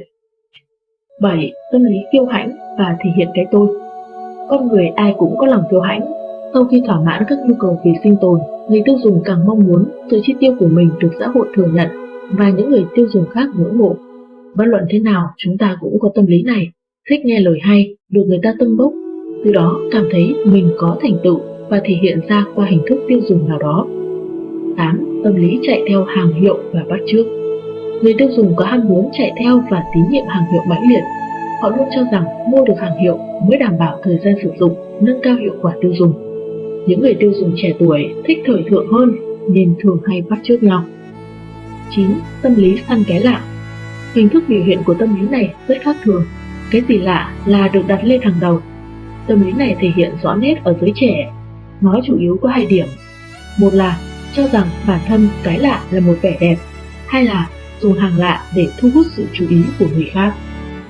10. Tâm lý giành lấy Nói trắng ra rằng đại đa số con người đều có ham muốn chiếm hữu, người có tài sản mới được coi là người thành đạt. Những người bán hàng thông minh đã lợi dụng tâm lý này. Họ thường bán sản phẩm bằng cách cho dùng thử sản phẩm. Ví dụ, một khách hàng đã dùng thử một chiếc máy vi tính hoặc máy đánh chữ điện tử hơn một tháng. Anh ta sẽ không nỡ để người ta mang nó đi. Ham muốn chiếm hữu sẽ trở nên rất mãnh liệt sau đó người ta kiên quyết giữ nó lại. Bạn có phải là người thành công trên thương trường không? Chắc rằng chẳng mấy thương nhân tự cho rằng mình đã giành được thắng lợi cuối cùng trong kinh doanh. Sở dĩ chúng tôi sử dụng tiêu đề này ở đây, dùng từ thành công chủ yếu là để phân biệt nó với thành công có tính giai đoạn. Thực ra chẳng có mấy thương nhân giành được thắng lợi cuối cùng, con đường trước mắt luôn rất dài. Trong quá trình kinh doanh thực tế, khi bạn nhận thức được rằng sự nghiệp của mình đã trải qua giai đoạn khó khăn ban đầu. Ngoài vui vẻ ra, bạn phải đánh giá sự nghiệp của mình một cách tỉnh táo, toàn diện và thận trọng, xem thành công đạt được chỉ có tính giai đoạn hay là đã giành được thành công cuối cùng. Hai điều này không hoàn toàn giống nhau. Nếu chỉ giành được thành công có tính giai đoạn mà bạn lại tưởng là thắng lợi cuối cùng, từ đó rơi vào một sự lạc quan mù quáng thì sẽ rất bất lợi cho sự phát triển thương mại của bạn. Thậm chí cơ nghiệp mà bạn vất vả tạo dựng nên sẽ bị hủy hoại bởi phán đoán sai lầm này. Làm thế nào để phán đoán một cách tỉnh táo về sự nghiệp của mình? Dưới đây, chúng tôi giới thiệu vài tiêu chuẩn để bạn tham khảo. 1. Việc kinh doanh vận hành bình thường Một đặc điểm quan trọng trong buổi đầu sự nghiệp là nghiệp vụ vận hành không bình thường. Bạn không có nguồn khách hàng ổn định tương đối, nhân viên chưa thật thành thục nghiệp vụ, sản phẩm hoặc dịch vụ của bạn về cơ bản vẫn chưa định hình, mà bản thân bạn cũng thiếu kinh nghiệm xử lý mọi thương vụ về công việc cụ thể, quá trình bạn kinh doanh về cơ bản là tùy tiện mà xếp ở vào trạng thái không bình thường, tối đâu nghỉ đó. Suốt ngày vẫn giải quyết đủ mọi vấn đề cụ thể, kinh doanh qua đó mà phát triển. Nói cụ thể hơn, bạn buồn khi không có hợp đồng, có hợp đồng bạn cũng buồn. Trạng thái không bình thường này là một trong những đặc trưng rõ rệt trong buổi đầu sự nghiệp của mỗi người. Trong thời kỳ này, bạn chưa thể xây dựng chiến lược phát triển lâu dài, chỉ có thể hoạch định kế hoạch phát triển nghiệp vụ trước mắt để duy trì việc kinh doanh bình thường. Thế nhưng tình hình sau khi bước vào một thành công có tính giai đoạn thì lại khác. Sau khi hoàn thành mỗi thương vụ, bạn và việc kinh doanh của bạn sẽ ngày càng trở nên chuyên nghiệp. Điều quan trọng hơn là việc vận hành nội bộ của bạn đã hình thành một hệ thống tự nhiên. Các thương vụ đến dồn dập, các bộ phận vận hành trôi chảy. Mọi việc được hoàn thành rất nhanh chóng và tự nhiên. Việc kinh doanh đã bước vào giai đoạn bình thường. Mặc dù hàng ngày vẫn phải làm việc vì quyết sách làm ăn. Nhưng những công việc cụ thể không còn cần bạn đích thân giải quyết. Các giám đốc bộ phận sẽ thực hiện nhiệm vụ của mình. Mỗi công việc công việc đều có người chuyên trách. Xét từ một phương diện khác, bạn đã được tự do về tiền bạc và công việc. Đây là một tiêu chí quan trọng để đánh giá mức độ chín chắn trong kinh doanh của bạn, là một tín hiệu quan trọng cho thấy hiệu quả kinh doanh của bạn đã nâng cao. Nghiệp vụ bắt đầu ổn định có một biện pháp đơn giản có thể đánh giá xem việc làm ăn của bạn đã bước vào giai đoạn bình thường hay chưa. Nếu bạn chỉ huy được sự vận hành vốn của mình thông qua điện thoại, thì cho thấy việc kinh doanh của bạn đã bước vào giai đoạn vận hành bình thường. 2. nguồn khách hàng tương đối ổn định. Khách hàng là thượng đế của việc dựng nghiệp, thị trường là nơi cạnh tranh khốc liệt nhất. Mở rộng thị trường là công việc quan trọng trong giai đoạn đầu lập nghiệp. Lúc này, khách hàng chưa biết đến nghiệp vụ của bạn, càng không hiểu tiềm năng thương mại của bạn, nên không qua lại làm ăn với bạn. Cho nên bạn phải dành rất nhiều tinh lực và tài nguyên để làm cho khách hàng biết đến bạn, cũng như việc kinh doanh để họ làm ăn với mình.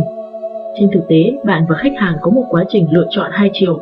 Chỉ cần sản phẩm và dịch vụ của bạn tốt, khách hàng tự nhiên sẽ lựa chọn bạn. Lúc này, nguồn khách của bạn đã tương đối ổn định. Có hai cách để phán đoán bạn có nguồn khách ổn định hay chưa. Thứ nhất là quan hệ nghiệp vụ, quyết toán với khách hàng bình thường, đồng thời tuân thủ những quy tắc thành văn và bất thành văn nhất định.